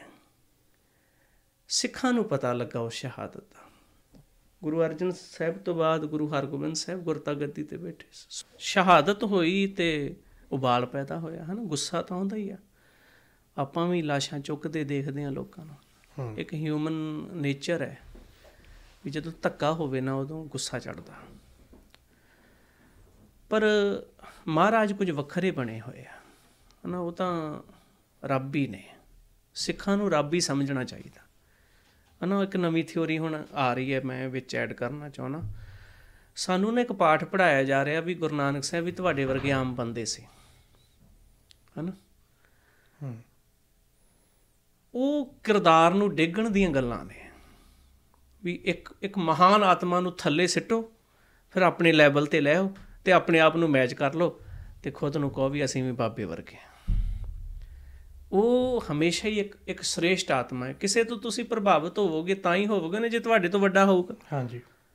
ਜੇ ਤੁਸੀਂ ਕਹਤਾ ਵੀ ਮੇਰੇ ਵਰਗਾ ਹੀ ਹੈ ਨਹੀਂ ਗੱਲ ਬਣਦੀ ਫਿਰ। ਦੁਨੀਆ 'ਚ ਤੁਹਾਨੂੰ ਬਦਲਦਾ ਉਹੀ ਬੰਦਾ ਜਿਹੜਾ ਮਹਾਨ ਹੋਏਗਾ। ਸਰੀਰਕ ਰੂਪ ਵਿੱਚ ਗੁਰੂ ਸਾਹਿਬ ਆਏ। ਉਹ ਸਾਡੇ ਲਈ ਰੱਬ ਹੀ ਆ ਹਨਾ ਕਿਉਂਕਿ ਸਾਨੂੰ ਉਹਨਾਂ ਨੇ ਰੱਬ ਦੀ ਗੱਲ ਸਮਝਾਈ ਹੈ। ਅਸੀਂ ਉਹ ਉਹ ਰਿਸਪੈਕਟ ਨਹੀਂ ਗਵਾਉਣੀ ਕਦੀ ਵੀ। ਅੱਜ ਅੱਜ ਕੱਲ ਇਹ ਚੀਜ਼ਾਂ ਚੱਲਦੀਆਂ ਨੇ ਬਹੁਤ ਹਨਾ ਵੀ ਕਿਤਾਬਾਂ ਲਿਖ ਦਿੰਦੇ ਆ ਕੁਝ ਬੋਲ ਦਿੰਦਾ ਮੇਰੇ ਵਰਗਾ। ਅ ਕੁਝ ਉਹ ਜਿਹੜੇ ਖੱਬੇ ਪੱਖੀ ਲੋਕ ਹੁੰਦੇ ਆ ਉਹ ਕਹਿੰਦੇ ਆ ਵੀ ਬਾਬਾ ਵੀ ਇੱਕ ਆਮ ਇਨਸਾਨ ਸੀ ਹਨਾ। ਇਹਨਾਂ ਰੈਵੋਲੂਸ਼ਨ ਲਿਆਉਣਾ ਇੱਕ ਆਮ ਇਨਸਾਨ ਦੇ ਵੱਸ ਨਹੀਂ ਹੈਗਾ। ਨਹੀਂ ਬਣ ਸਕਦਾ। ਇਹ ਇਹ ਗੱਲ ਸਮਝ ਲੈਣੀ ਚਾਹੀਦੀ। ਅਸੀਂ ਆਮ ਇਨਸਾਨ ਕੀ ਕਰ ਰਹੇ ਹਾਂ? ਪੰਜ ਬੰਦੇ ਨਹੀਂ ਸਾਡੇ ਤੋਂ ਸੂਤ ਹੋਣ ਦੇ। ਜਿੰਨਾ ਮਰਜ਼ੀ ਕੁਦਰਤ ਨੇ ਉਹਨਾਂ ਨੂੰ ਇੱਕ ਨਵਾਜਿਆ ਸੀ ਬਖਸ਼ਿਸ਼ ਕੀਤੀ ਸੀ ਪ੍ਰਗਟ ਕੀਤਾ ਸੀ ਮਿੱਟੀ ਧੁੰਦ ਜਗ ਚਾਨਣ ਹੋਆ ਸਤਿਗੁਰ ਨਾਨਕ ਪ੍ਰਗਟਿਆ। ਸੋ ਸ਼ਹਾਦਤ ਹੋਈ ਖਬਰ ਪਹੁੰਚੀ ਅਕਾਲ ਤਖਤ। ਅਕਾਲ ਤਖਤ ਤਾਂ ਉਦੋਂ ਬਣਿਆ ਨਹੀਂ ਸੀ ਅੰਮ੍ਰਿਤਸਰ ਕਹਿ ਲਓ। ਹੂੰ। ਸਿੱਖਾਂ ਨੇ ਵੇਖਿਆ ਵੀ ਹੁਣ ਇਹਨੂੰ ਸਾਂਭਿਆ ਕਿਦਾਂ ਜਾਏਗਾ ਕਿਉਂਕਿ ਲੋਹੇ ਤੇ ਸੱਟ ਵੱਜੀ ਹੋਈ ਹੈ। ਗੁਰੂ ਹਰਗੋਬਿੰਦ ਸਾਹਿਬ ਦੀ ਉਮਰ ਉਦੋਂ 1595 1606 11 ਸਾਲ ਹੈ। 11 ਸਾਲ ਦੀ ਉਮਰ 'ਚ ਗੁਰੂ ਹਰਗੋਬਿੰਦ ਸਾਹਿਬ ਨੇ ਜ਼ਿੰਮੇਵਾਰੀ ਸੰਭੀ ਹੈ। ਪਰ ਉਹਨਾਂ ਦੇ ਨਾਲ ਦੇ ਜਿਹੜੇ ਸਿੱਖ ਨੇ ਬਾਬਾ ਬੁੱਢਾ ਸਾਹਿਬ ਭਾਈ ਗੁਰਦਾਸ ਜੀ ਉਹ ਸਾਰਾ ਸਾਂਭਦੇ ਹਨਾ। ਗੁਰੂ ਬਾਬਾ ਬੁੱਢਾ ਸਾਹਿਬ ਦਾ ਤਜਰਬਾ ਗੁਰੂ ਨਾਨਕ ਸਾਹਿਬ ਤੋਂ ਆ। ਹੂੰ। ਗੁਰੂ ਨਾਨਕ ਸਾਹਿਬ ਨੂੰ ਮਿਲਿਆ। ਤੇ ਹੁਣ ਤੱਕ ਗੁਰੂ ਨਾਨਕ ਸਾਹਿਬ ਪਾਤਸ਼ਾਹ ਤੱਕ ਦਾ ਤਜਰਬਾ ਉਹਨਾਂ ਕੋਲ ਹੈ। ਮਤਲਬ ਛੇ ਪਾਤਸ਼ਾਹੀਆਂ ਨੇ ਕੀ ਕੁਝ ਕੀਤਾ ਕਿਦਾਂ ਵਿਚਰੇ ਉਹ ਸਾਰੇ ਕਾਸੇ ਦੀ ਗਵਾਹੀ ਬਾਬਾ ਬੁੱਢਾ ਸਾਹਿਬ ਦੇ ਸਕਦੇ। ਹਨਾ ਇੰਨਾ ਤਜਰਬਾ ਉਹਨਾਂ ਕੋਲ। ਭਾਈ ਗੁਰਦਾਸ ਸਾਹਿਬ ਬੜੇ ਵੈਲ ਐਜੂਕੇਟ ਬਹੁਤ ਸਿਆਣੇ ਹਨਾ ਗਿਆਨੀ ਜਿੰਨਾ ਕੁਝ ਉਹ ਲਿਖ ਕੇ ਮੈਨੂੰ ਲੱਗਦਾ ਲਿਖਣਾ ਬਹੁਤ ਔਖਾ। ਇਦਾਂ ਦੇ ਮਹਾਨ ਸਿੱਖ ਹਨਾ। ਫਿਰ ਗੁਰੂ ਹਰਗੋਬਿੰਦ ਸਾਹਿਬ ਨੇ ਕਿਹਾ ਵੀ ਹੁਣ ਆਪਾਂ ਬਰਾਬਰ ਖੜੇ ਹੋਵਾਂਗੇ। ਉੱਥੋਂ ਫਿਰ ਅ, ਰਾਜ ਦਾ ਜਿਹੜਾ ਸੰਕਲਪ ਤਾਂ ਚੱਲਦਾ ਹੀ ਆ ਰਿਹਾ ਸੀ ਕਿਉਂਕਿ ਨਗਰ ਵਸਾਏ ਜਾ ਰਹੇ ਆ। ਹੂੰ। ਫਿਰ ਮਹਾਰਾਜ ਨੇ ਗੁਰੂ ਅਰਜਨ ਸਾਹਿਬ ਦੀ ਸ਼ਹਾਦਤ ਤੋਂ ਬਾਅਦ ਦੋ ਤਲਵਾਰਾਂ ਪਹਿਨੀਆਂ ਜਿਹਨੂੰ ਮੀਰੀ ਪੀਰੀ ਹੈ ਨਾ ਕਨਸੈਪਟ ਕਿਹਾ ਹੈ ਮੀਰ ਕਹਿੰਦੇ ਬਾਦਸ਼ਾਹ ਨੂੰ ਪੀਰ ਕਹਿੰਦੇ ਫਕੀਰ ਨੂੰ। ਹੂੰ। ਧਰਮ ਤੇ ਰਾਜਨੀਤੀ ਦੋਨਾਂ ਨੂੰ ਇਕੱਠਾ ਕਰਤਾ। ਵੀ ਤਖਤ ਤੇ ਬੰਦਾ ਉਹ ਬੈਠੇ ਜਿਹੜਾ ਰੱਬ ਦਾ ਬੰਦਾ ਹੋਵੇ ਹੈਨਾ? ਜੋਗੀ ਅੱਲਾ ਯਾਰ ਖਾਨ ਦਾ ਇੱਕ ਸ਼ੇਰ ਹੈ ਜੋ ਜਿਹੜਾ ਬੰਦਾ ਰੱਬ ਨੂੰ ਪਿਆਰ ਕਰਦਾ ਹੈ ਨਾ ਉਹਦਾ ਪਹਿਲਾ ਜਿਹੜੀ ਨਿਸ਼ਾਨੀ ਹੈ ਪਹਿਚਾਨ ਇਹ ਹੋਣੀ ਚਾਹੀਦੀ ਹੈ ਵੀ ਉਹ ਦੁਨੀਆ ਨੂੰ ਪਿਆਰ ਕਰੇ। ਤਾਂ ਹੀ ਉਹ ਕਾਮਯਾਬ ਬਾਦਸ਼ਾਹ ਹੋ ਸਕਦਾ ਹੈ ਨਾ। ਸੋ ਦੁਨੀਆ ਨੂੰ ਪਿਆਰ ਕਰਨ ਵਾਲਾ ਪੱਖ ਤਾਂ ਬਾਬੇ ਦੇ ਘਰੋਂ ਕੋਈ ਗੱਲ ਹੀ ਨਹੀਂ ਕੀਤੀ ਜਾ ਸਕਦੀ ਵੀ ਉਹ ਤਾਂ ਪਹਿਲੇ ਦਿਨ ਤੋਂ ਹੀ ਵੀ ਨਾ ਕੋ ਵੈਰੀ ਨਹੀਂ ਵਗਾਨਾ। ਉਹਨੇ ਕਿਹਾ ਵੀ ਜੋ ਖਾਲਕ ਕਾ ਪਿਆਰਾ ਉਹ ਖਲਕਤ ਕੋ ਕਰੇ ਪਿਆਰ। ਇਹ ਜੋਗੀ ਦਾ ਸ਼ੇਰ ਹੈ। ਗੁਰੂ ਗੋਬਿੰਦ ਸਿੰਘ ਦੇ ਸਹਿਬਜ਼ਾਦਿਆਂ ਦੀ ਉਸਤਤ ਚ ਉਹਨੇ ਜਿਹੜੀਆਂ ਕਵਿਤਾਵਾਂ ਲਿਖੀਆਂ ਜੋਗੀ ਅੱਲਾ ਯਾਰ ਖਾਨ ਨੇ ਪਾਕਿਸਤਾਨ ਚ ਹੋਇਆ, ਉਹਦਾ ਟਾਈਮ ਪੀਰੀਅਡ 19ਵੀਂ ਸਦੀ ਦੇ ਲਾਸਟ ਦਾ ਸੀ, ਹਨਾ? ਉਹ 1800 ਡੇਟ ਮੈਨੂੰ ਭੁੱਲਦੀ ਹੈ, ਇਸ ਟਾਈਮ ਚ ਆਇਆ 1915 16 ਚ ਉਹਨੇ ਕਵਿਤਾਵਾਂ ਲਿਖੀਆਂ। ਉਹ ਕਹਿੰਦਾ ਹੈ ਵੀ ਜਿਸ ਦਿਲ ਕਾ ਨਹੀਂ ਇਸ਼ਕ ਹਕੀਕੀ ਸੇ ਸਰੋਕਾਰ, ਉਹ ਪੱਥਰ ਕਾ ਟੁਕੜਾ ਹੈ, ਦਿਲ ਤੋਂ ਨਹੀਂ ਜ਼ਿਨਹਾਰ ਇਹ ਉਰਦੂ ਹੈ। जो खालक का प्यारा वो खलकत को करे प्यार बस फकत इतना है काफिर ओ दीदार का म्यार सिक्खी भी सिखाती है फना जात में हो जा पैरों गुरु नानक का हर एक बात में हो जा ਵੀ ਜੇ ਤੂੰ ਬਾਬੇ ਨਾਨਕ ਦੇ ਨਕਸ਼ੇ ਕਦਮ ਤੇ ਤੁਰਨਾ ਚਾਹੁੰਦਾ ਹੈ ਨਾ ਤੇ ਤੂੰ ਰੱਬ ਦੀ ਬਣਾਈ ਦੁਨੀਆ ਨੂੰ ਪਿਆਰ ਕਰ ਹੂੰ ਫਿਰ ਤੈਨੂੰ ਪਤਾ ਲੱਗੇਗਾ ਵੀ ਰੱਬ ਨਾਲ ਪਿਆਰ ਕਿੱਦਾਂ ਕਰਨਾ ਹੈ ਸੋ ਮਹਾਰਾਜ ਨੇ ਫਿਰ ਤਖਤ ਬਣਾਇਆ ਅਕਾਲ ਤਖਤ। ਪਹਿਲਾਂ ਥੜਾ ਸਾਹਿਬ ਕਹਿੰਦੇ ਸੀ ਫਿਰ ਅਕਾਲ ਬੁੰਗਾ ਫਿਰ ਹੌਲੀ ਹੌਲੀ ਅਕਾਲ ਤਖਤ ਸਾਹਿਬ।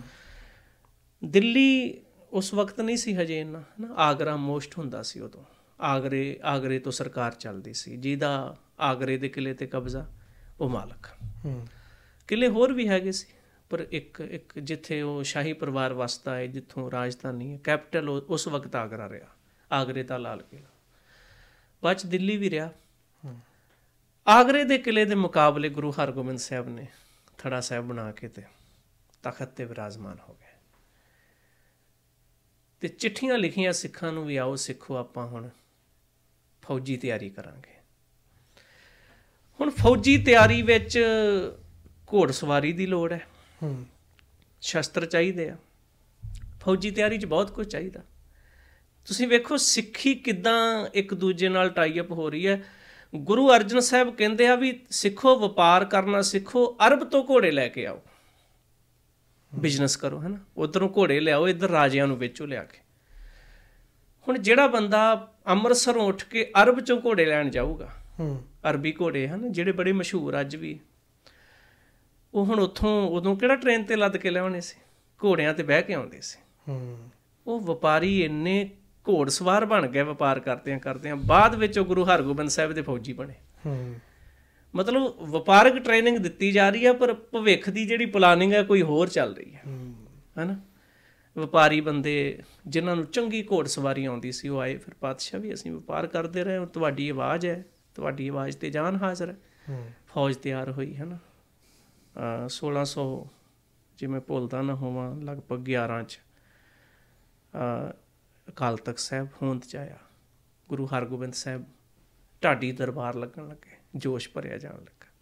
ਗੱਲ ਪਿਆਰ ਦੀ ਵੀ ਹੋ ਰਹੀ ਹੈ ਬਾਣੀ ਵੀ ਪੜੀ ਜਾਂਦੀ ਹੈ ਸ਼ਬਦ ਗਾਏ ਜਾਂਦੇ ਆ।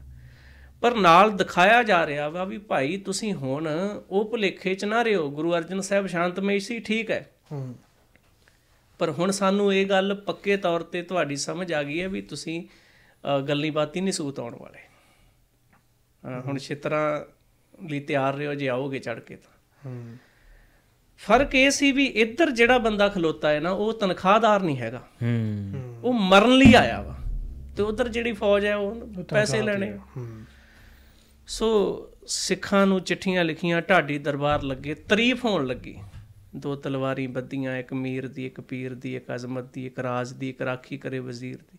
ਹਿੰਮਤ ਬਾਹਾਂ ਕੋਟਗੜ ਦਰਵਾਜ਼ਾ ਬਲਗ ਫਕੀਰ ਦੀ ਨਾਲ ਸਿਪਾਹੀ ਨੀਲ ਨਾਲ ਮਾਰ ਦੁਸ਼ਟਾਂ ਕਰੇ ਤਗੀਰ ਪੱਗ ਤੇਰੀ ਕੇ ਜਹਾਂਗੀਰ ਦੀ ਵੀ ਤੇਰੀ ਸ਼ਾਨੋ ਸ਼ੌਕਤ ਦੇ ਸਾਹਮਣੇ ਜਹਾਂਗੀਰ ਕੀ ਔਕਾਤ ਰੱਖਦਾ? ਹੂੰ। ਹਨਾ ਉਹਨੂੰ ਫਿਰ ਪ੍ਰੋਬਲਮ ਹੋਈ ਵੀ ਇਹ ਤਾਂ ਕੰਮ ਹੀ ਉਲਟਾ ਹੋ ਗਿਆ। ਵੀ ਜਿਸ ਘਰ ਨੂੰ ਅਸੀਂ ਖਤਮ ਕਰਨਾ ਚਾਹੁੰਦੇ ਸੀ ਉਹ ਤਾਂ ਹੋਰ ਵੱਧ ਗਿਆ। ਹੂੰ। ਸੱਚ ਦਾ ਦਬਦਾ ਨਹੀਂ ਹੁੰਦਾ ਕਦੇ। ਥੋੜਾ ਸਮਾਂ ਲੋਕ ਖੁਸ਼ੀ ਮਨਾ ਲੈਂਦੇ ਆ ਝੂਠੇ ਬੰਦੇ ਵੀ ਚੱਲ ਜਿੱਤ ਗਏ ਆ। ਨਹੀਂ। ਉਹ ਖੁਸ਼ ਹੋ ਗਏ ਸੀ ਗੁਰੂ ਅਰਜਨ ਸਾਹਿਬ ਨੂੰ ਸ਼ਹੀਦ ਕਰਕੇ। ਪਰ ਉਹਨਾਂ ਇਹ ਨਹੀਂ ਸੀ ਸੋਚਿਆ ਵੀ ਗੱਲ ਹੋਰ ਪਾਸੇ ਚਲੀ ਜਾਊਗੀ। ਹੁਣ ਕਿੱਦਾਂ ਆਉਣ? ਉਹਨੇ ਚਾਰ ਵਾਰਾਂ ਗੁਰੂ ਹਰਗੋਬਿੰਦ ਸਾਹਿਬ ਨੂੰ ਲਲਕਾਰਿਆ ਜੰਗਾਂ 'ਚ ਤੇ ਚਾਰੋਂ ਵਾਰਾਂ ਹਾਰੇ। ਬਾਜ ਦੀ ਲੜਾਈ, ਫਿਰ ਉਹ ਤਾਜ ਤੱਕ ਪਹੁੰਚ ਗਏ ਗੁਰੂ ਹਰਗੋਬਿੰਦ ਸਾਹਿਬ ਨੇ ਦਿਖਾਇਆ ਦੁਨੀਆ ਨੂੰ ਵੀ ਇਨਸਾਫ ਕੀ ਹੁੰਦਾ ਹੈ। ਹੁਣ ਹੁਣ ਨਾ ਸਟੇਟ ਵਰਸੇਜ ਸਟੇਟ ਹੋ ਰਿਹਾ। ਇਹ ਇਹ ਥਿਉਰੀ ਸਾਨੂੰ ਸਭ ਨੂੰ ਸਮਝਣ ਵਾਲੀ ਹੈ। ਮਹਾਰਾਜ ਨੇ ਫਿਰ ਕਿਹਾ, ਜੀ ਨਾ, ਆਪਾਂ ਇਨਸਾਨੀ ਪਿਆਰ, ਸਨੇਹ ਲਈ ਖੜੇ ਆ ਜਿਹੜਾ ਬੰਦਾ ਰੱਬ ਦੀ ਦੁਨੀਆ ਨੂੰ ਉਜਾੜੇਗਾ, ਜੇ ਉਹ ਚੜ ਕੇ ਆਏਗਾ ਤੇ ਅਸੀਂ ਉਹਨੂੰ ਸਿੱਧੇ ਹੱਥ ਟੱਕਰਾਂਗੇ। ਫਿਰ ਉੱਥੋਂ ਇੱਕ ਸ਼ਸਤਰ ਧਾਰੀ ਖਾਲਸਾ ਤਿਆਰ ਹੋਇਆ। ਜਿਹੜਾ ਬਾਣੀ ਪੜਦਾ ਹੈ, ਐਵੇਂ ਨਹੀਂ ਹਵਾ, ਲਲਕਾਰੇ ਨਹੀਂ ਮਾਰਦਾ। ਉਹ ਜਿਵੇਂ ਆ ਆ ਮੈਂ, ਚਲੋ ਅਸੀਂ ਇਹ ਨਹੀਂ ਕਹਿੰਦੇ ਵੀ ਇਹ ਚੀਜ਼ਾਂ ਨਹੀਂ ਹੋਣੀਆਂ ਚਾਹੀਦੀਆਂ। ਜਿਵੇਂ ਅਸੀਂ ਆ ਸਲੈਂਸਰ ਕੱਢ ਕੇ ਲਲਕਾਰੇ ਮਾਰਦੇ ਹੂੰ। ਇਹ ਚ ਕੀ ਆ ਹਨਾ? ਅਸੀਂ ਅਸੂਲ ਗਿਆਨ ਵਿਚਾਰਧਾਰਾ ਨੂੰ ਸਮਝ ਨਹੀਂ ਰਹੇ। ਅਸੀਂ ਮੇਲੇ ਕਰਦੇ ਆ ਹਨਾ? ਨਸ਼ੇ ਕਰਕੇ ਅਸੀਂ ਟਰਾਲੀਆਂ 'ਚ ਬੈਠੇ ਆ ਅਸੀਂ ਸਲੈਂਸਰ ਪਾੜੇ ਹੋਏ ਆ। ਅਸੀਂ ਵਿਖਾ ਰਹੇ ਆ ਦੁਨੀਆ ਨੂੰ। ਇਦਾਂ ਦੇ ਲਕਾਰੇ ਨਹੀਂ ਸੀ ਮਾਰਦੇ ਉਹ। ਉਹ ਬਾਣੀ ਪੜ੍ਹਦੇ ਸੀ ਬੰਦੇ। ਉਹ ਉਹ ਬਾਬੇ ਦੀ ਕੱਲੀ ਕੱਲੀ ਗੱਲ ਨੂੰ ਸਮਝਦੇ ਸੀ ਉਹ। ਹੈਨਾ? ਤੇ ਜਿਹੜਾ ਬਾਬੇ ਦੀ ਕੱਲੀ ਗੱਲ ਕੱਲੀ ਕੱਲੀ ਗੱਲ ਨੂੰ ਸਮਝਦਾ ਉਹ ਮਰਨ ਤੋਂ ਨਹੀਂ ਡਰਦਾ ਫਿਰ। ਸੋ ਮਹਾਰਾਜ ਨੇ ਤਿਆਰੀ ਕੀਤੀ ਜੰਗ ਜੰਗਾਂ ਵੀ ਜਿੱਤੇ ਹਨਾ? ਫਿਰ ਉਸ ਤੋਂ ਪਹਿਲਾਂ ਉਹਨਾਂ ਨੇ ਕੋਸ਼ਿਸ਼ ਕੀਤੀ ਵੀ ਗੁਰੂ ਹਰਗੋਬਿੰਦ ਸਾਹਿਬ ਨੂੰ ਵੀ ਕੈਦ ਪਾ ਲਿਆ ਜਾਵੇ। ਗਵਾਲੀਅਰ ਚ ਮਹਾਰਾਜ ਨੂੰ ਕੈਦ ਵੀ ਕੀਤਾ ਗਿਆ। ਪਰ ਉਸ ਵਕਤ ਤੱਕ ਗੁਰੂ ਘਰ ਦੀ ਤਾਕਤ ਇੰਨੀ ਵੱਡੀ ਹੋ ਚੁੱਕੀ ਸੀ ਨਾ ਵੀ ਉਹ ਡਿਕਟੇਟਰਸ਼ਿਪ ਵੀ ਸਾਹਮਣੇ ਨਹੀਂ ਟਿਕ ਸਕਦੀ। ਅ ਮਾਹੌਲ ਇਦਾਂ ਦਾ ਬਣ ਚੁੱਕਾ ਸੀ। ਸੋ ਗੁਰੂ ਹਰਗੋਬਿੰਦ ਸਾਹਿਬ ਦੀ ਇੱਕ ਤਾਂ ਬਾਬੇ ਦੀ ਆਪਣੀ ਕਲਾ ਜਦੋਂ ਰੱਬ ਬੈਠਾ ਵਾ ਭਾਜੀ ਫਿਰ ਕੌਣ ਜਿੱਤ ਸਕਦਾ? ਦੂਸਰਾ ਰਾਜਨੀਤਿਕ ਤਾਕਤ। ਆ ਜਿਹੜੇ ਆਪਾਂ ਨਗਰ ਕੀਰਤਨ ਕੱਢਦੇ ਹਾਂ ਨਾ ਚਲੋ ਇਹ ਜਲੂਸ ਸ਼ਬਦ ਹੁੰਦਾ ਸੀ ਪਹਿਲਾਂ। ਪ੍ਰਭਾਤ ਫੇਰੀਆਂ ਸ਼ਬਦ ਚੌਂਕੀ। ਗੁਰੂ ਹਰਗੋਬਿੰਦ ਸਾਹਿਬ ਗਵਾਲੀਅਰ ਗ੍ਰਿਫਤਾਰ ਹੋਇਆ ਤੇ ਸਿੱਖ ਅੰਮ੍ਰਿਤਸਰੋਂ ਤੁਰ ਕੇ ਜਾਂਦੇ ਗਵਾਲੀਅਰ ਤੱਕ। ਇਹ ਨਹੀਂ ਵੀ ਛੋਟੀ ਮੋਟੀ ਗਿਣਤੀ ਹਜ਼ਾਰਾਂ ਦੀ ਗਿਣਤੀ ਚ। ਤੇ ਉਹ ਜਾ ਕੇ ਉੱਥੇ ਜਦੋਂ ਕਿਲੇ ਦੀਆਂ ਕੰਧਾਂ ਵਿੱਚ ਚੁੰਮਦੇ ਇਤਿਹਾਸ ਲਿਖਦਾ। ਫਿਰ ਉਹਨਾਂ ਨੂੰ ਲੱਗਦਾ ਵੀ ਇਹ ਤਾਕਤ ਬਹੁਤ ਵੱਡੀ ਆ। ਹੁਣ ਨਹੀਂ ਸਾਡੇ ਕਾਬੂ ਆ ਸਕਦੇ। ਫਿਰ ਉਹ ਜਹਾਂਗੀਰ ਉਤੋਂ ਬਿਮਾਰ ਹੋ ਜਾਂਦਾ। ਜੋਤਸ਼ੀਆਂ ਵੀ ਕਹਿ ਦਿੱਤਾ ਵੀ ਭਾਈ ਤੂੰ ਬਾਬੇ ਨਾਲ ਮੱਥਾ ਲਾਇਆ। ਹੂੰ। ਸੱਚ ਨਾਲ ਮੱਥਾ ਲਾਇਆ। ਤੇ ਮਹਾਰਾਜ ਬਾਣੀ ਚ ਵੀ ਲਿਖਦੇ ਆ ਵੀ ਕੂੜ ਨਿਖੁੱਟੈ ਨਾਨਕਾ ਓੜਕ ਸੱਚ ਰਹੀ। ਉਹ ਫਿਰ ਉਹਨਾਂ ਨੂੰ ਝੁਕਣਾ ਪੈਂਦਾ ਹਨਾ? ਗੁਰੂ ਸਾਹਿਬ ਨੂੰ ਛੱਡਦੇ ਆ।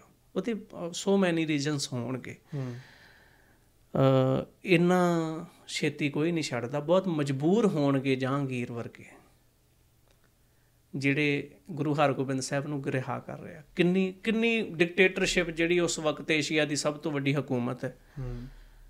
ਉਹ ਕਿੰਨੀ ਮਜਬੂਰ ਹੋ ਗਈ ਹੋਊਗੀ ਹੈਨਾ? ਉਸ ਸਾਰੇ ਵਰਤਾਰੇ ਦੇ ਸਾਹਮਣੇ। ਉਹਨਾਂ ਨੂੰ ਗੁਰੂ ਸਾਹਿਬ ਨੂੰ ਰਿਹਾ ਕਰਨਾ ਪਿਆ। ਫਿਰ ਮਹਾਰਾਜ ਤੋਂ ਨਾ ਮਾਫੀਆਂ ਵੀ ਮੰਗੀਆਂ। ਨੂਰਜਾਨ ਨੇ ਮਾਤਾ ਗੰਗਾ ਜੀ ਤੋਂ ਮਾਫੀ ਮੰਗੀ ਵੀ ਅਸੀਂ ਤੁਹਾਡਾ ਪਤੀ ਸ਼ਹੀਦ ਕੀਤਾ। ਤੇ ਬਾਬੇ ਦੇ ਘਰ ਦੀ ਕਮਾਲ ਦੀ ਗੱਲ ਦੇਖੋ ਵੀ ਜਿਸ ਔਰਤ ਦਾ ਪਤੀ ਖਤਮ ਕੀਤਾ ਹੋਵੇ ਨਾ, ਮੈਂ ਖਤਮ ਸ਼ਬਦ ਵਰਤ ਰਿਹਾ ਆਮ ਬੋਲੀ 'ਚ। ਗੁਰੂ ਅਰਜਨ ਸਾਹਿਬ ਸ਼ਹੀਦ ਹੋਏ, ਮਾਤਾ ਗੰਗਾ ਜੀ ਦੇ ਉਹ ਪਤੀ ਨੇ। ਜਿਸ ਔਰਤ ਦੇ ਪਤੀ ਦਾ ਕਤਲ ਹੋਇਆ ਹੋਵੇ ਨਾ, ਉਸ ਮਾਫ ਨਹੀਂ ਕਰਦੀ ਕਦੇ। ਤੇ ਗਵਾਲੀਅਰ ਦੀ ਰਿਹਾਈ ਤੋਂ ਬਾਅਦ ਮਹਾਰਾਜ ਜਦੋਂ ਆਗਰੇ ਬੈਠੇ ਆ ਤੰਬੂ ਲੱਗਾ ਮਾਤਾ ਗੰਗਾ ਜੀ ਨਾਲ ਬੈਠੇ ਆ। ਇਤਿਹਾਸ ਕਹਿੰਦਾ ਮਾਤਾ ਗੰਗਾ ਜੀ ਨੂੰ ਨੂਰਜਾਂ ਕਹਿੰਦੀ ਆ ਵੀ ਸਾਡੇ ਤੋਂ ਗਲਤੀ ਹੋਈ ਹੈ। ਸਾਡੇ ਕੰਨ ਭਰੇ ਗਏ ਸੀ ਸਾਨੂੰ ਕੁਝ ਹੋਰ ਸਮਝਾਇਆ ਗਿਆ ਸੀ।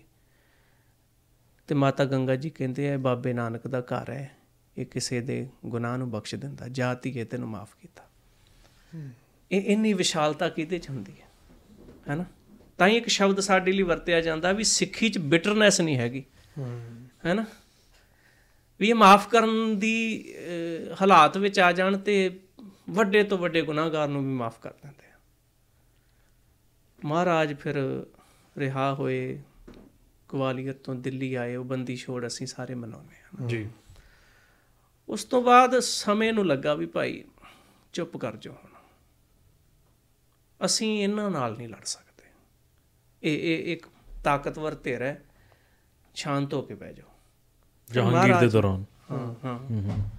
ਉਸ ਤੋਂ ਬਾਅਦ ਜਹਾਂਗੀਰ ਤੋਂ ਬਾਅਦ ਸ਼ਾਹਜਹਾਂ ਆ ਜਾਂਦਾ ਹੈ ਸ਼ਾਹਜਹਾਂ ਤੇ ਇੱਧਰ ਗੁਰੂ ਹਰਗੋਬਿੰਦ ਸਾਹਿਬ ਤੋਂ ਬਾਅਦ ਗੁਰੂ ਹਰਰਾਏ ਸਾਹਿਬ। ਗੁਰੂ ਹਰਰਾਏ ਸਾਹਿਬ ਵੀ ਉਹਨਾਂ ਵੀ 2200 ਘੋੜ ਸਵਾਰ ਰੱਖੇ ਗੁਰੂ ਹਰਕ੍ਰਿਸ਼ਨ ਸਾਹਿਬ। ਫਿਰ ਉਸ ਤੋਂ ਬਾਅਦ ਗੁਰੂ ਤੇਗ ਬਹਾਦਰ ਸਾਹਿਬ। ਤੁਸੀਂ ਚੜ੍ਹਦੀ ਕਲਾ ਵੇਖੋ ਅ, 1664 ਦੀ ਗੱਲ ਹੈ ਗੁਰੂ ਹ- ਹਰਕ੍ਰਿਸ਼ਨ ਸਾਹਿਬ ਦਿੱਲੀ ਜਾਂਦੇ ਆ। ਤੇ ਬਾਦਸ਼ਾਹ ਤਰਲੇ ਕੱਢਦਾ ਵਾ ਵੀ ਤੁਸੀਂ ਮੈਨੂੰ ਦਰਸ਼ਨ ਦੇ ਦਿਓ। ਇੱਕ ਵਾਰ ਮੈਂ ਤੁਹਾਨੂੰ ਮਿਲਣਾ ਚਾਹੁੰਦਾ। ਤੇ ਗੁਰੂ ਹਰਰਾਏ ਸਾਹਿਬ ਨੇ ਇੱਕ ਗੱਲ ਕਹੀ ਸੀ ਆਪਣੇ ਬੇਟੇ ਗੁਰੂ ਹਰਕ੍ਰਿਸ਼ਨ ਸਾਹਿਬ ਨੂੰ ਵੀ ਉਹਨੂੰ ਦਰਸ਼ਨ ਨਹੀਂ ਦੇਣੇ। ਨਾ ਡਰ ਮੰਨਣਾ ਤੇ ਨਾ ਮਨਾਉਣਾ। ਅਹ ਭੈ ਚ ਨਹੀਂ ਰਹਿਣਾ। ਨਿਡਰ ਹੈ ਬਾਬੇ ਦਾ ਘਰ। ਨਿਰਭਉ ਨਿਰਵੈਰ ਜਿਹੜਾ ਬੰਦਾ ਗਾਉਂਦਾ ਹੋਵੇ ਉਹਨੂੰ ਕਾਹਦਾ ਫਿਕਰ ਫੱਕ? ਉਹ ਤਰਲੇ ਕੱਢਦਾ ਮਰ ਗਿਆ। ਮਹਾਰਾਜ ਕਹਿੰਦੇ ਦਿੱਲੀ ਆਵਾਂਗੇ। ਗਏ ਬੰਗਲਾ ਸਾਹਿਬ ਦਿੱਲੀ। ਰਾਜਾ ਜੈ ਸਿੰਘ ਦਾ ਬੰਗਲਾ ਸੀ ਉਹ। ਉਹ ਚਲੋ ਸ਼ਰਧਾਲੂ ਸੀ ਗੁਰੂ ਘਰ ਦਾ। ਮਹਾਰਾਜ ਗਏ ਪਰ ਔਰੰਗਜ਼ੇਬ ਦੇ ਮੂੰਹ ਮੱਥੇ ਨਹੀਂ ਲੱਗੇ। ਉਹਦੇ ਉਹਦੀ ਹਿੱਕ ਤੇ ਬਹਿ ਕੇ ਕਹਿੰਦੇ ਨਹੀਂ ਅਸੀਂ ਨਹੀਂ ਮਿਲਣਾ। ਤਰਲੇ ਚਿੱਠੀਆਂ ਲਿਖਦਾ ਹੈ ਤਰਲੇ ਕੱਢਦਾ ਵੀ ਨਾ ਭਾਈ ਇੱਕ ਵਾਰਾ ਮਿਲੋ। ਕਹਿੰਦੇ ਨਹੀਂ ਜਿਹੜਾ ਬੰਦਾ ਆਪਣੇ ਭਰਾਵਾਂ ਦਾ ਕਾਤਲ ਹੋਵੇ ਆਪਣੇ ਬਾਪੂ ਦਾ ਕਾਤਲ ਲੂਣ ਵਾਲਾ ਪਾਣੀ ਦੇ ਕੇ ਮਾਰਿਆ ਸ਼ਾਹਜਹਾਨ ਨੂੰ। ਇਹ ਇਹ ਇਸਲਾਮ ਦੇ ਵੀ ਸਕੇ ਨਹੀਂ ਹੋਏ ਕਦੀ। ਇਹਨਾਂ ਨੂੰ ਕੋਈ ਮਤਲਬ ਨਹੀਂ ਸੀ ਕਿਸੇ ਧਰਮ ਨਾਲ। ਕਾਜੀ ਨੂੰ ਰਿਸ਼ਵਤ ਦਿੰਦੇ ਸੀ ਉਹ ਫੈਸਲਾ ਇਹਨਾਂ ਦੇ ਹੱਕ 'ਚ ਕਰ ਦਿੰਦਾ ਸੀ। ਹਜ਼ਰਤ ਸਾਹਿਬ ਗੁਰਤਾ ਗੱਦੀ ਤੇ ਬਹਿੰਦੇ ਆ 1664 ਵਿੱਚ। ਉਹ ਬਕਾਲੇ ਅੰਮ੍ਰਿਤਸਰ ਜ਼ਿਲ੍ਹੇ 'ਚ ਹੈ ਸ਼ਾਇਦ ਬਕਾਲਾ। ਬਕਾਲੇ ਸਤਿਗੁਰੂ ਗੁਰਤਾ ਗੱਦੀ ਤੇ ਬਹਿੰਦੇ ਫਿਰ ਉੱਥੋਂ ਫਿਰ ਪ੍ਰਚਾਰ ਫੇਰੀ ਆਰੰਭ ਕਰਦੇ ਮਹਾਰਾਜ। ਉਧਰ ਜਾਂਦੇ ਆ ਪਟਨਾ ਸਾਹਿਬ ਟਾਕਾ ਬਕਾਲ ਉੱਥੇ ਫਿਰ ਪਟਨਾ ਸਾਹਿਬ 22 ਦਸੰਬਰ 1666 ਨੂੰ ਗੁਰੂ ਗੋਬਿੰਦ ਸਿੰਘ ਦਾ ਪ੍ਰਕਾਸ਼ ਹੁੰਦਾ। ਜੋ ਮਾਤਾ ਗੁਜਰ ਕੌਰ ਜੀ ਪਹਿਲਾ ਨਾਮ ਗੁਜਰੀ ਹੁਣ ਅੱਜ ਕੱਲ ਗੁਜਰ ਕੌਰ ਜੀ ਲਿਖਦੇ ਆ ਹਿਸਟਰੀ 'ਚ ਹੈ ਨਾ ਚਲੋ ਮਾਤ ਗੁਜਰੀ ਕਵਾਂਗੇ ਆਪਾਂ। ਮਾਤਾ ਗੁਜਰੀ ਤੇ ਗੁਰੂ ਗੋਬਿੰਦ ਸਿੰਘ ਮਹਾਰਾਜ ਦੇ ਜੇ ਆਪਾਂ ਆਨੰਦ ਕਾਰਜ ਮਾਤਾ ਗੁਜਰੀ ਦੇ ਆਨੰਦ ਕਾਰਜ ਤੇ ਗੁਰੂ ਗੋਬਿੰਦ ਸਿੰਘ ਮਹਾਰਾਜ ਦੇ ਪ੍ਰਕਾਸ਼ ਦਾ ਟਾਈਮ ਪੀਰੀਅਡ ਦੇਖੀਏ 1634 ਚ ਮਾਤਾ ਗੁਜਰੀ ਜੀ ਦਾ ਆਨੰਦ ਕਾਰਜ ਹੁੰਦਾ ਤੇ 1666 ਵਿੱਚ ਪ੍ਰਕਾਸ਼ ਹੁੰਦਾ। 32 ਸਾਲ ਹੋ ਗਏ। ਹੂੰ। ਹਾਂ ਅਪਰੋਕਸੀਮੇਟਲੀ ਇੰਨੇ ਕੁ ਟਾਈਮ ਹੋ ਗਿਆ। 32 ਸਾਲਾਂ ਬਾਅਦ ਉਹਨਾਂ ਦੇ ਆਨੰਦ ਕਾਰਜ ਤੋਂ ਗੁਰੂ ਗੋਬਿੰਦ ਸਿੰਘ ਮਹਾਰਾਜ ਆਉਂਦੇ ਆ। ਪਰ ਉਸ ਘਰ 'ਚ ਨਾ ਚਾਹਤ ਨਹੀਂ ਸੀ ਕੋਈ ਉੱਥੇ ਸਬਰ ਹੀ ਸਬਰ ਹੂੰ। ਉਹ ਤਾਂ ਦੁਨੀਆ ਨੂੰ ਕਹਿੰਦੇ ਆ ਵੀ ਭਾਈ ਰੱਬ ਦੀ ਰਜ਼ਾ 'ਚ ਆਪੇ ਹਰ ਇੱਕ ਰੰਗ ਹੈ ਆਪੇ ਬਰੰਗੀ ਜੋ ਤਿਸ ਭਾਵੈ ਨਾਨਕਾ ਸਾਈ ਗੱਲ। ਚੰਗੀ ਕੁਝ ਵੀ ਹੋ ਜਾਏ ਤੁਸੀਂ ਇਹ ਨਹੀਂ ਕਹਿਣਾ ਵੀ ਰੱਬ ਨੇ ਮਾੜਾ ਕੀਤਾ। ਇਹ ਇਹ ਥਿਉਰੀ ਅੱਜ ਨਹੀਂ ਹੈਗੀ ਦੁਨੀਆ 'ਚ ਅੱਜ ਸਿੱਖਾਂ ਦੇ ਪੱਲੇ ਵੀ ਨਹੀਂ ਹੈਗੀ। ਅਸੀਂ ਬਾਣੀ ਪੜ੍ਹਦੇ ਆਂ ਪਰ ਵਿਰਲਾ ਬਣ ਜਾਈਏ ਨਹੀਂ ਤਾਂ ਅਸੀਂ ਥੋੜਾ ਜਿਹਾ ਬਿਜ਼ਨਸ ਲਾਸ ਹੋ ਜਾਏ ਤਾਂ ਅਸੀਂ ਰੋਣ ਰੋਣ ਲੱਗ ਪੈਨੇ ਆ। ਸੁਸਾਈਡ ਆਤਮ ਹੱਤਿਆ ਕੀ ਹੈ? ਹੂੰ। ਸਿੱਖਾਂ ਦੇ ਘਰ ਵਿੱਚ ਆਤਮ ਹੱਤਿਆ ਲਈ ਕੋਈ ਜਗ੍ਹਾ ਨਹੀਂ। ਅਸੀਂ ਹਾੜੇ ਕੱਢਦੇ ਆਂ ਤਰਲੇ ਲੈਨੇ ਆ 4 ਸਾਲ ਕਿਸੇ ਦੇ ਘਰ ਔਲਾਦ ਨਾ ਹੋਵੇ ਪਤਾ ਨਹੀਂ ਕੋਈ ਬਾਬਾ ਨਹੀਂ ਛੱਡਦਾ ਉਹ ਦੁਨੀਆ ਤੋਂ। ਬਿਮਾਰੀ ਹੋ ਜਾਵੇ ਤਾਂ। ਹਾਂ ਕੁਝ ਵੀ ਹੋ ਜਾਏ ਹਨਾ? ਅਸੀਂ ਉਸ ਮਾਹੌਲ ਵਿੱਚ ਹਾਂ। ਉਹ ਘਰ ਸਬਰ ਨਾਲ ਵੱਜਾ ਸੀ ਫਿਰ ਜਦੋਂ ਮਹਾਰਾਜ ਦਾ ਪ੍ਰਕਾਸ਼ ਹੋਇਆ ਪਟਨਾ ਸਾਹਿਬ ਗੁਰੂ ਤੇਗ ਬਹਾਦਰ ਸਾਹਿਬ ਉਦੋਂ ਅਸਾਮ ਵਾਲੇ ਉਧਰ ਇਲਾਕਿਆਂ 'ਚ ਸੀ। ਅ, ਚਿੱਠੀ ਭੇਜੀ ਗਈ ਵੀ ਮਹਾਰਾਜ ਦਾ ਪ੍ਰਕਾਸ਼ ਹੋਇਆ ਤੇ ਫਿਰ ਉੱਥੇ ਸ਼ਬਦ ਗੁਰੂ ਤੇਗ ਬਹਾਦਰ ਸਾਹਿਬ ਨੇ ਨਾਮ ਰੱਖਿਆ ਗੋਬਿੰਦ। ਉਹਨਾਂ ਨੇ ਵਧਾਈ ਲਿਖੀ ਹੈ ਨਾ ਜਿੱਦਾਂ ਵੀ ਆਪਾਂ ਚਲੋ ਪ੍ਰਚਾਰਤੇ ਆ ਤੇ ਘਰੇ ਵਧਾਈ ਭੇਜੀਏ। ਤੇ ਗੁਰੂ ਗੋਬਿੰਦ ਨਹੀਂ ਗੋਬਿੰਦ ਕੇ ਜਨਮ ਕੀ ਵਧਾਈ ਹੋ? ਕਿਉਂਕਿ ਉਧਰ ਦੀ ਬੋਲੀ ਚ ਹੈ ਨਾ। ਪਟਨਾ ਦੀ। ਅ ਰਾਏ ਸ਼ਬਦ ਉਹਨਾਂ ਨੇ ਆਪ ਵਰਤਿਆ ਗੋਬਿੰਦ ਰਾਏ। ਫਿਰ ਮਹਾਰਾਜ ਤਿੰਨ ਕੁ ਮਹੀਨੇ ਬਾਅਦ ਆਏ। ਕੁਝ ਘਟਨਾਵਾਂ ਭਾਵੇਂ ਬੰਦੇ ਜਿਹੜੇ ਆ ਨਾ ਸਾਇੰਟੀਫਿਕ ਰੀਜ਼ਨ ਤੇ ਆ ਕੇ ਨਾ ਕਹਿੰਦੇ ਆ ਵੀ ਸਾਇੰਸ ਦੀ ਥਿਉਰੀ ਇਹ ਕਹਿੰਦੀ ਆ ਉਹ ਕਹਿੰਦੀ ਹੈ ਜੋ ਸਾਇੰਸ 20 ਸਾਲਾਂ ਬਾਅਦ ਆਪ ਆਪਣੀ ਗੱਲ ਤੋਂ ਪਲਟ ਜਾਂਦੀ। ਹੂੰ। ਹੈ ਨਾ ਖੋਜ ਹੀ ਹੈ ਨਾ। ਨਾਲੇ ਸਾਇੰਸ ਆਪ ਕਹਿੰਦੀ ਅਸੀਂ ਕਿੰਨੀ ਪਰਸੈਂਟੇਜ ਹੀ ਹੈ ਇਸ ਦੁਨੀਆ ਦੀ। ਸਮਝ ਪਾਏ ਅਸੀਂ ਸਮਝ ਹੀ ਨਹੀਂ ਪਾਏ ਹਜੇ ਮੈਨੂੰ ਲੱਗਦਾ ਪੌਣੇ ਕੁ 4% ਦਾ ਜ਼ਿਕਰ ਹੁੰਦਾ, 4 ਹਨਾ? ਪੌਣੇ 4 ਜੀ। ਪੌਣੇ ਕੁ 4% ਸਮਝ ਦੀ ਗੱਲ ਕਰਨ ਵਾਲੇ ਤੇ ਦੀ ਉਹ ਸੋਚ ਨੂੰ ਤੁਸੀਂ ਸਾਰੀ 100% ਤੇ ਕਿਦਾਂ ਥੋਪ ਸਕਦੇ ਹੋ? ਨਾਲੇ ਸਭ ਤੋਂ ਵੱਡੀ ਗੱਲ ਸੋਚਦੇ ਵੀ ਉਸ ਦਿਮਾਗ ਤੇ ਜਿਹਦਾ 1% ਵੀ ਹਲੇ ਯੂਜ਼ ਨਹੀਂ ਕੀਤਾ ਗਿਆ। ਉਸ ਦਿਮਾਗ ਤੋਂ ਹਨਾ? ਉਹ ਵੀ ਉਹ ਵੀ ਪਰਸੈਂਟੇਜ ਵੀ ਤਾਂ ਆਪ ਹੀ ਕੱਢੀ ਹੈ ਹਾਂਜੀ। ਹੈਨਾ? ਆਪ ਹੀ ਕਹਿੰਦੇ ਨੇ ਇੰਨੇ ਜੋਕੇ ਜੇ ਹਿਸਾਬ ਲਾਇਆ ਜਾਵੇ ਵੀ ਪਰਸੈਂਟੇਜ ਵੀ ਤਾਂ ਆਪੇ ਕੱਢ ਲਈ ਹੈਨਾ? ਜਿੱਦਾਂ ਜਿਵੇਂ ਸਮਝ ਆਈ ਚਲੋ ਗਿਆਨ ਦੀ ਦੁਨੀਆ ਨੂੰ ਲੋੜ ਹੁੰਦੀ ਹੈ ਸਾਧਨ ਬਣਦੇ ਆ ਚੀਜ਼ਾਂ ਬਣਦੀਆਂ ਪਰਸੈਂਟੇਜ ਵੀ ਆਪੇ ਕੱਢ ਲਈ ਇਹਨਾਂ। ਇਹਨਾਂ ਨੇ ਬ੍ਰਹਿਮੰਡਾਂ ਦਾ ਜ਼ਿਕਰ ਕੀਤਾ। ਮਹਾਰਾਜ ਕੋਟ ਬ੍ਰਹਿਮੰਡ ਕੋ ਠਾਕੁਰ ਸੁਆਮੀ ਹਾਂ ਕਰੋੜਾਂ ਹੀ ਕਿੰਨੇ ਕਰੋੜਾਂ ਕੋਈ ਪਤਾ ਹੀ ਨਹੀਂ। ਅਸੰਖ ਸ਼ਬਦ ਵਰਤਿਆ ਗਿਆ। ਸੈਯਦ ਭੀਖਣ ਸ਼ਾਹ ਦਾ ਜ਼ਿਕਰ ਹੁੰਦਾ ਹੈ ਨਾ ਆਪਾਂ ਫਿਰ ਉੱਥੋਂ ਜਿੱਥੋਂ ਸ਼ੁਰੂ ਹੋਏ ਸੀ ਆਪਾਂ ਵੀ ਇਨਸਾਨੀਅਤ ਸਭ ਤੋਂ ਪਹਿਲਾ ਧਰਮ ਹੈ। ਹੂੰ। ਉਹ ਜਿਵੇਂ ਉਹ ਦੋ ਕੁੱਜੀਆਂ ਲੈ ਕੇ ਆਉਂਦਾ ਹਨਾ? ਉਹਦਾ ਉਹ ਉਹ ਵੇਖਣਾ ਚਾਹੁੰਦਾ ਸੀ ਵੀ ਇਸ ਘਰ ਦੀ ਇਸ ਘਰ ਦਾ ਜਿਹੜਾ ਜਦੋਂ ਜਨਮ ਲੈਂਦਾ ਹੈ ਨਾ ਬਾਲਕ ਉਹ ਉਹ ਉਹਦੀ ਪਹਿਲੀ ਥਿਉਰੀ ਕੀ ਹੋਊਗੀ? ਹੂੰ। ਬੜਾ ਸਮਝਣ ਵਾਲਾ ਵਿਸ਼ਾ ਹੈ ਵੀ ਵੀ ਇੰਨੇ 100 ਸਾਲਾਂ ਤੋਂ ਬਾਬੇ ਨਾਨਕ ਦਾ ਘਰ ਇਹ ਗੱਲਾਂ ਕਰਦਾ ਆ ਰਿਹਾ।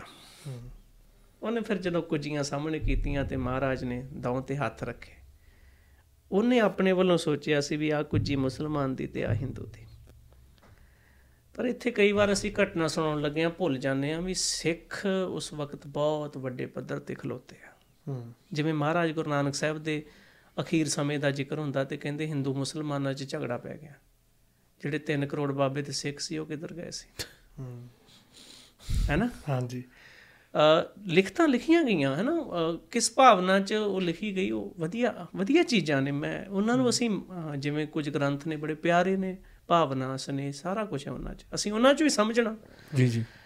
ਮਹਾਰਾਜ ਗੁਰੂ ਤੇਗ ਬਹਾਦਰ ਸਾਹਿਬ ਦੇ ਪੁੱਤਰ ਗੁਰੂ ਗੋਬਿੰਦ ਸਿੰਘ ਉਹਨਾਂ ਦੋਨਾਂ ਕੁੱਜੀਆਂ ਤੇ ਹੱਥ ਰੱਖਿਆ ਹਨਾ। ਇਹ ਅਸੀਂ ਹਿਸਟਰੀ ਚੋਂ ਦੇਖਦੇ ਹੁੰਨੇ ਨਿੱਕੀ ਨਿੱਕੀ ਉਮਰ ਹੀ। ਛੋਟੀ ਉਮਰੇ ਹਨਾ। ਬਚ ਅਜੇ 15 20 ਦਿਨ ਦੇ ਹੋਣਗੇ। ਅ ਇਹ ਗੱਲ ਤਾਂ ਪੱਕੀ ਹੈ ਨਾ ਵੀ ਜਿਸ ਘਰ ਦੀ ਜਿੱਦਾਂ ਦੀ ਮਾਂ ਦੀ ਵਿਚਾਰਧਾਰਾ ਹੋਵੇ ਨਾ ਮੋਸਟਲੀ ਔਲਾਦ ਉਧਰ ਨੂੰ ਤੁਰਦੀ ਹੈ ਹਨਾ। ਨੇਚਰ ਹੈ ਉਹ ਤਾਂ। ਸੁਭਾਅ ਆਦਤਾਂ ਸਭ ਕੁਝ ਹੁੰਦਾ। ਤੇ ਮਾਤ ਗੁਜਰੀ ਤਾਂ ਉਹਨਾਂ ਦੇ ਪਿਤਾ ਵੀ ਗੁਰਸਿੱਖੀ ਚ ਨੇ ਪਹਿਲਾਂ ਹੀ ਹਨਾ? ਕਈ ਪੀੜ੍ਹੀਆਂ ਤੋਂ ਸਿੱਖੀ ਉਹਨਾਂ ਦੇ ਘਰ ਬਾਣੀ ਪੜ੍ਹਦੇ। ਅੱਜ ਵਾਂਗੂ ਥੋੜੋ ਵੀ ਉਹ ਵਪਾਰਲੀ ਸ਼ਬਦ ਪੜ੍ਹਦੇ। ਹੂੰ। ਜਿਵੇਂ ਆ ਫੇਸਬੁੱਕ ਤੇ ਲਿਖ ਦਿੱਤਾ ਜਾਂਦਾ ਆ ਸ਼ਬਦ ਪੜ੍ਹ ਲਓ ਜੀ ਕਿਰਪਾ ਹੀ ਹੋ ਜੂਗੀ WhatsApp ਤੇ ਨਹੀਂ ਆਉਂਦਾ 10 ਜਣਿਆਂ ਨੂੰ ਕਰੋ ਤੇ ਕਿਰਪਾ ਹੋ। ਭੇਜੋ। ਤੇ ਉਹ ਉਹ ਸਾਰਾ ਕੁਝ। ਉਦੋਂ ਇਹ ਇਹ ਚੀਜ਼ਾਂ ਨਹੀਂ ਸੀ ਹੈਗੀਆਂ। ਹੋਣਗੀਆਂ ਕੁਝ ਲੋਕ ਕਰਦੇ ਹੋ ਹੂੰ। ਪਰ ਉਦੋਂ ਸਮਰਪਣ ਬੜਾ ਸੀ। ਸੋ ਮਹਾਰਾਜ ਸਵਾ ਕੁ ਤਿੰਨ ਮਹੀਨੇ ਬਾਅਦ ਗੁਰੂ ਤੇਗ ਬਹਾਦਰ ਸਾਹਿਬ ਆਏ। ਖੁਸ਼ੀਆਂ ਹੁੰਦੀਆਂ ਹੀ ਆ ਨਾ ਇੱਕ ਵੱਡੀ ਧਿਰ ਦੇ ਘਰ ਬੱਚਾ ਜਨਮ ਹੋਵੇ ਤਾਂ ਇੱਕ ਇੱਕ ਇਹ ਇਹਨਾਂ ਇਹਨਾਂ ਗੱਲਾਂ ਤੇ ਕੋਈ ਕਿੰਤੂ ਪਰੰਤੂ ਨਹੀਂ ਹੈ ਵੀ ਸੈਲੀਬ੍ਰੇਸ਼ਨ ਨਹੀਂ ਹੋਇਆ ਹੋਊਗਾ ਹੋਇਆ ਹੋਊਗਾ ਹਨਾ? ਅ ਲੋਕਾਂ ਵਧਾਈਆਂ ਦਿੱਤੀਆਂ ਹੋਣਗੀਆਂ ਤੋਹਫੇ ਲੈ ਕੇ ਆਏ ਹੋਣਗੇ ਰਾਜੇ ਮਾ ਸਟੇਟਸ ਦੇਖੋ ਗੁਰੂ ਤੇਗ ਬਹਾਦਰ ਸਾਹਿਬ ਰਾਜਿਆਂ ਦੀ ਆਪਸੀ ਝਗ- ਝਗੜਾ ਹੋ ਜਾਂਦਾ ਲੜਾਈ ਹੋ ਜਾਂਦੀ ਤੇ ਸੁਲਾਹ ਕਰਾ ਰਹੇ ਆ ਹਨਾ? ਰਾਜਾ ਰਤਨ ਰਾਏ ਦੇ ਪਿਓ ਦਾ ਝਗੜਾ ਹੋ ਗਿਆ ਸੀ ਤਾਂ ਉਹਨਾਂ ਸੁਲਾਹ ਕਰਾਈ ਸੀ ਹਨਾ। ਤੇ ਰਾਜਾ ਰਤਨ ਰਾਏ ਦੀ ਮਾਂ ਨੇ ਆਪਣੇ ਬੱਚੇ ਨੂੰ ਇਹ ਕਹਿ ਕੇ ਪਾਲਿਆ ਸੀ ਵੀ ਤੇਰੀ ਜ਼ਿੰਦਗੀ ਬਚਾਉਣ ਵਾਲੇ ਗੁਰੂ ਤੇਗ ਬਹਾਦਰ ਨੇ। ਫਿਰ ਉਹ ਚਿੱਟਾ ਹਾਥੀ ਜਿਹੜਾ ਮਹਾਰਾਜ ਤੇ ਚੌਰ ਕਰਦਾ ਉਸ ਉਹਨੇ ਉਹਦੇ ਘਰ ਜਨਮ ਲਿਆ ਉਹਨੇ। ਚਿੱਟੇ ਹਾਥੀ ਵੈਸੇ ਥਾਈਲੈਂਡ ਥਾਈਲੈਂਡ ਦੇ ਮਸ਼ਹੂਰ ਆ। ਅ, ਉੱਥੇ ਮੈਂ ਦੋ ਤਿੰਨ ਵਾਰਾਂ ਗਿਆ ਉੱਥੇ ਦਿਖਦੇ ਆ ਚਿੱਟੇ ਹਾਥੀ ਹੈਗੇ ਆ। ਸੋ ਉਦੋਂ ਕਿਦਾਂ ਉਧਰ ਟਰਾਂਸਫਰ ਹੋਏ ਹੋਣਗੇ? ਕਿਉਂਕਿ ਇੰਡੀਅਨ ਕਲਚਰ 'ਚ ਉੱਥੋਂ ਦੀ ਭੂਗੋਲਿਕ ਸਥਿਤੀ ਚਿੱਟੇ ਹਾਥੀ ਨਹੀਂ ਹੈਗੇ। ਹੂੰ। ਪਰ ਇਹਦਾ ਮਤਲਬ ਉਦੋਂ ਐਕਸਪੋਰਟ ਕਰਾਇਆ ਹੋਊਗਾ। ਉਹ ਸੌਰੀ ਇੰਪੋਰਟ ਕਰਾਇਆ ਹੋਊਗਾ। ਤੇ ਫਿਰ ਉਹਨੇ ਸਿਖਾਇਆ ਹਨਾ। ਉਹ ਗੁਰੂ ਗੋਬਿੰਦ ਸਿੰਘ ਤੇ ਬਾਅਦ ਚ ਚੌਰ ਕਰਦਾ ਰਿਹਾ ਜਿਹੜਾ ਚਮਕੌਰ ਦੀ ਵਾਹਿਗੁਰੂ ਅਨੰਦਪੁਰ ਸਾਹਿਬ ਦੇ ਘੇਰੇ ਵੇਲੇ ਉਹ ਖਤਮ ਹੋਇਆ। ਮਹਾਰਾਜ ਗੁਰੂ ਗੋਬਿੰਦ ਸਿੰਘ ਫਿਰ 6 ਸਾਲ ਪਟਨੇ ਰਹੇ ਹਨ। ਖੇਡਾਂ ਵੀ ਉਦਾਂ ਦੀਆਂ ਖੇਡਦੇ ਆ ਨਿਡਰ ਨੇ ਨਿਰਭੈ ਨੇ ਨਾਲੇ ਮਾਤਾ ਗੁਜਰੀ ਦਾ ਜਿਹੜਾ ਪੁੱਤ ਹੋਵੇ ਨਾ ਉਹ ਫਿਰ ਆਮ ਤਾਂ ਹੈ ਨਹੀਂ। ਉਹ ਮਾਂ ਵੀ ਬੜੀ ਧੰਨ ਹੈ ਸਬਰ ਵਾਲੀ ਹੈ। ਅ ਜਿਹਨੇ ਇੰਨਾ ਕੁਝ ਦੇਖਿਆ ਪਰ ਸੀ ਨਹੀਂ ਕਦੀ ਗਈ ਹਨਾ? ਉਹ ਘਰ ਵੀ ਬੜਾ ਕਮਾਲ ਦਾ। ਫਿਰ 1671 ਚ ਅਨੰਦਪੁਰ ਸਾਹਿਬ ਆਏ ਜਿੱਥੋਂ ਇਹ ਸਾਰੀ ਹੁਣ ਅਗਲੀ ਹਿਸਟਰੀ ਸ਼ੁਰੂ ਹੁੰਦੀ ਹੈ। ਗੁਰੂ ਤੇਗ ਬਹਾਦਰ ਸਾਹਿਬ 1671 ਚ ਆਏ। ਅਨੰਦਪੁਰ ਸਾਹਿਬ। ਉੱਥੇ ਫਿਰ ਉਹ ਨਗਰ ਪਹਿਲਾਂ ਵੈਸੇ ਉਹ ਮਾਖੋਵਾਲ ਦੀ ਰਾਣੀ ਕੋਲੋਂ ਜ਼ਮੀਨ ਲਈ ਸੀ ਉਹ। ਮਹਾਰਾਜ ਨੇ ਉਹ ਨਗਰ ਵਸਾਇਆ ਪਹਿਲਾਂ। ਚੱਕ ਨਾਨਕੀ, ਉਹਦਾ ਪਹਿਲਾ ਨਾਂ ਸੀ ਅਨੰਦਪੁਰ ਸਾਹਿਬ ਦਾ। ਨਾਨਕੀ ਮਾਤਾ ਗੁਰੂ ਹਰਗੋਬਿੰਦ ਸਾਹਿਬ ਜੀ ਦੇ ਧਰਮ ਸੁਪਤਨੀ ਤੇ ਗੁਰੂ ਤੇਗ ਬਹਾਦਰ ਸਾਹਿਬ ਦੇ ਮਾਤਾ ਜੀ ਸੀ। ਇਸ ਕਰਕੇ ਇਹ ਵੀ ਇੱਕ ਵਧੀਆ ਗੱਲ ਹੈ ਵੀ ਮਾਪਿਆਂ ਨੂੰ ਰਿਸਪੈਕਟ ਵੀ ਦਿੱਤੀ ਜਾ ਰਹੀ ਹੈ। ਉਹ ਚੱਕ ਨਾਨਕੀ ਨਗਰ ਵਸਾਇਆ। ਫਿਰ ਪਰਿਵਾਰ ਜਦੋਂ ਪਟਨਾ ਸਾਹਿਬ ਛੱਡ ਕੇ ਨਾ ਪਟਨਾ ਸਾਹਿਬ ਤੋਂ ਸੰਗਤ ਆਉਣ ਨਹੀਂ ਦਿੰਦੀ। ਬੜੇ ਇਮੋਸ਼ਨ ਜੁੜੇ ਸੀ ਉਸ ਧਰਤੀ ਨਾਲ। ਉੱਥੇ ਮਹਾਰਾਜ ਨੇ 6 ਸਾਲ ਗੁਜ਼ਾਰੇ। ਅ ਉਤੋਂ ਗੁਰੂ ਤੇਗ ਬਹਾਦਰ ਸਾਹਿਬ ਉਦੋਂ ਗੁਰਤਾ ਗੱਦੀ ਤੇ ਸੰਗਤ ਦਾ ਪਿਆਰ ਸਨੇ ਰੌਣਕਾਂ ਕੌਣ ਛੱਡਦਾ? ਉਹ ਰੌਣਕਾਂ ਲੱਗਦੀਆਂ ਤਾਂ ਨੇ ਪਰ ਉਦਾਂ ਦੀਆਂ ਸ਼ਾਇਦ ਨਾ ਲੱਗੀਆਂ ਹੋਣ ਬਾਅਦ 'ਚ। ਜਿੱਦਾਂ ਦੀਆਂ ਜਦੋਂ ਗੁਰੂ ਸਾਹਿਬ ਉੱਥੇ ਬੈਠੇ ਹੋਣਗੇ ਉਦੋਂ ਲੱਗੀਆਂ ਹੋਣਗੀਆਂ। ਜਿਵੇਂ ਅ, ਇਹ 'ਚ ਗੱਲ ਇੱਕ ਹੋਰ ਐਡ ਕਰਾਂ ਵੀ ਜਦੋਂ ਗੁਰੂ ਨਾਨਕ ਸਾਹਿਬ ਮੋਦੀ ਦੀ ਕਾਰ ਛੱਡਣ ਲੱਗੇ ਨਾ ਅ, ਸੁਲਤਾਨਪੁਰ ਲੋਧੀ ਤੇ ਮਹਾਰਾਜ ਨੂੰ ਦੌਲਤ ਖਾਂ ਕਹਿੰਦਾ ਵੀ ਬਾਬਾ ਤੇਰੇ ਤੋਂ ਬਿਨਾ ਤਾਂ ਮੇਰੀ ਨਗਰੀ ਉੱਜੜ ਜਾਣੀ। ਉਹ ਉਹ ਸ਼ਰਧਾਲੂ ਬਣ ਗਿਆ ਸੀ ਨਾ। ਪਹਿਲਾਂ ਉਹਨੇ ਸਵਾਲ ਵੀ ਕੀਤੇ ਕਿਉਂਕਿ ਰਾਜਾ ਵਾ ਉਹਨੂੰ ਜਿੱਦਾਂ ਦਾ ਕੰਨ ਕਿਸੇ ਨੇ ਭਰਿਆ ਰਾਜੇ ਕੰਨਾਂ ਦੇ ਕੱਚੇ ਹੁੰਦੇ ਆ। ਪਰ ਬਾਅਦ ਚ ਉਹਨੂੰ ਸੱਚ ਜਦੋਂ ਪਤਾ ਲੱਗਾ ਵੀ ਬਾਬਾ ਤੇਰੇ ਕਰਕੇ ਨਗਰੀ ਵਸਦੀ ਆ। ਉਧਰ ਤੁਸੀਂ ਵੇਖੋ ਜਦੋਂ ਤਲਵੰਡੀ ਛੱਡਦੇ ਆ ਤੇ ਉਦੋਂ ਰਾਏ ਬੁਲਾਰ ਕਹਿੰਦਾ ਵੀ ਬਾਬਾ ਤੇਰੇ ਕਰ ਤੇਰੇ ਤੋਂ ਬਿਨਾ ਤਾਂ ਉਜਾੜਾ ਹੀ ਉਜਾੜਾ ਕਿਉਂਕਿ ਰੌਣਕਾਂ ਹੀ ਤੇਰੇ ਨਾਲ ਨੇ। ਤੂੰ ਨਹੀਂ ਤਾਂ ਰੌਣਕਾਂ ਨਹੀਂ ਇਹਨੂੰ ਅਸੀਂ ਇਦਾਂ ਵੀ ਸਮਝ ਸਕਦੇ ਹਾਂ ਵੀ ਜਿਨ- ਜਿ- ਜਿਨ੍ਹਾਂ ਸਿੱਖਾਂ ਦੇ ਹਿਰ- ਘਰਾਂ 'ਚ, ਹਿਰਦਿਆਂ 'ਚ ਬਾਣੀ ਹੈ ਨਾ, ਉੱਥੇ ਰੌਣਕ ਹੈ। ਕਿਉਂਕਿ ਗੁਰੂ ਤਾਂ ਬਾਣੀ ਹੈ। ਹੂੰ ਵਿਚਾਰ ਹੀ ਰੌਣਕ ਪੈਦਾ ਕਰਦੇ ਆ ਨਾ। ਸਰੀਰ ਨਹੀਂ ਪੈਦਾ ਕਰਦਾ। ਵਿਚਾਰਾਂ ਰਾਹੀਂ ਇਕੱਠ ਹੁੰਦੇ ਆ, ਵਿਚਾਰਾਂ ਰਾਹੀਂ ਸਾਂਝਾਂ ਬਣਦੀਆਂ ਨੇ, ਵਿਚਾਰਾਂ ਰਾਹੀਂ ਰੌਣਕਾਂ ਪੈਦਾ ਹੁੰਦੀਆਂ ਨੇ। ਤਾਰਿਆਂ ਦੀ ਛਾਂ ਥੱਲੇ ਬਾਬਾ ਪੈਂਦਾ ਹੋਊ ਜਦੋਂ ਵਹੀਂ ਦੇ ਕੋਲ। ਇਕੱਠ ਹੁੰਦਾ ਹੋਣਾ, ਭਾਈ ਮਰਦਾਨਾ ਜੀ ਰਬਾਬ ਵਜਾਉਂਦੇ ਹੋਣੇ ਆ। ਲੋਕੀ ਜਿਹੜੇ ਦੁਖੀ ਵਿਚਾਰੇ ਜਿਨ੍ਹਾਂ ਦੀ ਬਾਬੇ ਬਾਹ ਫੜੀ ਹੋਣੀ ਕਿਦਾਂ ਮਹਿਫਲ ਲਾ ਕੇ ਬੈਠੇ ਹੋਣਗੇ? ਅਸੀਂ ਅਸੀਂ ਉਸ ਭੂਗੋਲਿਕ ਸਥਿਤੀ ਨੂੰ ਵੀ ਦੇਖੀਏ ਨਾ ਜੋ ਬਿਲਡਿੰਗਾਂ ਤੋਂ ਬਾਹਰ ਹੈ। ਹੂੰ। ਹੁਣ ਤਾਂ ਸਭ ਕੁਝ ਬਿਲਡਿੰਗਾਂ ਦੇ ਵਿੱਚ ਹੁੰਦਾ ਨਾ। ਉਸ ਬਿਲਡਿੰਗਾਂ ਤੋਂ ਬਾਹਰ ਹੈ ਸਭ ਕੁਝ। ਤਾਰਿਆਂ ਦੀ ਛਾਂ ਥੱਲੇ ਬੈਠੇ ਆ ਰੁੱਖਾਂ ਦੀ ਛਾਂ ਥੱਲੇ। ਬਾਰ ਬਾਰ ਦਾ ਇਲਾਕਾ ਇੱਕ ਬੰਨੇ ਰਬਾਬ ਵੱਜਦਾ ਏ ਦੂਸਰੇ ਪਾਸੇ ਮੋਰ ਆਪਣੀ ਪੈਲ ਪਾਈ ਜਾਂਦਾ ਹਨਾ? ਉਹ ਨੇਚਰ ਹੈ। ਉਹਦੇ ਚ ਭਗਤੀ ਹੋ ਰਹੀ ਹੈ। ਰੌਣਕਾਂ ਲੱਗੀਆਂ। ਸੋ 6 ਸਾਲ ਗੁਰੂ ਗੋਬਿੰਦ ਸਿੰਘ ਨੇ ਕਦੀ ਤਾਂ ਪੰਡਿਤ ਸ਼ਿਵਦੱਤ ਨਾਲ ਗੱਲਾਂ ਕੀਤੀਆਂ। ਉਹਨੂੰ ਕਿਹਾ ਵੀ ਰੱਬ ਸਭ ਥਾਈ ਹੈ। ਕਦੀ ਰਹੀਮ ਬਖਸ਼, ਕਰੀਮ ਬਖਸ਼। ਫਿਰ ਇੱਕ ਮੈਂ ਆਪਾਂ ਸਹਿਬਜ਼ਾਦਿਆਂ ਤੱਕ ਜਾਵਾਂਗੇ, ਪਰ ਥੋੜਾ ਜਿਹਾ ਬਚਪਨ ਦੇਖੀਏ ਵੀ ਮਹਾਰਾਜ ਕਿਸੇ ਦੇ ਦੁੱਖ ਨੂੰ ਕਿੱਦਾਂ ਵਡਾਉਂਦੇ ਆ। ਰਾਜਾ ਫਤਿਹ ਚੰਦ ਮੈਣੀ, ਉਹ ਮਾਲਕ ਹੈ ਉਸ ਵਕਤ ਦਾ, ਪਟਨੇ ਦਾ, ਉਹਦੀ ਰਾਣੀ। ਵਿਚਾਰੇ 45 ਸਾਲ ਉਮਰ ਹੋ ਗਈ ਉਹਨਾਂ ਦੀ ਤੇ ਔਲਾਦ ਕੋਈ ਨਹੀਂ ਕਰ ਹੈਨਾ? ਇਹ ਹੁੰਦਾ ਹੈ ਮਾਪਿਆਂ ਨੂੰ ਵੀ ਬੱਚੇ ਹੋਣ ਇਹ ਕੁਦਰਤੀ ਹੈ ਜੀ। ਸਭ ਦੀ ਚਾਹਤ ਹੈ ਲੋਕ ਅਰਦਾਸਾਂ ਵੀ ਕਰਾਉਂਦੇ ਜੀ। ਬਹੁਤ ਪਾਪੜ ਵੇਲਦੇ ਆ ਲੋਕ ਵੀ ਜਦੋਂ ਨਹੀਂ ਹੁੰਦਾ। ਇੱਕ ਦਿਨ ਕਿਉਂਕਿ ਹੁਣ ਉਹਨੇ 45 ਸਾਲ ਹੋ ਗਏ ਉਹਨੇ ਆਲੇ ਦੁਆਲੇ ਬੱਚਿਆਂ ਨੂੰ ਦੇਖਣਾ ਲੋਕਾਂ ਨੇ ਆਪਦੀਆਂ ਬੱਚਿਆਂ ਨੇ ਮਾਵਾਂ ਨੂੰ ਪਿਆਰ ਕਰਨਾ ਉਹ ਰੋਂਦੀ ਹੁੰਦੀ ਸੀ ਉਹ। ਪਤਾ ਨਹੀਂ ਸਾਡੀ ਕਿਸਮਤ ਕਿਉਂ ਮਾੜੀ ਹੈ। ਤੇ ਉਸ ਸੁਸਾਇਟੀ ਵਿੱਚ ਔਰਤ ਨੂੰ ਬਾਂਝ ਕਹਿਣਾ ਇੱਕ ਆਮ ਜੀ ਗੱਲ ਸੀ। ਹੁਣ ਤਾਂ ਚਲੋ ਠੀਕ ਹੈ ਵੀ ਹਨਾ ਲੋਕੀ ਕਹਿ ਦਿੰਦੇ ਆ ਵੀ ਬੰਦੇ 'ਚ ਪ੍ਰੋਬਲਮ ਹੋ ਗਈ ਜਾਂ 100 ਹੋਰ ਗੱਲਾਂ ਹੋਣਗੀਆਂ। ਉਸ ਸੁਸਾਇਟੀ ਵਿੱਚ ਅੱਜ ਵੀ ਨਹੀਂ ਹੈਗਾ ਅੱਜ ਵੀ ਮਤਲਬ ਮੋਸਟਲੀ ਬਲੇਮ ਤਾਂ ਔਰਤ ਸਿਰ ਹੀ ਹੁੰਦਾ ਹਨਾ। ਘਰੋਂ ਕਿਹਨੂੰ ਕੱਢਿਆ ਜਾਂਦਾ? ਔਰਤ ਨੂੰ। ਹਾਂਜੀ। ਹਨਾ ਕਿੰਨੇ ਮੈਂ ਹੁਣ ਜਾਣਦਾ ਕਿੰਨੇ ਪਰਿਵਾਰ ਇਦਾਂ ਦੇ ਆ ਜਿਨ੍ਹਾਂ ਨੇ 10 ਸਾਲ ਰਿਸ਼ਤਾ ਰੱਖਿਆ ਬੱਚਾ ਨਹੀਂ ਹੋਇਆ ਕਹਿੰਦੇ ਤਲਾਕ ਦੇ ਦਿਓ। ਤੇ ਤਲਾਕ ਦੇ ਕੇ ਕੱਢਿਆ ਕਿਹਨੂੰ ਘਰੋਂ? ਲੇਡੀਜ਼ ਨੂੰ। ਇਹ ਕਹਿਣ ਨੂੰ ਬਰਾਬਰਤਾ ਵਾ ਅਜੇ ਹਜੇ ਤੱਕ ਜਿਹੜੀ ਮਰਦ ਪ੍ਰਧਾਨ ਸਮਾਜ ਜਿਹੜਾ ਵਾ ਉਹ ਆਪਣੀ ਥਾਂ ਤੇ ਅਜੇ ਵੀ ਖਲੋਤਾ ਵਾ। ਪਰ ਥੋੜਾ ਬਹੁਤ ਫ਼ਰਕ ਪਿਆ ਅੱਗੇ ਨੂੰ ਅੱਗੇ ਜਾਤ ਪਾਤ ਬੜੀ ਦੇਖੀ ਜਾਂਦੀ ਸੀ ਹੁਣ ਆਇਲਸ ਇੱਕ ਐਸੀ ਜਾਤ ਪੈਦਾ ਹੋਈ ਹੈ ਕਿ ਸਭ ਉਡਾ ਕੇ ਰੱਖ ਦਿੱਤਾ ਅ ਫਿਰ ਮਹਾਰਾਜ ਇੱਕ ਦਿਨ ਖੇਡਦੇ ਖੇਡਦੇ ਨਾ ਜਿਹੜੀ ਉਹ ਖਿੱਦੋ ਖੁੰਡੀ ਹੁੰਦੀ ਹੈ ਨਾ ਉਹ ਖੇਡਦੇ ਸੀ ਤਾਂ ਗੇਂਦ ਕਪਲੀਰਾਂ ਦੀ ਬਣਾਈ ਹੁੰਦੀ ਸੀ ਪਹਿਲਾਂ ਹੁਣ ਤਾਂ ਪਲਾਸਟਿਕ ਹੈ।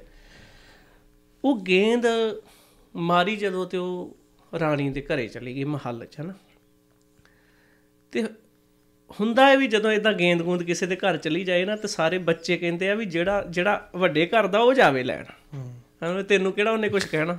ਤੈਨੂੰ ਘੱਟ ਸੁਣਨ ਤੈਨੂੰ ਤੈਨੂੰ ਘੱਟ ਸੁਣਨ ਨੂੰ ਮਿਲਣਗੀਆਂ। ਰੁਤਬਾ ਵੈਲਿਊ ਕਰਦਾ ਭਾਜੀ ਹਨਾ? ਹਾਂਜੀ ਹਾਂਜੀ। ਤੁਸੀਂ ਅੱਜ ਵੀ ਦੇਖ ਲਓ ਵੀ ਪਿੰਡਾਂ ਦੇ ਵੱਡੇ ਘਰਾਂ ਦੇ ਜਵਾਕ ਜਦੋਂ ਗਰੀਬਾਂ ਦੇ ਘਰ ਜਾਂਦੇ ਆ ਤੇ ਮਾਵਾਂ ਬਹੁਤ ਪਿਆਰ ਨਾਲ ਉਹਨਾਂ ਨੂੰ ਕਹਿੰਦੀਆਂ ਵੀ ਧੰਨ ਭਾਗ ਪੁੱਤਰਾ ਤੂੰ ਸਾਡੇ ਘਰ ਆਇਆ। ਤੇ ਜਦੋਂ ਗਰੀਬਾਂ ਦੇ ਵੱਡਿਆਂ ਦੇ ਘਰ ਜਾਂਦੇ ਆ ਤੇ ਉਹ ਦਰਵਾਜ਼ਾ ਵੀ ਨਹੀਂ ਚੱਜ ਨਾਲ ਖੋਲਦੇ। ਇਹ ਬਾਬਾ ਕਬੀਰ ਸਾਹਿਬ ਨੇ ਲਿਖਿਆ ਨਾ ਵੀ ਜੋ ਨਿਰਦਨ ਸਰਦਨ ਕਹਿ ਜਾਏ ਆਗੇ ਬੈਠਾ ਬੈਠਾ ਪੀਠ ਫਰਾਏ। ਜਦੋਂ ਗਰੀਬ ਬੰਦਾ ਅਮੀਰ ਦੇ ਘਰ ਜਾਏ ਤੇ ਉਹ ਮੂੰਹ ਮੋੜ ਲੈਂਦਾ ਕਈ ਵਾਰ। ਪਰ ਜਿਉਂ ਸਰਦਨ ਨਿਰਦਨ ਕਹਿ ਜਾਏ ਦਿਆ ਆਦਰ ਲਿਆ ਬੁਲਾਏ ਗਰੀਬ ਉਹਨੂੰ ਜਿਉ ਆਇਆ ਕਹਿੰਦਾ। ਹੁਣ ਹਾਣੀਆਂ ਨੇ ਕਿਹਾ ਵੀ ਮਹਾਰਾਜ ਵੀ ਤੁਸੀਂ ਜਾਓ ਗੁਰੂ ਗੋਬਿੰਦ ਸਿੰਘ ਚਲੇ ਗਏ ਤੇ ਇੱਕ ਸ਼ਬਦ ਵਰਤਿਆ ਮਾਂ ਸਾਡੀ ਗੇਂਦ ਆਈ ਹੈ। ਉਹ ਜਿਨੇ 45 ਸਾਲ ਉਮਰ ਹੋ ਗਈ ਕਦੀ ਮਾਂ ਸ਼ਬਦ ਨਹੀਂ ਸੁਣਿਆ। ਉਹ ਸੁਭਾਵਕ ਹੈ ਉਹ ਨਾ ਰੋ ਪਈ। ਵਿਰਾਗ ਪੈਦਾ ਹੋ ਗਿਆ। ਗੁਰੂ ਗੋਬਿੰਦ ਸਿੰਘ ਹੁਣ ਬੱਚਿਆਂ ਦਾ ਸੁਭਾਅ ਹੈ। ਨਾਲੇ ਉਹ ਉਸ ਘਰ 'ਚ ਨੇ ਜਿੱਥੇ ਸਦੀਆਂ ਤੋਂ ਦੁੱਖ ਹੀ ਵੰਡਾਏ ਜਾ ਰਹੇ ਆ। ਮਹਾਰਾਜ ਨੇ ਇੰਜ ਲਿਖਿਆ ਕਈਆਂ ਨੇ ਭਾਵਨਾ 'ਚ ਵੀ ਹੱਥ 'ਚ ਨਾ ਉਹਦੀ ਚੁੰਨੀ ਫੜ ਕੇ ਤੇ ਉਹਦੇ ਹੰਝੂ ਪੂੰਝਦੇ। ਤੇ ਇੱਕ ਸ਼ਬਦ ਕਿਹਾ ਵੀ, ਮਾਂ, ਤੂੰ ਕਿਉਂ ਰੋਨੀ ਹੈ ਉਹਨੇ ਅੱਗੋਂ ਕਿਹਾ ਵੀ, ਮੈਂ ਅੱਜ ਪਹਿਲੀ ਵਾਰ ਮਾਂ ਸ਼ਬਦ ਸੁਣਿਆ ਜੋ ਮੇਰੇ ਲਈ ਵਰਤਿਆ ਗਿਆ। ਚਲੋ, ਰੋਈ ਹੋਊਗੀ, ਹੰਝੂ ਆਏ ਹੋਣਗੇ। ਫਿਰ ਮਹਾਰਾਜ ਉੱਥੋਂ ਗੇਂਦ ਲੈ ਕੇ ਵਾਪਸ ਆ ਗਏ। 6 ਸਾਲ 5 5.5 ਸਾਲ ਉਮਰ ਹੈ। ਤੇ ਉਹਨੇ ਇੱਕ ਗੱਲ ਕਹੀ ਵੀ ਤੂੰ ਰੋਜ਼ ਹੀ ਆਇਆ ਕਰ। ਤੇ ਗੁਰੂ ਗੋਬਿੰਦ ਸਿੰਘ ਕਹਿੰਦੇ ਆ ਵੀ ਮੈਂ ਇਕੱਲਾ ਨਹੀਂ ਫਿਰ ਅਸੀਂ ਸਾਰੇ ਆਵਾਂਗੇ। ਉਹ ਕਹਿੰਦੀ ਤੁਸੀਂ ਆਇਓ ਮੈਂ ਤੁਹਾਡੇ ਸਾਰੇ ਲਈ ਰੋਟੀ ਬਣਾਉਂਗੀ ਹਨਾ? ਜੋ ਤੁਹਾਡੀ ਖੁਆਇਸ਼ ਹੈ। ਬੱਚਿਆਂ ਨੂੰ ਕੀ ਹੁੰਦਾ ਲਾਲਚ? ਭਾਵੇਂ ਮਹਾਰਾਜ ਇਸ ਸਾਰੇ ਮਾਹੌਲ ਤੋਂ ਉੱਪਰ ਨੇ ਪਰ ਦੁਨੀਆ 'ਚ ਜੀ ਰਿਹਾ।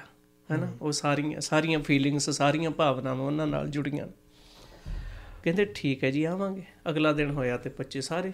ਰਾ- ਰਾਜੇ ਦੇ ਘਰ ਜਾਣਾ ਹਨਾ ਮੌਕਾ ਮਿਲ ਗਿਆ ਸਭ ਨੂੰ ਜਾਣ ਦਾ। ਉਹਨੇ ਆਪਣੀ ਔਲਾਦ ਸਮਝ ਕੇ ਬੜਾ ਪਿਆਰ ਕੀਤਾ ਬੱਚਿਆਂ ਨੂੰ ਗਿਫਟ ਦਿੱਤੇ ਰੋਟੀਆਂ ਖਵਾਈਆਂ ਹਨ। ਰੋਜ਼ ਜਾਣ ਲੱਗ ਪਏ ਉਹਦੀ ਗੋਦੀ 'ਚ ਬਹਿਣ ਲੱਗ ਪਏ। ਮਾਂ ਕਹਿੰਦੇ ਆ ਤੁਹਾਨੂੰ ਸੰਤੁਸ਼ਟੀ ਮਿਲਦੀ ਆ। ਉਹਨੇ ਉਹਨੇ ਇੱਕ ਪਬਲਿਕ ਸਟੇਟਮੈਂਟ ਵੀ ਦਿੱਤੀ ਹੈ ਕਿਸੇ ਨੇ ਲਿਖਿਆ ਵਾ ਇਤਿਹਾਸ 'ਚ ਜ਼ਿਕਰ ਹੈ ਵੀ ਉਹ ਕਹਿੰਦੀ ਸੀ ਵੀ ਲੋਕਾਂ ਦਾ ਇੱਕ ਅੱਧਾ ਪੁੱਤ ਤੇ ਮੇਰੇ ਤੇ ਕਈ ਆ ਸਾਰੇ ਮੇਰੇ ਬੱਚੇ। ਵਿਊ ਬਦਲ ਗਿਆ ਨਾ। ਵੀ ਇਹ ਇਹ ਬੱਚੇ ਆ ਤੇ ਮੈਂ ਇਹਨਾਂ ਦੀ ਮਾਂ ਦੁੱਖ ਚਲਾ ਗਿਆ ਨਾ ਦੁੱਖ ਘਰੋਂ ਕਿੱਦਾਂ ਜਾਂਦਾ? ਹੁਣ ਫੋਰ ਐਗਜ਼ਾਮਪਲ ਅੱਜ ਮੰਨ ਲਓ 10 ਘਰ ਇੱਥੇ ਆ ਹਨਾ? ਸੋ ਹੁਣ ਤਾਂ ਸੁਸਾਇਟੀ ਦਾ ਵੈਲਿਊ ਨਹੀਂ ਰਹਿ ਗਈ ਨਾ ਕੋਈ। ਅ ਨਵੀਂ ਦੁਨੀਆ 'ਚ ਕੱਲਾਪਨ ਹਨਾ? ਕੱਲਿਆਂ ਦਾ ਕਾਫਲਾ।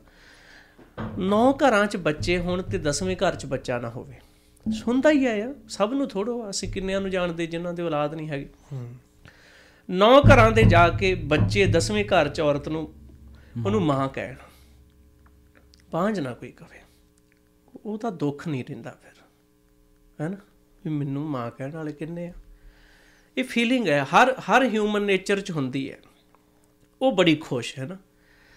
ਤੇ ਇਧਰ ਮਾਤਾ ਗੁਜਰੀ ਨੂੰ ਵੀ 32 ਸਾਲਾਂ ਬਾਅਦ, ਹੈਨਾ ਹੂੰ ਇੱਕ ਇੱਕੋ ਪੁੱਤ ਸੀ।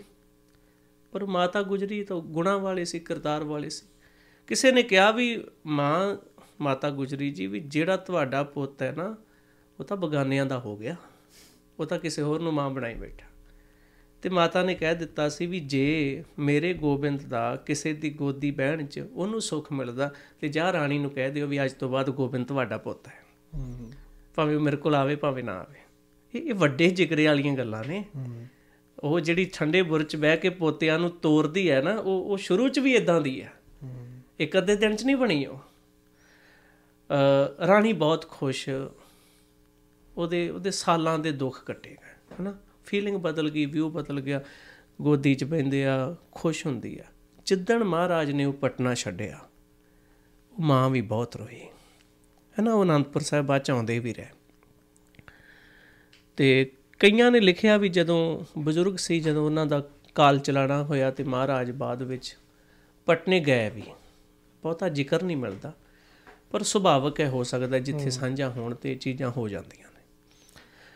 ਗੁਰੂ ਗੋਬਿੰਦ ਸਿੰਘ ਮਹਾਰਾਜ ਉਹ ਵਸਦਾ ਹੋਇਆ ਖੁਸ਼ੀਆਂ ਵਾਲਾ ਘਰ ਜਦੋਂ ਹੈ ਨਾ ਇੱਕ ਤਾਂ ਹੁੰਦਾ ਵੀ ਚਲੋ ਆ ਜਾਣਗੇ ਇੱਕ ਤਾਂ ਵੀ ਅੱਡਾ ਹੀ ਬਦਲ ਲਿਆ ਵੀ ਦੁਬਾਰਾ ਆਉਣਾ ਹੀ ਨਹੀਂ ਇੱਥੇ ਹੈ ਨਾ।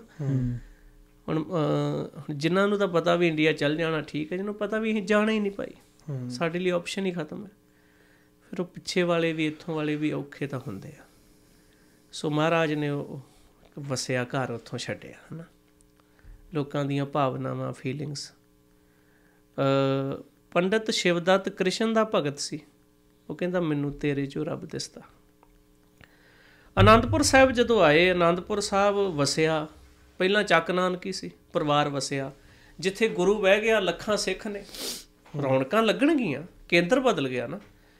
ਕੋਈ ਕਾਬਲ ਤੋਂ ਆਉਂਦਾ ਹੈ, ਉਹ ਆਨੰਦਪੁਰ ਸਾਹਿਬ ਵੀ ਜਾਊ ਹੁਣ, ਪਟਨੇ ਤਾਂ ਜਾਊ ਨਹੀਂ। ਹੂੰ ਕਿਉਂਕਿ ਗੁਰੂ ਆਨੰਦਪੁਰ ਸਾਹਿਬ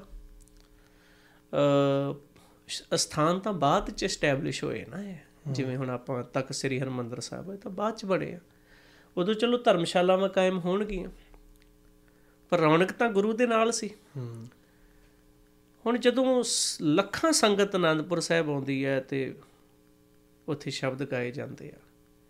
ਫਿਰ ਇੱਕ ਮਾਹੌਲ ਦੀ ਬਣਤਰ ਬਣੀ ਤੇ ਉੱਥੇ ਆਨੰਦ ਹੀ ਆਨੰਦ ਹੋ ਗਿਆ। ਫਿਰ ਉਹਦਾ ਨਾਮ ਬਦਲਿਆ ਤੇ ਉਹ ਆਨੰਦਪੁਰ ਸਾਹਿਬ ਹੋ ਗਿਆ। ਆਨੰਦਪੁਰ ਹੋ ਗਿਆ। ਚਲੋ ਸਾਹਿਬ ਸਿੱਖ ਵਰਤਦੇ ਆ। ਵੈਸੇ ਅੱਜ ਵੀ ਜਿੱਦਾਂ ਜਦੋਂ ਤੁਸੀਂ ਆਨੰਦਪੁਰ ਸਾਹਿਬ ਦਾ ਜ਼ਿਕਰ ਕਰ ਰਹੇ ਹੋ ਨਾ ਹਾਂਜੀ। ਆਨੰਦਪੁਰ ਸਾਹਿਬ 'ਚ ਵਾਕਈ ਇੱਕ ਅਲ- ਅਲੱਗ ਕਿਸਮ ਦਾ ਆਨੰਦ ਅ ਗੁਰੂ ਉਹਨਾਂ ਗਲੀਆਂ 'ਚ ਖੇਡਿਆ ਹੈਨਾ? ਅ ਸਾ ਧਰਤੀ ਪਈ ਹਰਿਆਵਲੀ ਜਿੱਥੇ ਮੇਰਾ ਸਤਿਗੁਰ ਬੈਠਾ ਜਾਏ। ਅ ਤੁਹਾਨੂੰ ਭਾਵਨਾ ਦੀ ਦੁਨੀਆ ਨੂੰ ਤੁਸੀਂ ਛੱਡ ਨਹੀਂ ਸਕਦੇ। ਜੇ ਤੁਸੀਂ ਗੁਰੂ ਨੂੰ ਵੀ ਸਮਝਣਾ ਨਾ ਜੀ। ਵਿਚਾਰ ਸਿੱਖੀ ਲਈ ਬਹੁਤ ਜ਼ਰੂਰੀ ਹੈ। ਪਰ ਗੁਰੂ ਉਹਨਾਂ ਗਲੀਆਂ 'ਚ ਖੇਡਿਆ। ਸਾਡੀ ਉਸ ਧਰਤੀ ਨਾਲ ਕਾਹਦਾ? ਮਿੱਟੀ ਨਾਲ ਥੋੜੋ ਅਸੀਂ ਜੀਨੇ ਆ। ਮੋਹ ਵੱਜਾ ਏ ਕਿਉਂਕਿ ਪੰਜਾਬ ਜਿਉਂਦਾ ਗੁਰਾਂ ਦੇ ਨਾਂ ਤੇ। ਉੱਥੇ ਸਾਡਾ ਗੁਰੂ ਹੈ। ਉਥੋਂ ਦੀ ਬੋਲੀ ਉਹ ਹੈ ਜੋ ਜਿਹੜੀ ਸਾਡੇ ਗੁਰੂ ਨੇ ਬੋਲੀ ਹੈ। ਅਸੀਂ ਇਮੋਸ਼ਨਲ ਟੱਚ ਹੈ ਉੱਥੇ ਸਾਡਾ। ਇੱਥੇ ਬਜ਼ੁਰਗ ਰੋਂਦੇ ਆ ਹਨਾ? ਆਪਾਂ ਕੈਨੇਡਾ ਬੈਠੇ ਆ। ਤੁਸੀਂ ਮੜੀ ਜੀ ਗੱਲ ਕਰੋ ਸਟੇਜ ਤੇ ਪੰਜਾਬ ਦੀ ਜਾਂ ਉਸ ਖਿੱਤੇ ਦੀ ਲੋਕ ਰੋ ਪੈਂਦੇ ਆ ਵੀ ਹਾਏ ਸਾਡੀ ਧਰਤੀ ਛੁੱਟ ਗਈ। ਭਾਵੇਂ ਉੱਥੇ ਗਰੀਬੀ ਚ ਸੀ ਇੱਥੇ ਸੌਖੇ ਵੀ ਹੋ ਗਏ ਕਈ। ਹੂੰ। ਸਿਰਫ ਪੈਸਿਆਂ ਵੱਲੋਂ। ਹਾਂ ਪੈਸਿਆਂ ਵੱਲੋਂ ਸੌਖੇ ਹੋ ਗਏ। ਮੋਹ ਖਤਮ ਹੈ ਨਾ ਉਹ ਉਹ ਧਰਤੀ ਨਾਲ ਜਿਹੜਾ ਲਗਾਵ ਸੀ। ਭਾਵੇਂ ਠੀਕ ਹੈ ਸਾਰੀ ਦੁਨੀਆ 'ਚ ਗੁਰੂ ਘਰ ਇੱਕੋ ਜਿਹਾ ਪਰ ਜਿਹੜੀ ਫੀਲਿੰਗ ਤੁਸੀਂ ਦਰਬਾਰ ਸਾਹਿਬ ਲੈ ਲੈਣੀ ਉਹ ਕਿੱਥੋਂ ਮਿਲਣੀ ਕਿਤੇ? ਅ ਉਹ ਬੋਲੀ ਸਾਡੀ ਉਹ ਸਾਰਾ ਇੱਥੇ এনवायरमेंट ਹੀ ਹੋਰ ਹੈ। ਅ ਫਿਰ ਉਹ ਇੱਥੇ ਨਾਲੇ ਗੁਰਦੁਆਰੇ ਸਪੀਕਰ ਹੀ ਨਹੀਂ ਲਾ ਸਕਦੇ। ਬਾਣੀ ਦਾ ਪਤਾ ਹੀ ਨਹੀਂ ਲੱਗਦਾ ਅੱਜ ਕੱਲ ਬਹੁਤ ਲੋਕ ਉਸ ਚੀਜ਼ ਨੂੰ ਸਾਡੇ ਨਾ ਕਰਦੇ ਇੱਕ ਇੱਕ ਸ਼ਬਦ ਵਰਤਿਆ ਜਾਂਦਾ ਸੀ ਬਾਬਾ ਬੋਲਿਆ ਹਨਾ? ਵੀ ਸੱਜਣਾ ਉੱਠ ਪੋ ਬਾਬਾ ਬੋਲ ਪਿਆ। ਇੱਥੇ ਉਹ- ਬਾਬੇ ਉਹ ਨਹੀਂ ਸ਼ਬਦ ਬੜਾ ਪੁਰਾਣਾ ਹੈ। ਜਦੋਂ ਬਾਬਾ ਬੋਲਦਾ ਹੈ ਨਾ ਉਹ ਜ਼ਿੰਦਗੀ ਬਣਾਉਂਦਾ ਹੈ। ਬਾਬਾ ਹਮੇਸ਼ਾ ਹੀ ਉਠਾਉਂਦਾ ਹੈ। ਉਹ ਸਪੀਕਰ ਤੇ ਉਹ ਆ ਗਈ ਆਵਾਜ਼ ਹੈ। ਨਾ ਬਾਬਾ ਤਾਂ ਹਮੇਸ਼ਾ ਹੀ ਜਗਾਉਂਦਾ ਹੈ। ਜਾਗੋ ਜਾਗੋ ਸੁੱਤਿਓ ਚੱਲਿਆ ਵਣਜਾਰਾ। ਬਾਬੇ ਤਾਂ ਜਗਾਇਆ ਹੀ ਹੈ। ਜਾਗੋ ਭਾਈ ਆਪਣੇ ਅਸੂਲ ਪਹਿਚਾਨੋ ਆਪਣੇ ਅਸਲੀ ਨੂੰ ਪਹਿਚਾਨੋ ਸੋ ਬੜਾ ਉਹਨਾਂ ਗਲੀਆਂ 'ਚ ਗੁਰੂ ਸਾਹਿਬ ਖੇਡੇ ਆ ਹਨਾ। ਆਨੰਦ ਹੀ ਆਨੰਦ ਸੀ ਉੱਥੇ। ਉੱਥੇ ਫਿਰ 1675 ਵਿੱਚ ਕਸ਼ਮੀਰੀ ਪੰਡਤ ਆ ਗਏ ਹਨਾ। ਉਹਨਾਂ ਵਿਚਾਰਿਆਂ ਦਾ ਸੰਸਕ੍ਰਿਤੀ ਖਤਰੇ 'ਚ ਸੀ। ਮੈਜੋਰਟੀ ਕਿਉਂਕਿ ਉਹਨਾਂ ਉਹਨਾਂ ਨੂੰ ਥਿਉਰੀਕਲੀ ਸਮਝਾਇਆ ਗਿਆ ਵੀ ਕਾਫਰ ਹੈ ਕੁਚਲ ਦੋ ਹੂੰ। ਅ, ਚਲੋ ਕਈ ਵਾਰ ਨਾ ਇਹ ਵਿਰੋਧਾਭਾਸੀ ਗੱਲ ਹੋ ਜਾਂਦੀ ਹੈ ਪਰ ਪਾਕਿਸਤਾਨ 'ਚ ਅਫਗਾਨਿਸਤਾਨ 'ਚ ਸਿੱਖਾਂ ਨਾਲ ਕੀ ਹੋਇਆ? ਹੈਨਾ 15 ਸਾਲ ਦੀ ਕੁੜੀ ਨੂੰ ਅਗਵਾ ਕਰ ਲਿਆ ਗਿਆ ਪਸ਼ਾਵਰ 'ਚ। ਅ ਵੀ ਧੱਕੇ ਨਾਲ ਨਿਕਾਹ ਕਰਾ ਦਿੰਦੇ ਹਨ। ਉਹ ਇਹਨੂੰ ਸਬਾਬ ਦਾ ਕੰਮ ਸਮਝਦੇ ਆ। ਵੀ ਦੂਸਰਿਆਂ ਦੇ ਧਰਮ ਨੂੰ ਧੱਕੇ ਨਾਲ ਆਪਦੇ ਚ ਲੈ ਆਓ। ਹੈਨਾ? ਅ ਇਸੇ ਕਰਕੇ ਉਹ ਇਲਾਕੇ ਉਜੜੇ ਆ। ਨਹੀਂ ਤਾਂ ਕਾਬਲ ਭਾਜੀ ਸਿੱਖਾਂ ਦਾ ਗੜ ਸੀ। ਹੁਣ ਮੈਂ ਕੱਲ ਉਹ ਇੱਕ ਯੂਟਿਊਬਰ ਨੇ ਦਿਖਾਇਆ ਉੱਥੇ। ਨਾ ਵਿਰਾਨ ਪਈ ਦੁਨੀਆ ਉਜੜਾ ਉਜੜਿਆ ਸਭ ਕੁਝ ਉਹ ਕਿੰਨੇ ਉਜਾੜਿਆ? ਮੈਜੋਰਟੀ ਨੇ। ਹੂੰ। ਪੋਲਿਟਿਕਸ ਇਨਵੋਲਵ ਹੈ। ਪਰ ਪੋਲਿਟਿਕਸ ਦੇ ਫਾਲੋਵਰ ਵੀ ਤਾਂ ਉਨੇ ਇਨਵੋਲਵ ਨੇ ਉਹਦੇ ਚ। ਅ ਕੱਲਾ ਇੱਕ ਦਿਮਾਗ ਕਦੇ ਕੁਝ ਨਹੀਂ ਕਰਦਾ। ਇੱਕ ਦਿਮਾਗ ਕੁਛ ਨਹੀਂ। ਮੰਨਣ ਵਾਲੇ ਵੀ ਉਨੇ ਹੀ ਜ਼ਿੰਮੇਵਾਰ ਹੁੰਦੇ। 1984 ਚ ਕਿਸੇ ਇੱਕ ਨੇ ਕਹਿ ਦਿੱਤਾ ਵੀ ਖੂਨ ਕਾ ਬਦਲਾ ਖੂਨ। ਤੁਹਾਡੇ ਆਪਦੇ ਦਿਮਾਗ ਨਹੀਂ ਕੰਮ ਕਰਦੇ। ਵੀ ਲੈ ਕੇ ਤੁਸੀਂ ਟਾਇਰ ਤੇ ਪਹੁੰਚ ਗਏ। ਭਾਵੇਂ ਪੋਲਿਟਿਕਸ ਇਨਵੋਲਵ ਹੈ ਉਹਦੇ ਚ। ਹੂੰ। ਪਰ ਫੂਕਣ ਵਾਲਾ ਕੌਣ ਹੈ? ਗਵੰਡੀ ਤੇ ਹੈਰਾਨੀ ਵਾਲੀ ਗੱਲ ਹੈ ਅੱਜ ਅਸੀਂ ਚਾਰ ਜਿਹੜੇ ਅੱਗੇ ਸੀਗੇ ਉਹਨਾਂ ਨੂੰ ਤਾਂ ਦੇਖਦੇ ਹੀ ਆ ਵੀ ਇਹਨਾਂ ਨੂੰ ਸਜ਼ਾਵਾਂ ਨਹੀਂ ਮਿਲੀਆਂ। ਜਿਹੜੇ ਉਹ ਹਜ਼ਾਰਾਂ ਦੀ ਗਿਣਤੀ ਚ ਜੋ ਜਿਉਂਦੇ ਹੋਣੇ ਆ ਬੰਦੇ ਜੇ 84 ਦੇ ਟਾਈਮ ਆਪਾਂ ਕਹਿ ਲਈਏ ਅੱਜ ਤੋਂ ਕਿੰਨੇ ਕੁ ਸਾਲ ਹੋ ਗਏ? 30 ਸਾਲ 40 ਸਾਲ ਹੋ ਗਏ?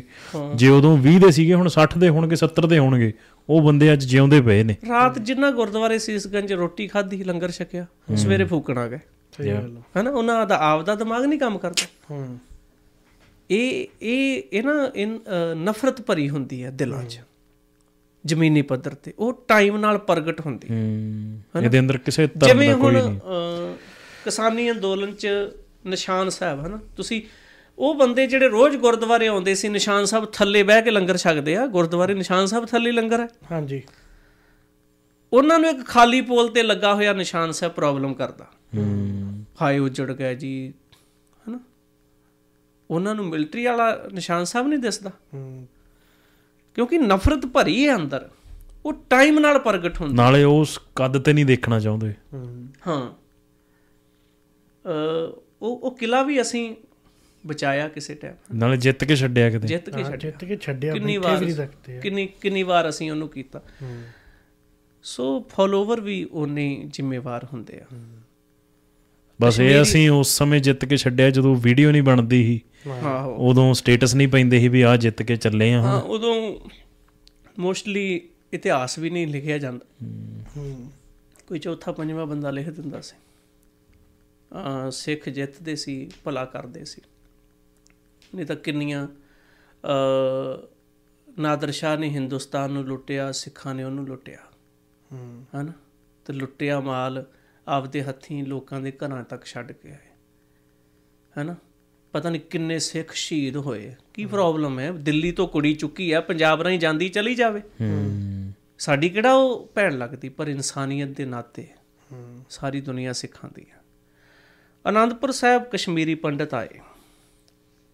ਔਰੰਗਜ਼ੇਬ ਨੇ ਇਹ ਕਿਹਾ ਸੀ ਵੀ ਇਹਨਾਂ ਨੂੰ ਧੱਕੇ ਨਾਲ ਜਬਰਨ ਧਰਮ ਤਬਦੀਲ ਕਰੋ ਇਹਨਾਂ ਉਹਨੇ ਸਕੀਮ ਵੀ ਖੇਡੀ ਜ਼ੁਲਮ ਵੀ ਕੀਤੇ ਹਨਾ।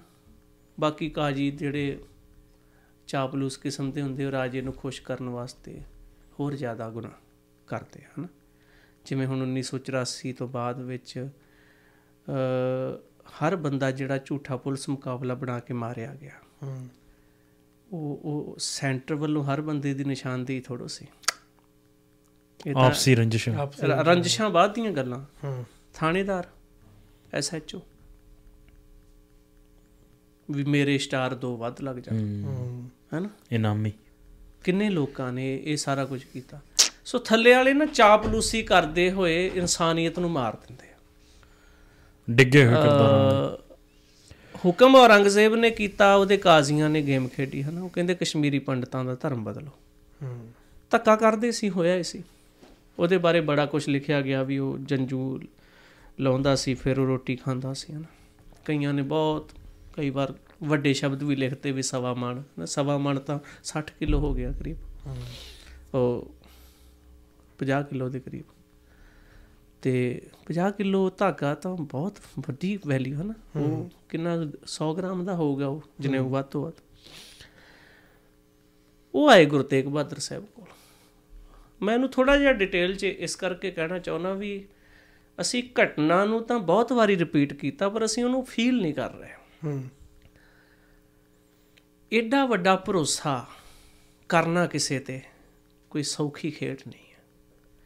ਤੁਹਾਡੀ ਸੰਸਕ੍ਰਿਤੀ ਦਾ ਸਵਾਲ ਹੋਵੇ ਤੇ ਉਹ ਬੰਦੇ ਜਿਨ੍ਹਾਂ ਨੇ ਜਿਨ੍ਹਾਂ ਦੇ ਪੁਰਖਿਆਂ ਨੇ ਬਾਬੇ ਦੀ ਵਿਰੋਧਤਾ ਕੀਤੀ ਹੋਵੇ ਪੰਡਤਾਂ ਨੇ ਹਨਾ? ਗੁਰੂ ਨਾਨਕ ਸਾਹਿਬ ਗੁਰੂ ਤੇਗ ਬਹਾਦਰ ਸਾਹਿਬ ਬਾਰੇ ਵੀ ਕਸ਼ਮੀਰ 'ਚ ਜ਼ਿਕਰ ਹੁੰਦਾ ਵੀ ਗਏ ਤੇ ਉਹਨਾਂ ਦੀ ਵਿਰੋਧਤਾ ਹੋਈ। ਉਹ ਬੰਦਿਆਂ ਨੂੰ ਜਦੋਂ ਚਾਰ ਚਪੇਰੇ ਉਹਨਾਂ ਬਥੇਰੇ ਹੱਥ ਪਰਲੇ ਮਾਰੇ ਹੋਣਗੇ ਰਾਜਪੂਤ ਰਾਜਿਆਂ ਕੋਲ ਵੀ ਗਏ ਹੋਣਗੇ। ਹਨਾ? ਮੰਨ ਲਓ ਅੱਜ ਕੋਈ ਦੁਖਿਆਰਾ ਸਿੱਖ ਕਿਸੇ ਸਿੱਖ ਐਮਪੀ ਕੋਲ ਜਾਵੇ ਉਹ ਕਿਹੜਾ ਬਾਹ ਫੜਦਾ ਹੈ? ਹੂੰ। ਦੱਸੋ। ਜਾਂ ਉਹਦਾ ਕੋਈ ਆਪਦਾ ਮਫਾਦ ਨਾ ਹੋਵੇ। ਹਾਂ ਉਹ ਉਹ ਵੀ ਉਹ ਵੀ ਸਰਕਾਰ ਨੂੰ ਜਾ ਕੇ ਬਸ ਕੰਨ ਫੂਕ ਮਾਰ ਕੇ ਤੇ ਪਾਸੇ ਆ ਜਾਂਦਾ। ਇਦਾਂ ਹੀ ਉਹ ਵਿਚਾਰੇ ਪਹਾੜੀ ਰਾਜਿਆਂ ਕੋਲ ਵੀ ਗਏ ਹੋਣਗੇ। ਸਾਰੇ ਹਿੰਦੂ ਆ ਪਹਾੜੀ ਰਾਜੇ। ਹੂੰ। ਪਰ ਭਾਈਵਾਲ ਔਰੰਗਜ਼ੇਬ ਦੇ ਰਾਜਪੂਤਾਂ ਨੇ ਕਿੰਨੇ ਆ? ਉਹਨਾਂ ਨੂੰ ਕੋਈ ਪ੍ਰੋਬਲਮ ਨਹੀਂ ਵੀ ਕਸ਼ਮੀਰ ਸਾਡਾ ਹਿੰਦੂ ਧਰਮ ਜਾਣਦੇ ਆ। ਇਹਦਾ ਮਤਲਬ ਪੋਲਿਟਿਕਸ ਇਹ ਕਹਿੰਦੀ ਹੈ ਵੀ ਤਖਤ ਤੇ ਬੈਠਾ ਬੰਦਾ ਕਿਸੇ ਦਾ ਮਿੱਤ ਨਹੀਂ। ਉਹ ਆਪਦੇ ਧਰਮ ਵਾਲਿਆਂ ਨੂੰ ਵੀ ਛਿੱਕੇ ਤੇ ਟੰਗਣ ਲੱਗਿਆ ਦੇਰੀ ਨਹੀਂ ਲਾਉਂਦਾ। ਉਹਨਾਂ ਧੱਕੇ ਤੁੱਕੇ ਖਾਦੇ ਹੋਣਗੇ। ਕਈ ਲੋਕਾਂ ਨੇ ਇਹ ਵੀ ਲਿਖਿਆ ਹੈ ਨਾ ਵੀ ਮੰਦਰ ਚੋਂ ਆਵਾਜ਼ ਆਈ ਵੀ ਤੁਸੀਂ ਉੱਥੇ ਜਾਓ। ਜਦੋਂ ਬੰਦਾ ਵਿਪਤਾ 'ਚ ਹੁੰਦਾ ਨਾ ਉਹ ਨਿਗਾਹ ਮਾਰਦਾ ਚਾਰ ਚਪੇਰੇ ਤੇ ਜਿਹੜਾ ਸਭ ਤੋਂ ਸੋਲਿਡ ਉਹਨੂੰ ਦਿਸਦਾ, ਫਿਰ ਉਧਰ ਜਾਂਦਾ। ਹੁਣ ਇਤਿਹਾਸ ਨੇ ਲਿਖਿਆ ਵਾ ਵੀ ਪੰਡਤ ਆਏ ਕਸ਼ਮੀਰੀ, ਉਹਨਾਂ ਨੇ ਮਹਾਰਾਜ ਨੂੰ ਆ ਕੇ ਬੇਨਤੀ ਕੀਤੀ ਵੀ ਸਾਡੀ ਗੱਲ ਕਰੋ। ਮਹਾਰਾਜ ਕਹਿੰਦੇ ਆ ਵੀ ਭਰੋਸਾ ਹੈ, ਕਹਿੰਦੇ ਹੈਗਾ। ਜੋ ਫੈਸਲਾ ਤੁਸੀਂ ਕਰ ਦੋਗੇ ਸਾਨੂੰ ਮਨਜ਼ੂਰ। ਇੱਕ ਧਰਮ ਦੇ ਆਗੂਆਂ ਵੱਲੋਂ ਇਹ ਗੱਲ ਕਹਿਣਾ ਤੁਹਾਡੇ ਤੇ ਭਰੋਸਾ। ਉਹ ਬੰਦੇ ਜਿਨ੍ਹਾਂ ਨੂੰ ਬਾਬੇ ਦੀ ਪੰਗਤ ਚੰਗੀ ਨਹੀਂ ਲੱਗਦੀ। ਹੂੰ ਕਿਉਂਕਿ ਵਰਨ ਵੰਡ ਹੈ। ਸਾਰੇ ਨਹੀਂ ਇੱਕੋ ਜਿਹੇ ਹੁੰਦੇ। ਜਿਨ੍ਹਾਂ ਨੇ ਬਾਬੇ ਦੀ ਵਿਰੋਧਤਾ ਕੀਤੀ ਜਿਹੜੇ ਇੱਥੋਂ ਤੱਕ ਗੁਰੂ ਅਰਜਨ ਸਾਹਿਬ ਦੀ ਸ਼ਹਾਦਤ 'ਚ ਵੀ ਇਨਵੋਲਵ ਹੋਏ। ਹੂੰ। ਹੈਨਾ? ਜਿਨ੍ਹਾਂ ਨੇ ਕੋਈ ਕਸਰ ਨਹੀਂ ਛੱਡੀ। ਉਹ ਬੰਦੇ ਉਹਨਾਂ ਨੂੰ ਪਤਾ ਵੀ ਹੁਣ ਕਿਸੇ ਨੇ।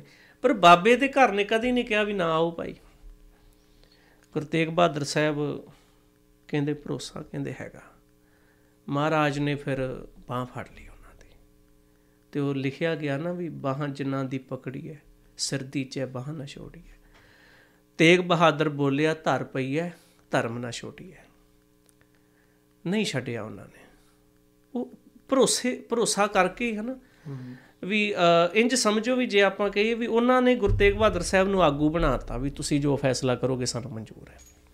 ਸਾਡੇ ਵੱਲੋਂ ਇਹ ਹੈ ਇਹੀ ਗੱਲ ਕਰਨਗੇ।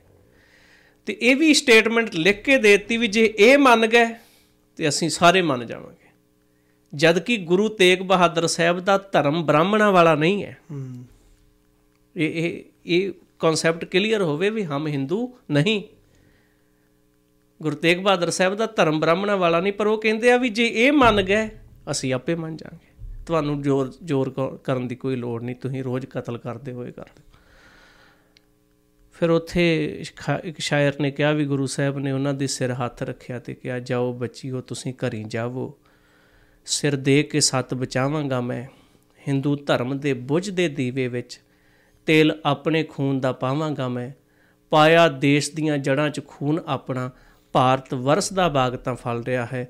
ਹਿੰਦੁਸਤਾਨ ਦੇ ਹਰ ਮੰਦਰ ਦੇ ਦੀਵੇ 'ਚ ਤੇਗ ਬਹਾਦਰ ਦਾ ਲਹੂ ਪਲ ਰਿਹਾ ਹੈ। ਹੈਨਾ? ਵੀ ਉਹਨਾਂ ਨੇ ਕਿਹਾ ਵੀ ਜਾਓ।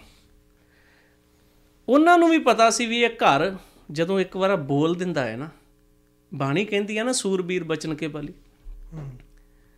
ਸਾਡੇ ਬਜ਼ੁਰਗ ਹੁਣ ਤੱਕ ਆਪਣੀਆਂ ਗੱਲਾਂ ਤੇ ਜਾਣ ਦਿੰਦੇ ਰਹੇ ਆ। ਤਾਂ ਹੁਣ এনवायरमेंटਲੀ ਮਾਹੌਲ ਹੀ ਬਦਲ ਗਿਆ ਗੱਲ ਦੀ ਵੈਲਿਊ ਖਤਮ ਹੋ ਗਈ। ਨਹੀਂ ਤਾਂ ਸਾਡੇ ਬਜ਼ੁਰਗ ਰਿਸ਼ਤਾ ਕਰਕੇ ਆ ਜਾਂਦੇ ਸੀ। ਹੂੰ। ਬਾਅਦ ਚ ਪਤਾ ਲੱਗਣਾ ਜੀ ਵੀ ਘਰ ਠੀਕ ਨਹੀਂ ਉਹ ਕਹਿੰਦੇ ਮੈਂ ਆਪਣੀ ਜ਼ੁਬਾਨ ਕਰਕੇ ਦੇ ਚੁੱਕੇ ਹਾਂਜੀ। ਹੈਨਾ ਨਿਭਾਉਂਦੇ ਰਹੇ ਆ। ਇਹ ਇਹ ਸਾਡੇ ਖੂਨ ਚ ਰਿਹਾ। ਆ ਦੂਜੀਆਂ ਥਿਉਰੀਆਂ ਨੇ ਸਾਨੂੰ ਪੜ੍ਹਾਈ ਕੁਝ ਹੋਰ ਦਿੱਤਾ। ਹੂੰ। ਅਸੀਂ ਸਵੇਰੇ ਗੱਲ ਕਰਦੇ ਹਾਂ ਸ਼ਾਮ ਨੂੰ ਮੁੱਕਰ ਜਾਂਦੇ ਹਾਂ। ਕੁਝ ਤਾਂ ਘੰਟਾ ਵੀ ਨਹੀਂ ਟੱਪਦਾ ਕਿਸੇ ਦਾ। ਅਸੀਂ ਪੁਰਖਿਆਂ ਤੋਂ ਇਹ ਚੀਜ਼ਾਂ ਸਿੱਖਣ ਵਾਲੀਆਂ। ਉਹ ਬੰਦੇ ਹੋ ਸਕਦਾ ਉਹ ਕਦੀ ਗੁਰੂ ਤੇਗ ਬਹਾਦਰ ਸਾਹਿਬ ਨੂੰ ਪਰਸਨਲੀ ਮਿਲੇ ਵੀ ਨਾ ਹੋਣ। ਮੈਂ ਹਿਸਟਰੀ ਪੁਆਇੰਟ 'ਚ ਕਹਿ ਰਿਹਾ ਉਹ ਕਦੀ ਵੀ ਨਾ ਮਿਲੇ ਹੋਣਗੇ ਹੋ ਸਕਦਾ। ਪਰ ਉਹਨਾਂ ਨੇ ਵਿਸ਼ਵਾਸ ਕੀਤਾ। ਯਕੀਨ। ਕਿੱਡਾ ਵੱਡਾ ਯਕੀਨ ਹੈ ਨਾ? ਤੁਸੀਂ ਆਪਾਂ ਪ੍ਰਾਪਰਟੀ ਦੇ ਮਸਲੇ ਤੇ ਕਿਸੇ ਤੇ ਯਕੀਨ ਨਹੀਂ ਕਰਦੇ। ਉੱਥੇ ਰਿਲੀਜਨ ਦਾ ਮਸਲਾ ਹੈ ਜਿਹੜਾ ਸਭ ਤੋਂ ਵੱਡਾ। ਤੇ ਫਿਰ ਮਹਾਰਾਜ ਜਦੋਂ ਗਏ ਦਿੱਲੀ ਹੈ ਨਾ ਗ੍ਰਿਫਤਾਰੀ ਹੋਈ। ਤਿੰਨ ਸਿੱਖ ਵੀ ਨਾਲ ਹੈ। ਉਦੋਂ ਗੁਰੂ ਗੋਬਿੰਦ ਸਿੰਘ ਮਹਾਰਾਜ ਦੀ ਉਮਰ 9 ਸਾਲ ਦੀ ਹੈ। ਤਿਆਰੀ ਇੱਧਰ ਵੀ ਕਿੰਨੀ ਕਮਾਲ ਦੀ ਹੈ। ਅ, ਮੈਂ ਇਹਨੂੰ ਸਵਾਲ ਨੂੰ ਤਾਂ ਐਡ ਕਰਦਾ ਵੀ ਮਹਾਰਾਜ ਦੇ ਪੁੱਤਰ ਗੁਰੂ ਗੋਬਿੰਦ ਸਿੰਘ ਵੀ ਕਿੰਨੇ ਤਿਆਰ ਨੇ। ਜਦੋਂ ਇਹ ਸਵਾਲ ਹੁੰਦਾ ਵੀ ਇਹ ਕਸ਼ਮੀਰੀ ਪੰਡਿਤ ਕਿਉਂ ਰੋਂਦੇ ਆ ਇਹ ਸਵਾਲ ਇਤਿਹਾਸ ਨੇ ਗੁਰੂ ਗੋਬਿੰਦ ਸਿੰਘ ਦੇ ਹਿੱਸੇ ਪਾਇਆ। ਹੈਨਾ? ਲਿਖਾਰੀ ਮੈਂ ਤੁਹਾਨੂੰ ਆਪਾਂ ਪਹਿਲਾਂ ਵੀ ਗੱਲ ਕੀਤੀ ਆ ਵੀ ਹਿਸਟਰੀ ਦੇ ਬਹੁਤ ਸਾਰੇ ਐਂਗਲ ਆ ਜਿੱਥੋਂ ਲਿਖਿਆ ਗਿਆ। ਸਾਇੰਟੀਫਿਕ ਰੀਜ਼ਨ ਭਾਵਨਾਤਮਕ ਰੀਜ਼ਨ ਬੜਾ ਕੁਝ ਹੈ। ਤੁਸੀਂ ਇਹਦੀ ਜੜ ਤੱਕ ਜਾਓ ਕਿਉਂਕਿ ਗੱਲਾਂ ਲਿਖੀਆਂ ਛੋਟੀਆਂ ਜਾਂਦੀਆਂ ਨੇ ਉਹਨੂੰ ਡਾਈਵਰਟ ਕਰ ਦਿੱਤਾ ਜਾਂਦਾ ਹੈ ਹੋਰ ਤਰੀਕੇ ਨਾਲ। ਅਸੀਂ ਸਾਇੰਟੀਫਿਕ ਰੀਜ਼ਨ ਤੇ ਆ ਜਾਈਏ। ਜਿਹਦਾ ਆਪਦਾ ਕੋਈ ਵਜੂਦ ਨਹੀਂ ਹੈਗਾ ਭਾਵੇਂ। ਤਿਆਰੀ ਇੰਨੀ ਆ ਵੀ ਗੁਰੂ ਤੇਗ ਬਹਾਦਰ ਸਾਹਿਬ ਨੂੰ ਇਹ ਪੁੱਛਦੇ ਆ ਵੀ ਇਹ ਕਿਉਂ ਰੋਂਦੇ ਆ? ਇਹ ਕਿਉਂ ਹੱਥ ਜੋੜਦੇ ਆ? ਕਾਤੋਂ ਤੁਹਾਡੇ ਕੋਲ ਆਏ ਆ? ਹਨਾ? ਇੰਨਾ ਵੱਡਾ ਕਾਫਲਾ ਇੰਨੀ ਵੱਡੀ ਇਹਨਾਂ ਦੀ ਇਹਨਾਂ ਦਾ ਸਟੇਟਸ ਹੈ ਮਹਾ ਮੰਡਲੇਸ਼ਵਰ ਹੈ ਕੋਈ ਹਨਾ? ਅ, ਕੋਈ ਧਰਮ ਦਾ ਆਗੂ ਹੈ। ਅਸਲ 'ਚ ਮੋਸਟਲੀ ਉਹ ਪ੍ਰੋਬਲਮ ਨਾ ਕਸ਼ਮੀਰ ਦੀ ਸੀ। ਉਹ ਇੰਡੀਆ ਦੀ ਪ੍ਰੋਬਲਮ ਨਹੀਂ ਸੀ। ਅ, ਰਾਜਪੂਤਾਂ ਦੀ ਉਹ ਪ੍ਰੋਬਲਮ ਨਹੀਂ ਸੀ। ਕਿਉਂਕਿ ਉਹਨਾਂ ਦਾ ਆਪਦੀਆਂ ਧੀਆਂ ਦੇਤੀਆਂ ਸੀ ਵੀ ਚੱਲ ਠੀਕ ਹੈ ਅਸੀਂ ਸੰਧੀ ਕਰ ਲੈਂਦੇ ਆ ਪਹਾੜੀ ਰਾਜੇ ਇਮਾਨ ਵੇਚ ਚੁੱਕੇ ਸੀ। ਉਹਨਾਂ ਨੂੰ ਕੋਈ ਮਤਲਬ ਨਹੀਂ ਸੀ ਪਰਜਾ ਨਾਲ ਕੀ ਹੋਵੇ। ਉਹ ਕਸ਼ਮੀਰ ਵਾਲਿਆਂ ਦੀ ਜਿਹੜਾ ਅਣਖੀ ਬੰਦਾ ਹੁੰਦਾ ਹੈ ਉਹਨੂੰ ਉਹ ਬਚਾਉਣਾ ਚਾਹੁੰਦਾ ਆਪਣੇ ਆਪ ਨੂੰ। ਵੀ ਸਾਡੀ ਸੰਸਕ੍ਰਿਤੀ ਹੈ। ਮਹਾਰਾਜ ਨੇ ਫਿਰ ਜਦੋਂ ਦਿੱਲੀ ਗਏ, ਉਸ ਤੋਂ ਪਹਿਲਾਂ ਜਿਹੜੀ ਉਹ ਗੱਲ ਹੋਈ ਨਾ, ਉਹ ਇਦਾਂ ਇਤਿਹਾਸ ਨੇ ਲਿਖੀ ਵੀ ਗੁਰੂ ਤੇਗ ਬਹਾਦਰ ਸਾਹਿਬ ਨੂੰ ਪੁੱਛਿਆ ਗਿਆ ਵੀ ਇਹ ਕਿਉਂ ਰੋਂਦੇ? ਮਹਾਰਾਜ ਨੇ ਕਿਹਾ, ਇਹਨਾਂ ਦਾ ਧਰਮ ਖਤਰੇ 'ਚ ਹੈ। ਤੇ ਗੁਰੂ ਗੋਬਿੰਦ ਸਿੰਘ ਮਹਾਰਾਜ ਕਹਿੰਦੇ ਆ ਵੀ ਬਚੂਗਾ ਕਿਦਾਂ? ਹੈ ਨਾ ਪੁੱਤ ਪੁੱਛਦਾ ਹੀ ਆਪਣੇ ਪਿਓ ਨੂੰ ਵੀ ਪ੍ਰੋਬਲਮ ਸੋਲਵ ਕਿਦਾਂ ਹੋਏਗੀ? ਕਹਿੰਦੇ ਬਹੁਤ ਵੱਡੇ ਮਹਾਂਪੁਰਸ਼ ਦੀ ਕੁਰਬਾਨੀ ਦੀ ਲੋੜ ਹੈ। ਕੁਰਬਾਨੀ ਸ਼ਬਦ ਉਸ ਘਰ 'ਚ ਜਾਣਿਆ ਪਹਿਚਾਣਿਆ ਸ਼ਬਦ। ਵੀ ਗੁਰੂ ਗੋਬਿੰਦ ਸਿੰਘ ਮਹਾਰਾਜ ਦੇ ਪਰਦਾਦਾ ਜੀ ਸ਼ਹੀਦ ਨੇ ਗੁਰੂ ਤੇਗ ਬਹਾਦਰ ਸਾਹਿਬ ਦੇ ਦਾਦਾ ਜੀ। ਜੰਗਾਂ 'ਚ ਸਿੱਖ ਸ਼ਹੀਦ ਹੋਏ ਆ ਭੱਟ ਮਥੁਰਾ ਜੀ ਭੱਟ ਕੀਰਤ ਜੀ ਜੰਗ 'ਚ ਸ਼ਹੀਦ ਹੋਏ ਆ। ਸੋ ਕੁਰਬਾਨੀ ਸ਼ਬਦ ਬੜਾ ਜਾਣਿਆ ਪਛਾਣਿਆ ਸ਼ਬਦ ਹੈ। ਵੀ ਕਿਸੇ ਵੱਡੇ ਮਹਾਂਪੁਰਸ਼ ਦੀ ਕੁਰਬਾਨੀ ਨਾਲ ਇਹ ਬਚਣਗੇ। ਤੇ ਕਾਊਂਟਰ ਸ਼ਬਦ ਕੀ ਹੈ? ਤੁਹਾਡੇ ਤੋਂ ਵੱਡਾ ਮਹਾਂਪੁਰਸ਼ ਕੌਣ ਹੈ? ਪ੍ਰੀਪੇਅਰਿੰਗ ਦੇਖੋ ਹਨਾ? ਜੇ ਆਪਾਂ ਆਪਣੇ ਰੀਜਨ ਸੀ ਟੂਲ ਸੀ ਵਰਤ ਲਈਏ। ਵੀ ਕਿਸੇ ਦੇ ਹੱਕਾਂ ਨੂੰ ਬਚਾਉਣ ਲਈ 9 ਸਾਲ ਦੀ ਉਮਰ 'ਚ ਗੁਰੂ ਗੋਬਿੰਦ ਸਿੰਘ ਮਹਾਰਾਜ ਆਪਣੇ ਬਾਪੂ ਨੂੰ ਇਹ ਸ਼ਬਦ ਕਹਿ ਰਹੇ ਵੀ ਤੁਹਾਡੇ ਤੋਂ ਵੱਡਾ ਮਹਾਂਪੁਰਸ਼ ਕੌਣ ਹੈ? ਇਹਦਾ ਮਤਲਬ ਇਹ ਹੈ ਵੀ ਉਸ ਘਰ ਦੇ ਕਣ ਕਣ ਵਿੱਚ ਲੋਕਾਂ ਦੀ ਭਲਾਈ ਬੈਠੀ ਹੈ। ਜਦੋਂ ਇਹ ਗੱਲ ਕਹੀ ਗਈ ਵੀ ਤੁਹਾਡੇ ਤੋਂ ਵੱਡਾ ਮਹਾਂਪੁਰਸ਼ ਕੌਣ ਹੈ, ਫਿਰ ਉਸ ਘਰ ਦੀ ਹੈਸੀਅਤ ਦਾ, ਸੋਚ ਦਾ, ਹਨਾ, ਇੱਕ ਸਾਫ਼, ਸਪਸ਼ਟ ਦੁਨੀਆ ਨੂੰ ਮੈਸੇਜ ਚਲਾ ਗਿਆ ਵੀ ਜੋ ਆਉਣ ਵਾਲਾ ਵਾਰਸ ਹੈ ਨਾ ਇਸ ਘਰ ਦਾ, ਉਹ ਵੀ ਕਮਾਲ ਹੀ ਹੋਊਗਾ। ਇਹ ਇਹ ਮਤਲਬ ਭਾਵੇਂ ਪਹਿਲਾਂ ਵੀ ਕੁਝ ਗੱਲਾਂ ਹੋ- ਹੋਈਆਂ ਹੋਣਗੀਆਂ ਪਰ ਇਹ ਆਨੰਦਪੁਰ ਸਾਹਿਬ ਦੀ ਇੱਕ ਬੜੀ ਵਧੀਆ ਤੇ ਸੋਹਣੀ ਸਿਰਜਣਾ ਦੀ ਘਟਨਾ ਹੈ। ਨੁਕਸਾਨ ਨਹੀਂ ਵੇਖੇ ਜਾਂਦੇ ਹੁੰਦੇ। ਕੁਰਬਾਨੀ ਕਰਨ ਵਾਲੇ ਨੁਕਸਾਨ ਨਹੀਂ ਵੇਖਦੇ। ਉਹਨਾਂ ਨੂੰ ਕੋਈ ਮਤਲਬ ਨਹੀਂ ਉਜਾੜਾ ਕੀ ਹੁੰਦਾ? ਕਿਉਂਕਿ ਮਹਾਰਾਜ ਬਾਣੀ ਚ ਕਹਿੰਦੇ ਆ ਵੀ ਉਹ ਕਫਨ ਬੰਨ ਕੇ ਘਰੋਂ ਨਿਕਲਦੇ ਆ।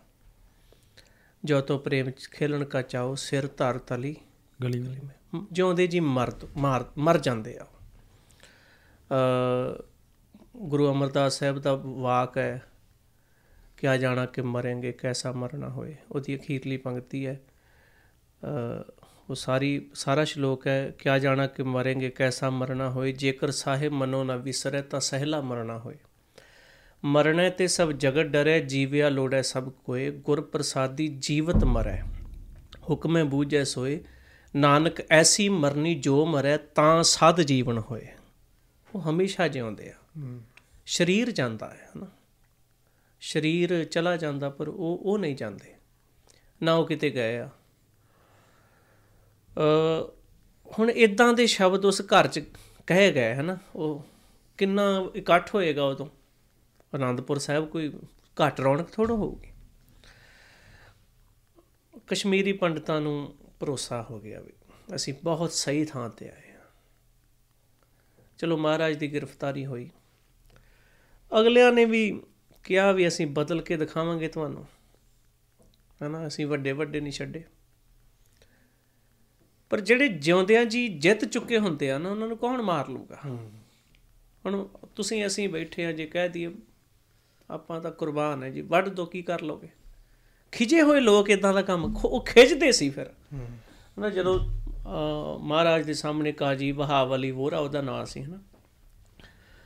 ਉਹ ਆ ਕੇ ਕਹਿੰਦਾ ਵੀ ਤੁਸੀਂ ਕਰਾਮਾਤ ਵਿਖਾਓ। ਮਹਾਰਾਜ ਕਹਿੰਦੇ ਕਰਾਮਾਤ ਕਹਿਰ ਦਾ ਨਾਮ ਹੈ। ਗੁਰਮਤ ਵਿੱਚ ਕਰਾਮਾਤ ਦਾ ਬੜਾ ਸਾਫ਼ ਸੰਕਲਪ ਹੈ। ਸਾ ਸਿੱਧ ਸਾ ਕਰਮਾਤ ਹੈ ਚਿੰਤ ਕਰੇ ਜਿਸ ਦਾਤ। ਨਾਨਕ ਗੁਰਮੁਖ ਹਰ ਨਾਮ ਮਨ ਵਸੈ ਇਹਾ ਸਿੱਧ ਇਹਾ ਕਰਾਮਾਤ। ਮਹਾਰਾਜ ਨੂੰ ਬੜੀ ਕੋਸ਼ਿਸ਼ ਕੀਤੀ ਉਹਨਾਂ ਨੇ ਛੱਡੋ ਖਹਿੜਾ ਵੀ ਤੁਸੀਂ ਇਹਨਾਂ ਦੇ ਹੱਕ 'ਚ ਖੜ ਕੇ ਕੀ ਲੈਣਾ। ਸਾਡੇ ਹੁੰਦਾ ਹੀ ਹੈ ਨਾ। ਹੂੰ। ਪੋਲਿਟਿਕਸ ਤਾਂ ਪੋਲਿਟਿਕਸ ਹੈ ਨਾ, ਭਾਵੇਂ ਉਹ ਡਿਕਟੇਟਰਸ਼ਿਪ 'ਚ ਹੋਵੇ ਤੇ ਭਾਵੇਂ ਡੈਮੋਕ੍ਰੇਸੀ 'ਚ ਹੋਵੇ। ਹਿਊਮਨ ਸਾਈਕੀ ਜਿਹੜੀ ਹੈ, ਉਹ ਵਰਤਾਰੇ ਦੇ ਹਿਸਾਬ ਨਾਲ ਥੋੜੀ ਬਹੁਤ ਬਦਲਦੀ ਹੈ, ਪਰ ਮੋਸਟਲੀ ਇੱਕੋ ਜੀ ਹੁੰਦੀ ਹੈ, ਹਨਾ? ਨੇਚਰ 500 ਸਾਲ ਪਹਿਲਾਂ ਵੀ ਉਹੀ ਸੀ, ਅੱਜ ਵੀ ਉਹੀ ਹੈ। ਸੋਚਣ ਦਾ ਸਾਡਾ ਦਾਇਰਾ ਤੇਜ਼ ਹੋ ਜਾਏਗਾ, ਪਰ ਸੋਚਣਾ ਤੇ ਉਹੀ ਹੈ ਨਾ। ਅ ਉਹਨਾਂ ਨੇ ਕੋਸ਼ਿਸ਼ ਕੀਤੀ।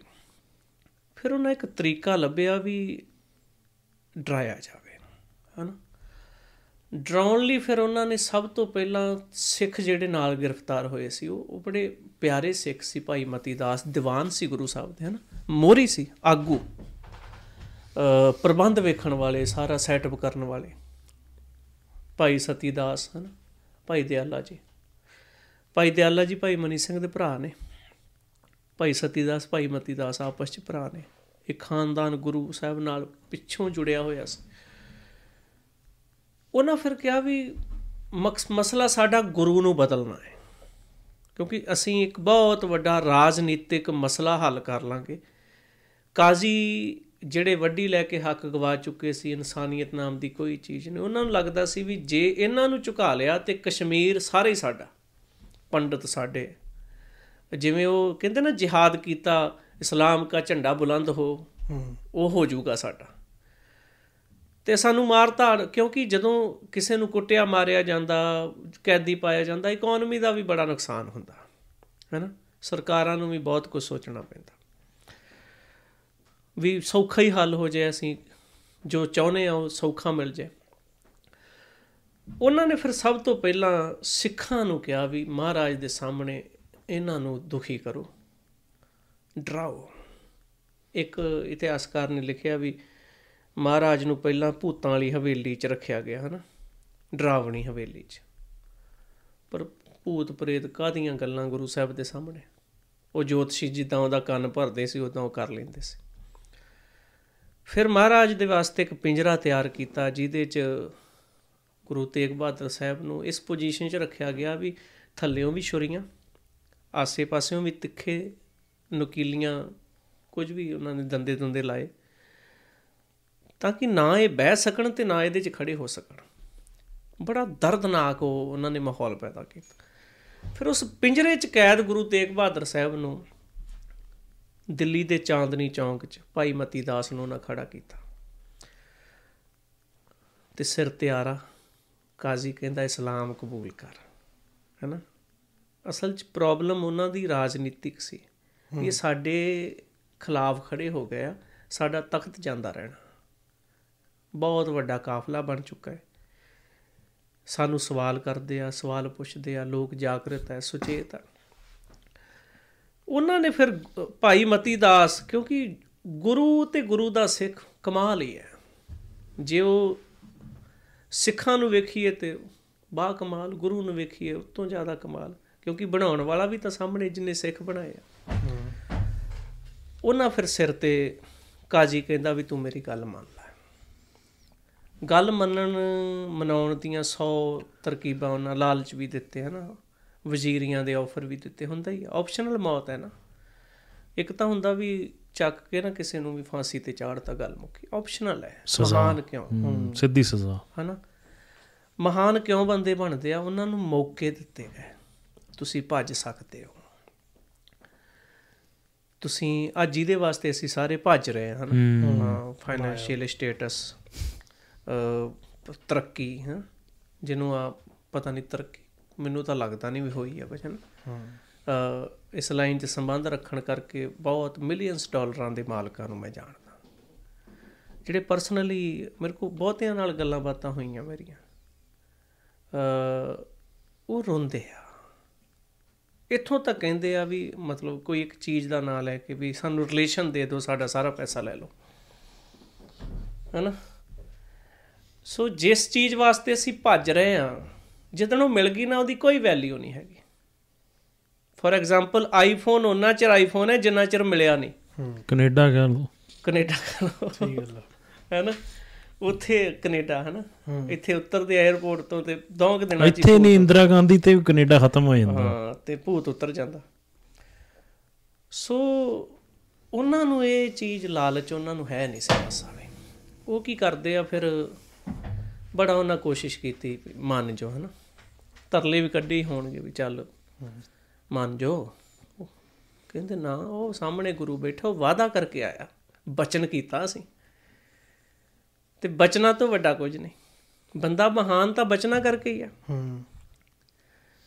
ਤੇ ਗੁਰੂ ਨੇ ਕਿਹਾ ਅਸੀਂ ਕਿਦਾਂ ਮੁੜ ਜੀਏ ਫਿਰ ਕਾਜੀ ਨੇ ਫਤਵਾ ਲਾਇਆ ਵੀ ਤੁਹਾਨੂੰ ਆਰੇ ਨਾਲ ਚੀਰਿਆ ਜਾਊਗਾ। ਬੜੀ ਅਜੀਬ ਸਜ਼ਾ ਹੈ ਮਿਸਾਲ ਦੇਣਾ ਚਾਹੁੰਦੇ ਦੁਨੀਆ ਨੂੰ ਵੀ ਜਿਹੜਾ ਸਾਡੇ ਖਿਲਾਫ ਖੜਾ ਹੋਊਗਾ ਉਹਦਾ ਇਹ ਹਸ਼ਰ ਕਰਾਂਗੇ ਅਸੀਂ। ਤੇ ਇਹ ਨਹੀਂ ਵੀ ਜਿਵੇਂ ਅੱਜ ਫਾਂਸੀ ਨਾ ਜੇਲ੍ਹਾਂ 'ਚ ਦੇ ਦਿੰਦੇ ਆ। ਵੀ ਵੀਡੀਓਗ੍ਰਾਫੀ ਹੋ ਜੂ ਚਲੋ ਬਾਅਦ 'ਚ ਦੁਨੀਆ ਨੂੰ ਦਿਖਾ ਦਾਂਗੇ ਵੀ ਅਸੀਂ ਮਾਰਤਾ ਦੇਤਾ। ਉਦੋਂ ਚੌਂਕ 'ਚ ਲਾਲ ਕਿਲੇ ਦੇ ਸਾਹਮਣੇ ਜਿੱਥੇ ਅਮ, ਜਰਨੈਲੀ ਸੜਕ ਹੈ ਉਦੋਂ ਹੈਨਾ? ਉਸ ਕਿਲੇ ਅਮ, ਤੋਂ ਬਾਹਰ ਨਿਕਲਦੇ ਆ ਲੋਕ। ਉੱਥੇ ਲੋਕ ਵੇਖਣ ਮੁਨਾਦੀ ਕਰਾਈ ਜਾ ਰਹੀ ਹੈ। ਵੇਖੋ ਵੇਖੋ ਲੋਕੋ ਆਓ। ਲੋਕ ਆ ਰਹੇ ਆ ਤਮਾਸ਼ਾ ਤਮਾਸ਼ਾ ਵੇਖ ਰਹੇ ਆ। ਕਈਆਂ ਨੂੰ ਦਰਦ ਵੀ ਹੁੰਦਾ ਪਰ ਬੋਲਦੇ ਕੋਈ ਨਹੀਂ। ਉਸ ਮਾਹੌਲ 'ਚ ਮਹਾਰਾਜ ਦੇ ਸਿੱਖਾਂ ਦੇ ਸਭ ਤੋਂ ਪਹਿਲਾਂ ਭਾਈ ਮਤੀ ਦਾਸ ਤੇ ਸਿਰ ਆਰਾ ਰੱਖਿਆ। ਆਰਾ ਰੱਖ ਕੇ ਵੀ ਕਾਜੀ ਕਹਿੰਦਾ ਵੀ ਮੌਕਾ ਹੈਗਾ ਤੇਰੇ ਕੋਲ ਅਜੇ ਆਪਾਂ ਥੋੜਾ ਘਟਨਾ 'ਚ ਜਾ ਰਹੇ ਹਾਂ ਨਾ। ਵੀ ਮੌਕਾ ਹੈਗਾ, ਦੰਦੇ ਬਹੁਤ ਤਿੱਖੇ ਆ। ਪਰ ਸਿਦਕ ਜਿਨ੍ਹਾਂ ਦਾ ਮਜ਼ਬੂਤ ਹੋਵੇ ਉਹ ਤਾਂ ਮਰ- ਉਹ ਨਾ, ਆਪਣੇ ਆਪ ਨੂੰ ਖਤਮ ਕਰ ਲਿਆ ਉਹਨਾਂ ਪਹਿਲਾਂ ਹੀ। ਫਿਰ ਉੱਥੇ ਲਿਖਿਆ ਵੀ ਕਾਜੀ ਕਹਿੰਦਾ, ਵੇਖ ਲਾ, ਜੋ ਚਾਹੀਦਾ ਮਿਲ ਜੂਗਾ। ਉਹਨੇ ਕਿਹਾ, ਤੁਸੀਂ ਸਜ਼ਾ ਦੇ ਦਿੱਤੀ, ਠੀਕ ਹੈ, ਪਰ ਅਸੀਂ ਆਪਣੇ ਬਚਨਾਂ ਤੋਂ ਨਹੀਂ ਫਿਰ ਸਕਦੇ। ਮਹਾਰਾਜ ਨੇ ਸਾਹਮਣੇ ਹੁਣ ਗੁਰੂ ਦਾ ਵੀ ਸੀਨਾ ਚੌੜਾ ਹੈ ਨਾ, ਵੀ ਸਿੱਖ ਵੇਖੋ, ਮੇਰੇ ਸਾਹਮਣੇ ਹੈ। ਆਵਾਜ਼ ਤਾਂ ਆਉਂਦੀ ਹੈ, ਸਾਹਮਣੇ ਗੱਲਬਾਤ ਹੋ ਰਹੀ ਹੈ ਨਾ, ਦੂਰ ਤਾਂ ਹੈ ਨਹੀਂ। ਉਹ ਅਸੀਂ ਉਹ, ਚਲੋ, ਵੈਸੇ ਗੁਰਮਤ ਵਿੱਚ ਮੂਰਤੀ ਪੂਜਾ ਲਈ ਕੋਈ ਥਾਂ ਨਹੀਂ ਪਰ ਫੋਟੋਆਂ ਚ ਐਂ ਦੇਖਦੇ ਆ ਮਹਾਰਾਜ ਸਾਹਮਣੇ ਪਿੰਜਰੇ 'ਚ ਆ ਤੇ ਭਾਈ ਮਤੀ ਦਾਸ ਜੀ ਦਾ ਆਰਾ ਫੱਟਿਆਂ 'ਚ ਉਹਨਾਂ ਨੂੰ ਜਕੜਿਆ ਤੇ ਚੀਰਿਆ ਜਾ ਰਿਹਾ। ਗੁਰੂ ਵੀ ਤਾਂ ਕਿੰਨਾ ਮਾਣ ਕਰਦਾ ਹੋਊਗਾ। ਐਵੇਂ ਨਹੀਂ ਬਾਣੀ 'ਚ ਸ਼ਬਦ ਲਿਖੇ ਜਾਂਦੇ, ਗੁਰਸਿੱਖਾਂ ਕੀ ਹਰ ਧੂੜ ਦੇ ਹਮ ਪਾਪੀ ਭੀ ਗਤ ਪਾਏ ਇਹ ਗੁਰੂ ਕਹਿੰਦਾ ਹੈ ਗੁਰਸਿੱਖਾਂ ਲਈ। ਗੱਲਬਾਤ ਸਾਹਮਣੇ ਹੋਈ ਹੋਊਗੀ। ਭਾਈ ਮਤੀ ਦਾਸ ਕਹਿੰਦੇ, ਨਾ ਜੀ। ਫਿਰ ਉੱਥੇ ਮੈਨੂੰ ਇੱਕ ਸ਼ੇਰ ਚੇਤੇ ਆਉਂਦਾ, ਉਹ ਕਿਸੇ ਦਾ ਲਿਖਿਆ ਵਾ ਵੀ, ਕਾਜੀ ਆਖਦਾ ਦਸ ਖਾਂ ਮਤੀ ਦਾਸਾ। ਤੇਰੀ ਆਖਰੀ ਇੱਛਾ ਹੱਲ ਹੋਵੇ, ਜੋ ਤੂੰ ਚਾਹਮਦਾ ਸੋ ਤੂੰ ਪਾਏਗਾ, ਹਾਜ਼ਰ ਹੀ ਉਸੇ ਪਲ ਹੋਵੇ। ਜੋ ਤੈਨੂੰ ਚਾਹੀਦਾ ਮਿਲੂਗਾ। ਉਹ ਫਿਰ ਭਾਈ ਮਤੀ ਦਾਸ ਦਾ ਜਵਾਬ ਸ਼ਾਇਰ ਨੇ ਲਿਖਿਆ ਵੀ, ਅੱਗੋਂ ਹੱਸ ਕੇ ਆਖਿਆ ਮਤੀ ਦਾਸ। ਇਦਾਂ ਦੇ ਮੌਕੇ ਹਾਸੇ ਆਉਂਦੇ ਕਿਸੇ ਨੂੰ? ਮੁਸਕਰਾਹਟ ਤਾਂ ਨੇੜੇ ਤੇੜੇ ਵੀ ਨਹੀਂ ਹੁੰਦੀ। ਪਰ ਜਿੰਨੇ ਸਿੱਖ ਹੱਸਦੇ ਉਹ ਚੜਦੇ ਆ। ਵੀ ਅਸੀਂ ਜ਼ੁਲਮ ਕਰਨ ਵਾਲੇ ਵੀ ਹੱਸ ਨਹੀਂ ਪਾ ਰਹੇ, ਤਾਂ ਸਹਿ ਕੇ ਵੀ ਹੱਸੀ ਜਾਂਦੇ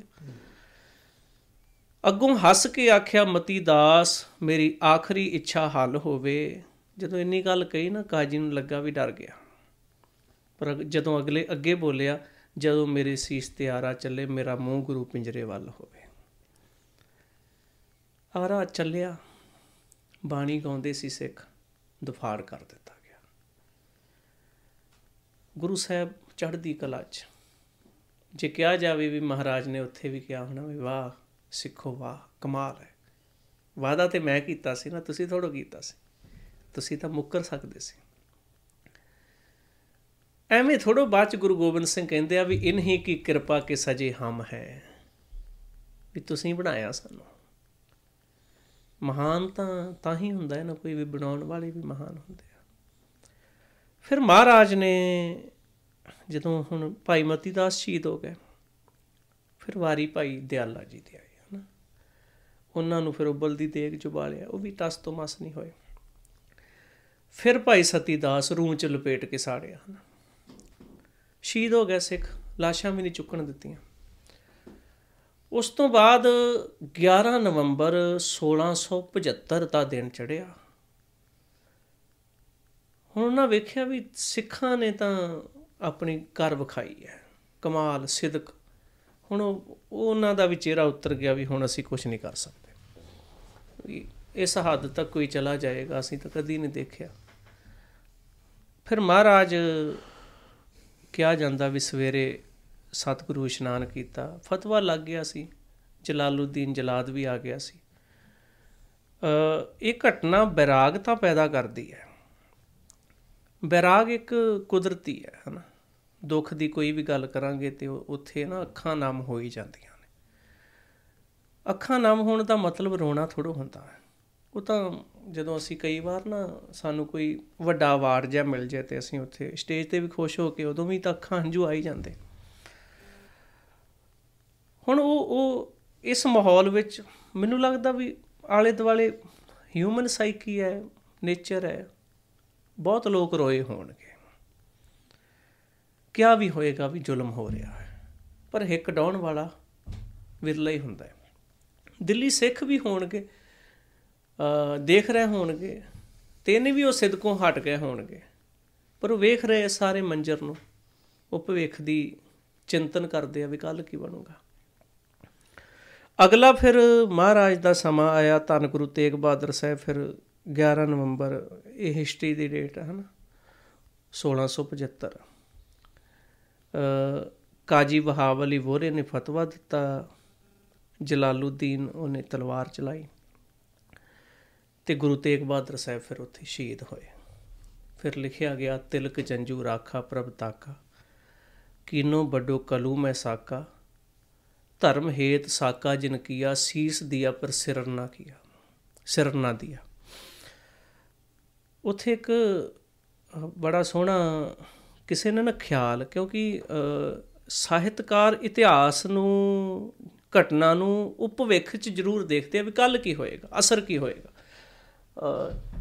ਜੇ ਆਪਾਂ ਦੇਖੀਏ ਗੁਰੂ ਅਰਜਨ ਸਾਹਿਬ ਦੀ ਸ਼ਹਾਦਤ 1606 ਚ ਹੋਈ ਹੈ, ਤੇ ਇਹ 1675 ਅ ਲਗਭਗ ਜੇ ਆਪਾਂ ਕੱਢ ਲਈਏ 60 65 ਸਾਲ। 69 ਇਅਰ 69 ਇਅਰ 58 59 ਸਾਲ ਬਾਅਦ ਅੱਜ ਇੱਕ ਹੋਰ ਸ਼ਹਾਦਤ ਹੋ ਰਹੀ ਹੈ।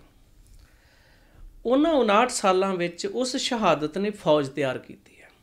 ਉਹ ਅਜੇ ਵੀ ਬਿਲਡ ਹੈ ਢਈ ਨਹੀਂ ਹੋਈ। ਹੂੰ। ਹੈਨਾ? ਪਰ ਉਹ ਗੱਲ ਕਰਨ ਜਾ ਰਿਹਾ ਕਿਸੇ ਦੀ। ਢਾਂਚਾ ਉਦਾਂ ਹੀ ਸਾਰਾ ਚੱਲਦਾ ਹੈ। ਪਰ 69 ਇਅਰਸ ਬਾਅਦ ਅੱਜ ਫਿਰ ਖੂਨ ਡੁੱਲ ਰਿਹਾ ਹੈ। ਤੇ ਜਿਹੜੀ ਗੱਲ ਗੁਰੂ ਅਰਜਨ ਸਾਹਿਬ ਨੇ ਕਹੀ ਉਹੀ ਗੱਲ ਫਿਰ ਇਤਿਹਾਸ ਨੇ ਕਹੀ ਵੀ ਇਤਿਹਾਸ ਨਾ ਦੁਬਾਰਾ ਦੁਹਰਾਇਆ ਜਾ ਰਿਹਾ। ਪਰ ਹੁਣ ਨਾਲ ਤਿੰਨ ਸਿੱਖ ਵੀ ਸ਼ਹੀਦ ਹੋ ਗਏ।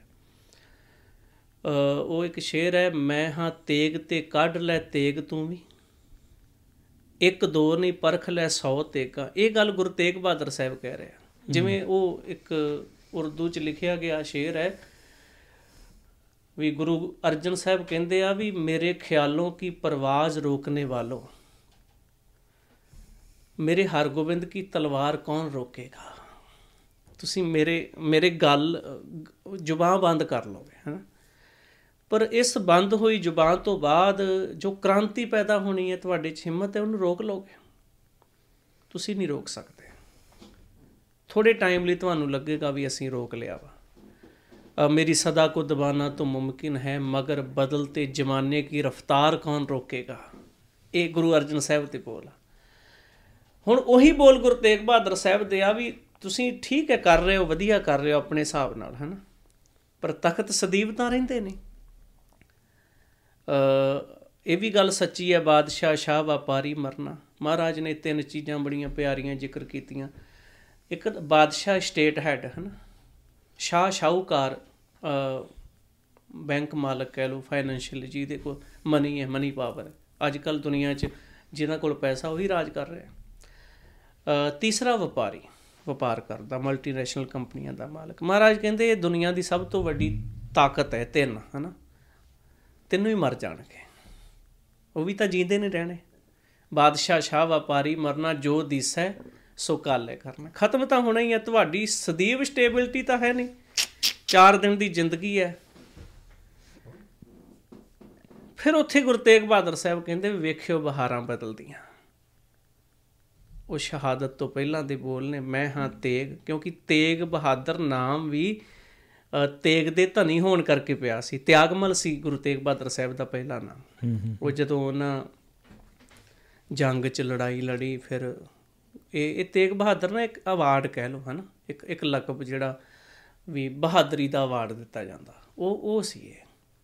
ਵੀ ਤੇਗ ਦੇ ਧਨੀ ਨੇ ਬਹਾਦਰ ਨੇ। 11 ਸਾਲ ਦੀ ਉਮਰ 'ਚ ਸੀ ਉਹ, ਬੜੀ ਛੋਟੀ ਜਿਹੀ ਉਮਰ ਹੈ ਨਾ ਮਹਾਰਾਜ ਕਹਿੰਦੇ, ਮੈਂ ਹਾਂ ਤੇਗ ਤੇ ਕੱਢ ਲੈ ਤੇਗ, ਤੂੰ ਵੀ ਇੱਕ ਦੋ ਨਹੀਂ ਪਰਖ ਲੈ 100 ਤੇਗਾ। ਮੈਨੂੰ ਲਕਬ ਹੈ ਤੇਗ ਬਹਾਦਰੀ ਦਾ, ਮੇਰੇ ਸਾਵੇ ਨਹੀਂ ਸਕਦੀਆਂ ਹੋ ਤੇਗਾ।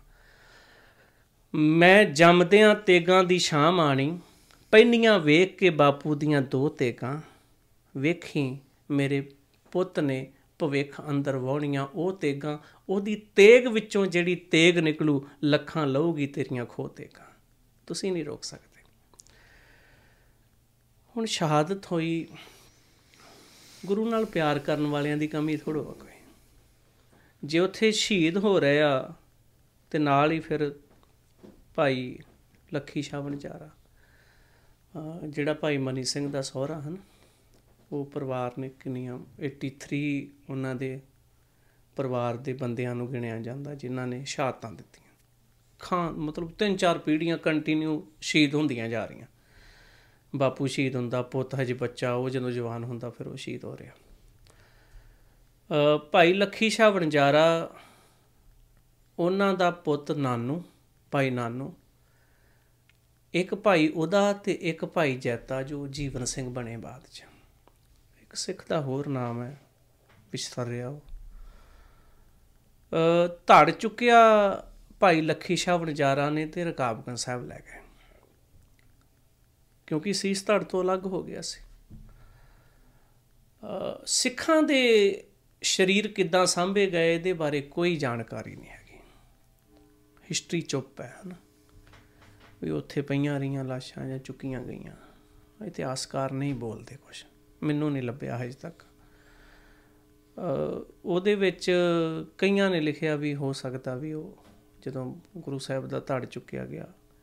ਹੁਣ ਭਾਈ ਸਤੀਦਾਸ ਦਾ ਤਾਂ ਆਲਰੇਡੀ ਸੰਸਕਾਰ ਹੋ ਹੀ ਗਿਆ ਵੀ ਰੂਹ ਚ ਲਪੇਟ ਕੇ ਸਾੜਤਾ ਤਾਂ ਹੱਡੀਆਂ ਦਾ ਪਿੰਜਰ। ਭਾਈ ਦਿਆਲਾ ਜੀ ਵੀ ਉਬਲਦੀ ਦੇਗ ਚ ਪਾਲਤੇ। ਭਾਈ ਮਤੀ ਦਾਸ ਜੀ ਦੇ ਸਰੀਰ ਨੂੰ ਚੁੱਕਣ ਬਾਰੇ ਕੁਝ ਨਹੀਂ ਕਿਹਾ ਗਿਆ। ਹੋ ਸਕਦਾ ਕੋਈ ਕਿਸੇ ਨੇ ਲਿਖੀ ਹੋਵੇ ਤਾਂ ਹਜੇ ਸਾਹਮਣੇ ਨਾ ਆਈ ਹੋਵੇ। ਮਹਾਰਾਜ ਦਾ ਸਰੀਰ ਧੜ ਚੁੱਕ ਕੇ ਲਗਿਆ ਆ ਭਾਈ ਲੱਖੀ ਸ਼ਾਹ ਵਣਜਾਰਾ ਆਪਣੇ ਘਰ। ਸੀਸ ਚੁੱਕਿਆ ਭਾਈ ਜੈਤਾ ਜੀ ਨੇ। ਅ ਰੌਲੇ ਗੋਲੇ ਚ ਕਿਹਾ ਜਾਂਦਾ ਵੀ ਉਹ ਧੂੜ ਉਦੋਂ ਉੜਦੀ ਸੀ ਨਾ ਨਵੰਬਰ ਚ ਵੈਸੇ ਹੀ ਭੁੱਬਲ ਹੁੰਦੀ ਹੈ ਉਦੋਂ। ਉਹ ਏਰੀਆ ਦੇਖੀਏ ਤਾਂ ਉਦੋਂ ਧੂੜਾਂ ਦਾ ਮੌਕਾ ਕੱਚੀਆਂ ਸੜਕਾਂ ਤੇ ਲੱਖੀ ਸ਼ਾਹ ਵਣਜਾਰੇ ਨੇ ਆਪਣਾ ਕਾਫਲਾ ਭਜਾਇਆ ਜ਼ੋਰ ਨਾਲ ਇੱਕ ਇੱਕ ਪਲਾਨਿੰਗ ਨਾਲ ਉਹਨਾਂ ਕੀਤਾ ਹਨ? ਵੀ ਇਹਨਾਂ ਬਾਕੀ ਤਾਂ ਕਰ ਲਿਆ ਵੀ ਸਰੀਰ ਦੀ ਬੇਅਦਬੀ ਨਾ ਕਰਨਾ। ਉਹ ਧੂੜ ਉੜੀ ਇਤਿਹਾਸ ਨੇ ਲਿਖਿਆ ਕੈਰ ਝੁੱਲਿਆ ਜਿਵੇਂ ਸਾਡੇ ਨਹੀਂ ਜਦੋਂ ਕਿਸੇ ਦੀ ਮੌਤ ਹੋ ਜਾਂਦੀ ਸੀ ਤੇ ਜਵਾਨ ਮੌਤ ਹੋਣੀ ਜਾਂ ਕੋਈ ਹਾਦਸਾ ਵਾਪਰਦਾ ਨਾ ਤੇ ਮੀਂਹ ਪੈ ਜਾਣਾ ਤੇ ਸਾਡੇ ਬਜ਼ੁਰਗ ਕਹਿੰਦੇ ਸੀ ਵੀ ਰੱਬ ਰੋਂਦਾ ਅੱਜ। ਹੂੰ। ਹੈਨਾ? ਇਹ ਇਹ ਸਾਡੇ ਸ਼ਬਦ ਨੇ ਵੀ ਅੱਜ ਨਾ ਰੱਬ ਵੀ ਰੋ ਪਿਆ। ਉਹ ਸੱਚੀ ਉਦਣ ਇਤਿਹਾਸ ਨੇ ਲਿਖਿਆ ਵੀ ਰੱਬ ਰੋਇਆ। ਅ ਭਾਵੇਂ ਚਲੋ ਰੱਬ ਨੂੰ ਇਹਨਾਂ ਚੀਜ਼ਾਂ ਨਾਲ ਕੋਈ ਫ਼ਰਕ ਨਹੀਂ ਪੈਂਦਾ ਬਾਲਾ। ਉਹ ਤਾਂ ਆਪਦੀ ਹਸਤੀ ਦਾ ਮਾਲਕ ਹੈ। ਪਰ ਕਹਿੰਦੇ ਨੇਰੀ ਆਈ, ਮੀਂਹ ਆਇਆ, ਝੱਖੜ ਝੁੱਲਿਆ, ਹਨਾ। ਉਹਦੇ ਵਿੱਚ ਇਹ ਸਿੱਖ ਕਾਮਯਾਬ ਹੋ ਗਿਆ ਘਰ ਧੜ ਲੈ ਗਏ, ਇਧਰ ਭਾਈ ਜੱਤਾ ਜੀ। ਪੰਜਾਂ ਦਿਨਾਂ ਬਾਅਦ ਪੜਾ ਦਰ ਪੜਾ ਲੋਕ ਦੇ ਲੁਕਾਉਂਦੇ ਆਨੰਦਪੁਰ ਸਾਹਿਬ ਪਹੁੰਚੇ ਕੀਰਤਪੁਰ ਸਾਹਿਬ ਹਨਾ ਸੀਸ ਲੈ ਕੇ। ਤੇ ਭਾਈ ਲੱਖੀ ਸ਼ਾਹ ਵਣਜਾਰੇ ਨੇ ਕਿਉਂਕਿ ਉਹ ਰਾਏ ਸੀ ਨਾ ਹਿੱਲ ਹਨਾ ਆ ਜਿਹੜੇ ਅੱਜ ਕਹਿੰਦੇ ਆ ਵੀ ਕਾਗਜ਼ ਲਿਆਓ ਵੀ ਤੁਸੀਂ ਪੁਰਾਣੇ ਹੈਗੇ ਕਿ ਨਹੀਂ ਹੈਗੇ ਹਨਾ।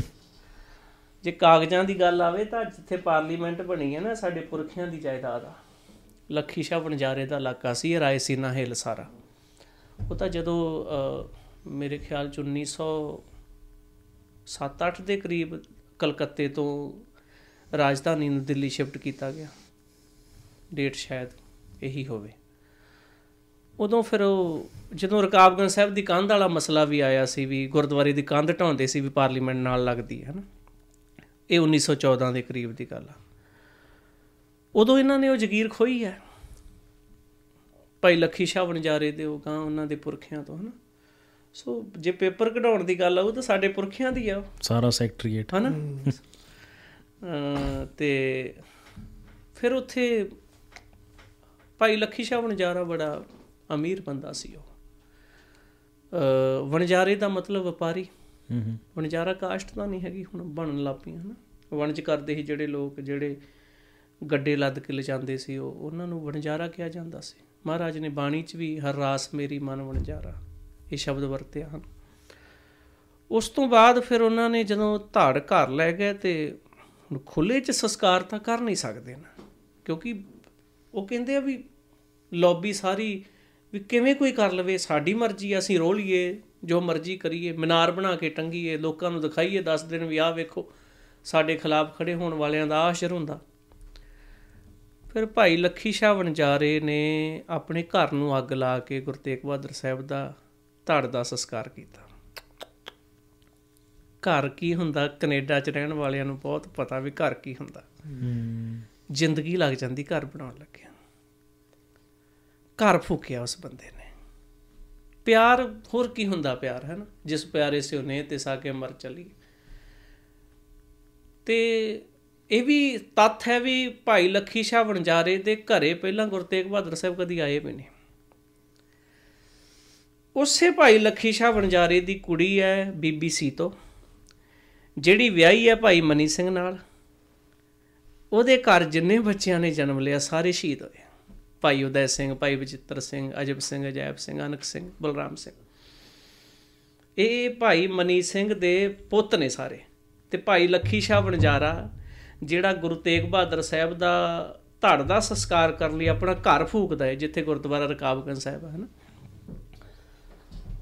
ਤੇ ਉੱਥੇ ਤੁਸੀਂ ਆਪੇ ਹਿਸਾਬ ਲਾ ਲਓ ਵੀ ਪਿਆਰ ਕੀ ਹੁੰਦਾ ਹੈ। ਪ੍ਰੇਮ ਕਿਹਨੂੰ ਕਹਿੰਦੇ ਆਸ਼ਕੀ ਉਸ਼ਕੀ ਜਿਹੜੀ ਅੱਜ ਕੱਲ ਚੱਲਦੀ ਹੈ ਇਹ ਇਹ ਕੀ ਆ? ਕੁਝ ਵੀ ਨਹੀਂ ਹੈ ਮਹਾਰਾਜ ਇੱਧਰ ਫਿਰ ਸੀਸ ਦਾ ਸੰਸਕਾਰ ਅਜੇ ਕਿਉਂਕਿ ਭਾਈ ਜੱਤਾ ਜੀ ਪੰਜਵੇਂ ਦਿਨ ਪਹੁੰਚੇ। 11 ਨੂੰ ਸ਼ਹਾਦਤ ਹੋਈ 16 ਨੂੰ, ਹਨਾ? 16 ਨੂੰ ਕੀਰਤਪੁਰ ਸਾਹਿਬ ਪਹੁੰਚੇ। ਉੱਥੇ ਫਿਰ, ਕਿਉਂਕਿ ਉਹ ਵੀ ਨਗਰ ਵਸਿਆ ਸੀ ਗੁਰੂ ਹਰਗੋਬਿੰਦ ਸਾਹਿਬ, ਗੁਰੂ ਹਰਰਾਏ ਸਾਹਿਬ ਨੇ ਵਸਾਇਆ ਉਹ ਨਗਰ। ਉੱਥੇ ਫਿਰ ਅਗਲਵੰਡੀ ਲੈਣ ਆਏ ਮਾਤਾ ਗੁਜਰੀ ਜੀ, ਗੁਰੂ ਗੋਬਿੰਦ ਸਿੰਘ ਜੀ, ਹਨਾ? ਕਾਫਲਾ ਬਹੁਤ ਵੱਡਾ ਹੋਊਗਾ, ਸੰਗਤ ਹੋਊਗੀ। ਭਾਈ ਜੈਤੇ ਨੇ ਸੀਸ ਬੜਾ ਸਾਂਭ ਕੇ ਰੱਖਿਆ ਸੀ। ਕਿਸੇ ਨੇ ਲਿਖਿਆ ਵੀ ਕਿਤੇ ਟੋਕਰੀ ਲੈ ਕੇ ਉਹਨੇ ਫਿਰ ਕੱਪੜੇ ਲਪੇਟ ਕੇ, ਹਨਾ? ਸਿਰ ਤੇ ਰੱਖ ਕੇ ਲੈ ਕੇ ਗਿਆ ਸੀ ਉਹ। ਤੇ ਜਾ ਕੇ ਫਿਰ ਜਦੋਂ ਮਾਤਾ ਗੁਜਰੀ ਦੀ ਝੋਲੀ ਚ ਪਾਇਆ ਉਹ ਸੀਸ, ਬੜੀ ਦਰਦਨਾਕ ਕਹਾਣੀ ਹੈ ਇਹ। ਇਹ ਇਹ ਸੌਖਾ ਨਹੀਂ ਇਦਾਂ ਝੋਲੀ 'ਚ ਪਾਉਣੀਆਂ ਹਨ? ਇਹ ਕੋਈ ਬਿੱਦ ਬੁੱਤਾ ਹੈ ਨਹੀਂ ਜਿਹੜੀ ਆ ਸ਼ਵਾਰੇ ਸ਼ੂਰੇ ਪਾਏ ਜਾਂਦੇ। ਪਤੀ ਦਾ ਸੀਸ ਹੈ। ਤਾਂ ਉਹ ਵੀ ਲੋਕੀ ਤਾਂ ਨਾ ਆਪਦਿਆਂ ਝਗੜਿਆਂ 'ਚ ਵੀ ਕਿਤੇ ਕੋਈ ਘਟਨਾ ਵਾਪਰ ਜਾਏ ਤੇ ਉਦੋਂ ਵੀ ਨਹੀਂ ਸੂਤ ਆਉਂਦੇ ਤਾਂ ਸੱਤ ਬਗਾਨੇ, ਭਾਵੇਂ ਬਗਾਨਾ ਗੁਰਮਤ 'ਚ ਕੋਈ ਨਹੀਂ ਹੈਗਾ। ਪਰ ਉਹਨਾਂ ਬੰਦਿਆਂ ਲਈ ਕੁਰਬਾਨੀ ਕੀਤੀ, ਉਹ ਸੀਸ ਝੋਲੀ 'ਚ ਪਵਾਇਆ, ਇਤਿਹਾਸ ਨੇ ਲਿਖਿਆ ਵੀ ਉੱਥੇ ਫਿਰ ਮਾਤਾ ਨੇ ਅਰਦਾਸ ਕੀਤੀ ਵੀ ਦਾਤਾ ਤੇਰੀ ਨਿਭ ਗਈ ਹੈ, ਸਾਡੀ ਵੀ ਨਿਭ ਜਾਏ। ਗਮ ਨਹੀਂ ਹੈ ਉੱਥੇ ਸੰਗਤਾਂ ਰੋਈਆਂ ਹੋਣਗੀਆਂ ਹੈਨਾ ਜੇ ਗੁਰੂ ਸਾਹਿਬ ਸਰੀਰਕ ਜਿਉਂਦਿਆਂ ਜੀ ਜੇ ਇੱਕ ਨਗਰ ਛੱਡ ਕੇ ਜਾਂਦੇ ਆ ਤੇ ਲੋਕਾਂ 'ਚ ਹੰਝੂ ਆ ਜਾਂਦਾ, ਇਹ ਤਾਂ ਵੱਡੀ ਘਟਨਾ ਹੈ। ਪਿਆਰ ਬਹੁਤ ਵੱਡੀ ਚੀਜ਼ ਹੁੰਦੀ ਹੈ। ਉਹ ਜਦੋਂ ਸੀਸ ਆਨੰਦਪੁਰ ਸਾਹਿਬ ਪਹੁੰਚਿਆ, ਫਿਰ ਜਿੱਥੇ ਤੁਸੀਂ ਆਨੰਦਪੁਰ ਸਾਹਿਬ ਜਿਹੜੇ ਗਏ ਆ, ਹਨਾ, ਸਾਨੂੰ ਚਾਹੀਦਾ ਵੀ ਗੁਰਧਾਮਾਂ ਤੇ ਜਾ ਕੇ ਅਸੀਂ ਆਪਣੇ ਇਤਿਹਾਸ ਨੂੰ ਦੇਖੀਏ, ਹਨਾ, ਲੰਗਰਾਂ ਦੀਆਂ ਗਿਣਤੀਆਂ, ਮਿਣਤੀਆਂ ਛੱਡੀਏ। ਉੱਥੇ ਫਿਰ ਜਿਹੜਾ ਗੁਰਦੁਆਰਾ ਸੀਸਗੰਜ ਸਾਹਿਬ ਆਨੰਦਪੁਰ ਸਾਹਿਬ ਹੈ ਜਿਹੜਾ, ਉੱਥੇ ਸੰਸਕਾਰ ਕੀਤਾ ਗੁਰੂ ਤੇਗ ਬਹਾਦਰ ਸਾਹਿਬ ਦਾ। ਉੱਥੋਂ ਫਿਰ ਇੱਕ ਪਾਸੇ ਆਪਣੇ ਚਿਖਾ ਬਲ ਰਹੀ ਹੈ, ਹਨਾ? ਸਾਰੀ ਸੰਗਤ ਖਲੋਤੀ ਹੈ। ਫਿਰ ਸਾਹਮਣੇ ਨਾ ਅਕਾਲ ਬੁੰਗਾ ਹੈ, ਹਨਾ? ਤੁਸੀਂ ਜਾਓਗੇ ਸੀਸਗੰਜ ਸਾਹਿਬ ਦੇ, ਬਿਲਕੁਲ ਸਾਹਮਣੇ ਅਕਾਲ ਬੁੰਗਾ ਉੱਥੇ ਮਹਾਰਾਜ ਦਾ ਪ੍ਰਕਾਸ਼ ਹੈ ਅੱਜ, ਹਨਾ? ਅ ਉਸ ਥੜੇ ਤੇ ਖੜੇ ਹੋ ਕੇ ਗੁਰੂ ਗੋਬਿੰਦ ਸਿੰਘ ਮਹਾਰਾਜ ਕਹਿੰਦੇ ਆ ਵੀ ਹੁਣ ਅਸੀਂ ਫਿਰ ਮੈਦਾਨ 'ਚ ਨਿਤਰਾਂਗੇ। 69 ਸਾਲ ਬਾਅਦ, ਹਨ? ਕਿਉਂਕਿ ਖੂਨ ਡੁੱਲਿਆ, ਜ਼ੁਲਮ ਹੋਇਆ ਹੁਣ ਇੱਕ ਇੱਕ ਨਵਾਂ ਵਿਊ ਆਇਆ ਵੀ ਨਾ ਜ਼ੁਲਮ ਸਹਿਣਾ ਤੇ ਨਾ ਕਰਨਾ। ਕਿਉਂਕਿ ਤਜਰਬੇ ਵਿੱਚੋਂ ਹੀ ਸਭ ਕੁਝ ਨਿਕਲਦਾ। ਗਾਂ ਤੋਂ ਗਾਂ ਚੀਜ਼ਾਂ ਸਟੈਬਲਿਸ਼ ਹੁੰਦੀਆਂ ਨੇ। ਮਹਾਰਾਜ ਗੁਰੂ ਨਾਨਕ ਸਾਹਿਬ ਨੇ ਜਿਹੜੀ ਆਪਣੀ ਜ਼ਿੰਮੇਵਾਰੀ ਸੀ, ਉਹਨੂੰ ਨਿਭਾਇਆ, ਇੱਕ ਪਿਰਤ ਪਾਈ, ਉਹਨੂੰ ਗੁਰੂ ਅੰਗਦ ਸਾਹਿਬ ਨੇ ਸੰਭਿਆ। ਫਿਰ ਗਾਂ ਤੋਂ ਗਾਂ ਚੱਲਦਿਆਂ ਚੱਲਦਿਆਂ, ਜਦੋਂ ਜਦੋਂ ਜਿਹੜੀ ਜਿਹੜੀ ਚੀਜ਼ ਦੀ ਲੋੜ ਹੋਈ, ਉਹ ਚੀਜ਼ ਉੱਥੋਂ ਨਿਕਲ ਕੇ ਆਈ। ਫਿਰ ਉੱਥੇ ਇਤਿਹਾਸਕਾਰਾਂ ਨੇ ਕਿਹਾ ਵੀ ਮਹਾਰਾਜ ਨੇ ਕਿਹਾ ਵੀ ਮੈਂ ਹੁਣ ਐਸਾ ਖਾਲਸਾ ਤਿਆਰ ਕਰਾਂਗਾ ਜੋ ਜ਼ੁਲਮ ਦਾਜ ਦੀਆਂ ਜੜ੍ਹਾਂ ਪੁੱਟੇਗਾ। ਫਿਰ ਉੱਥੇ ਉਹ ਸ਼ੇਰ ਵੀ ਪੜਿਆ ਜਾਂਦਾ ਹਨਾ। ਚੂੰਕਾਰ ਅਸ ਹਮਾ ਹੀਲ ਤੇ ਦਰਗੁਜ਼ਸਤ, ਹਲਾਲ, ਅਸਤ ਬੁਰਤਨ ਬਾ ਸ਼ਮਸ਼ੀਰ ਦਸਤ ਇਹ ਫਾਰਸੀ ਹੈ। ਵੀ ਜਦੋਂ ਸਾਰੇ ਹੀਲੇ ਵਸੀਲਿਆਂ ਤੋਂ ਪਾਣੀ ਲੰਘ ਜਾਏ, ਉਦੋਂ ਫਿਰ ਤਲਵਾਰ ਦੀ ਮੁੱਠ ਨੂੰ ਹੱਥ ਪਾਉਣਾ ਪੈਂਦਾ।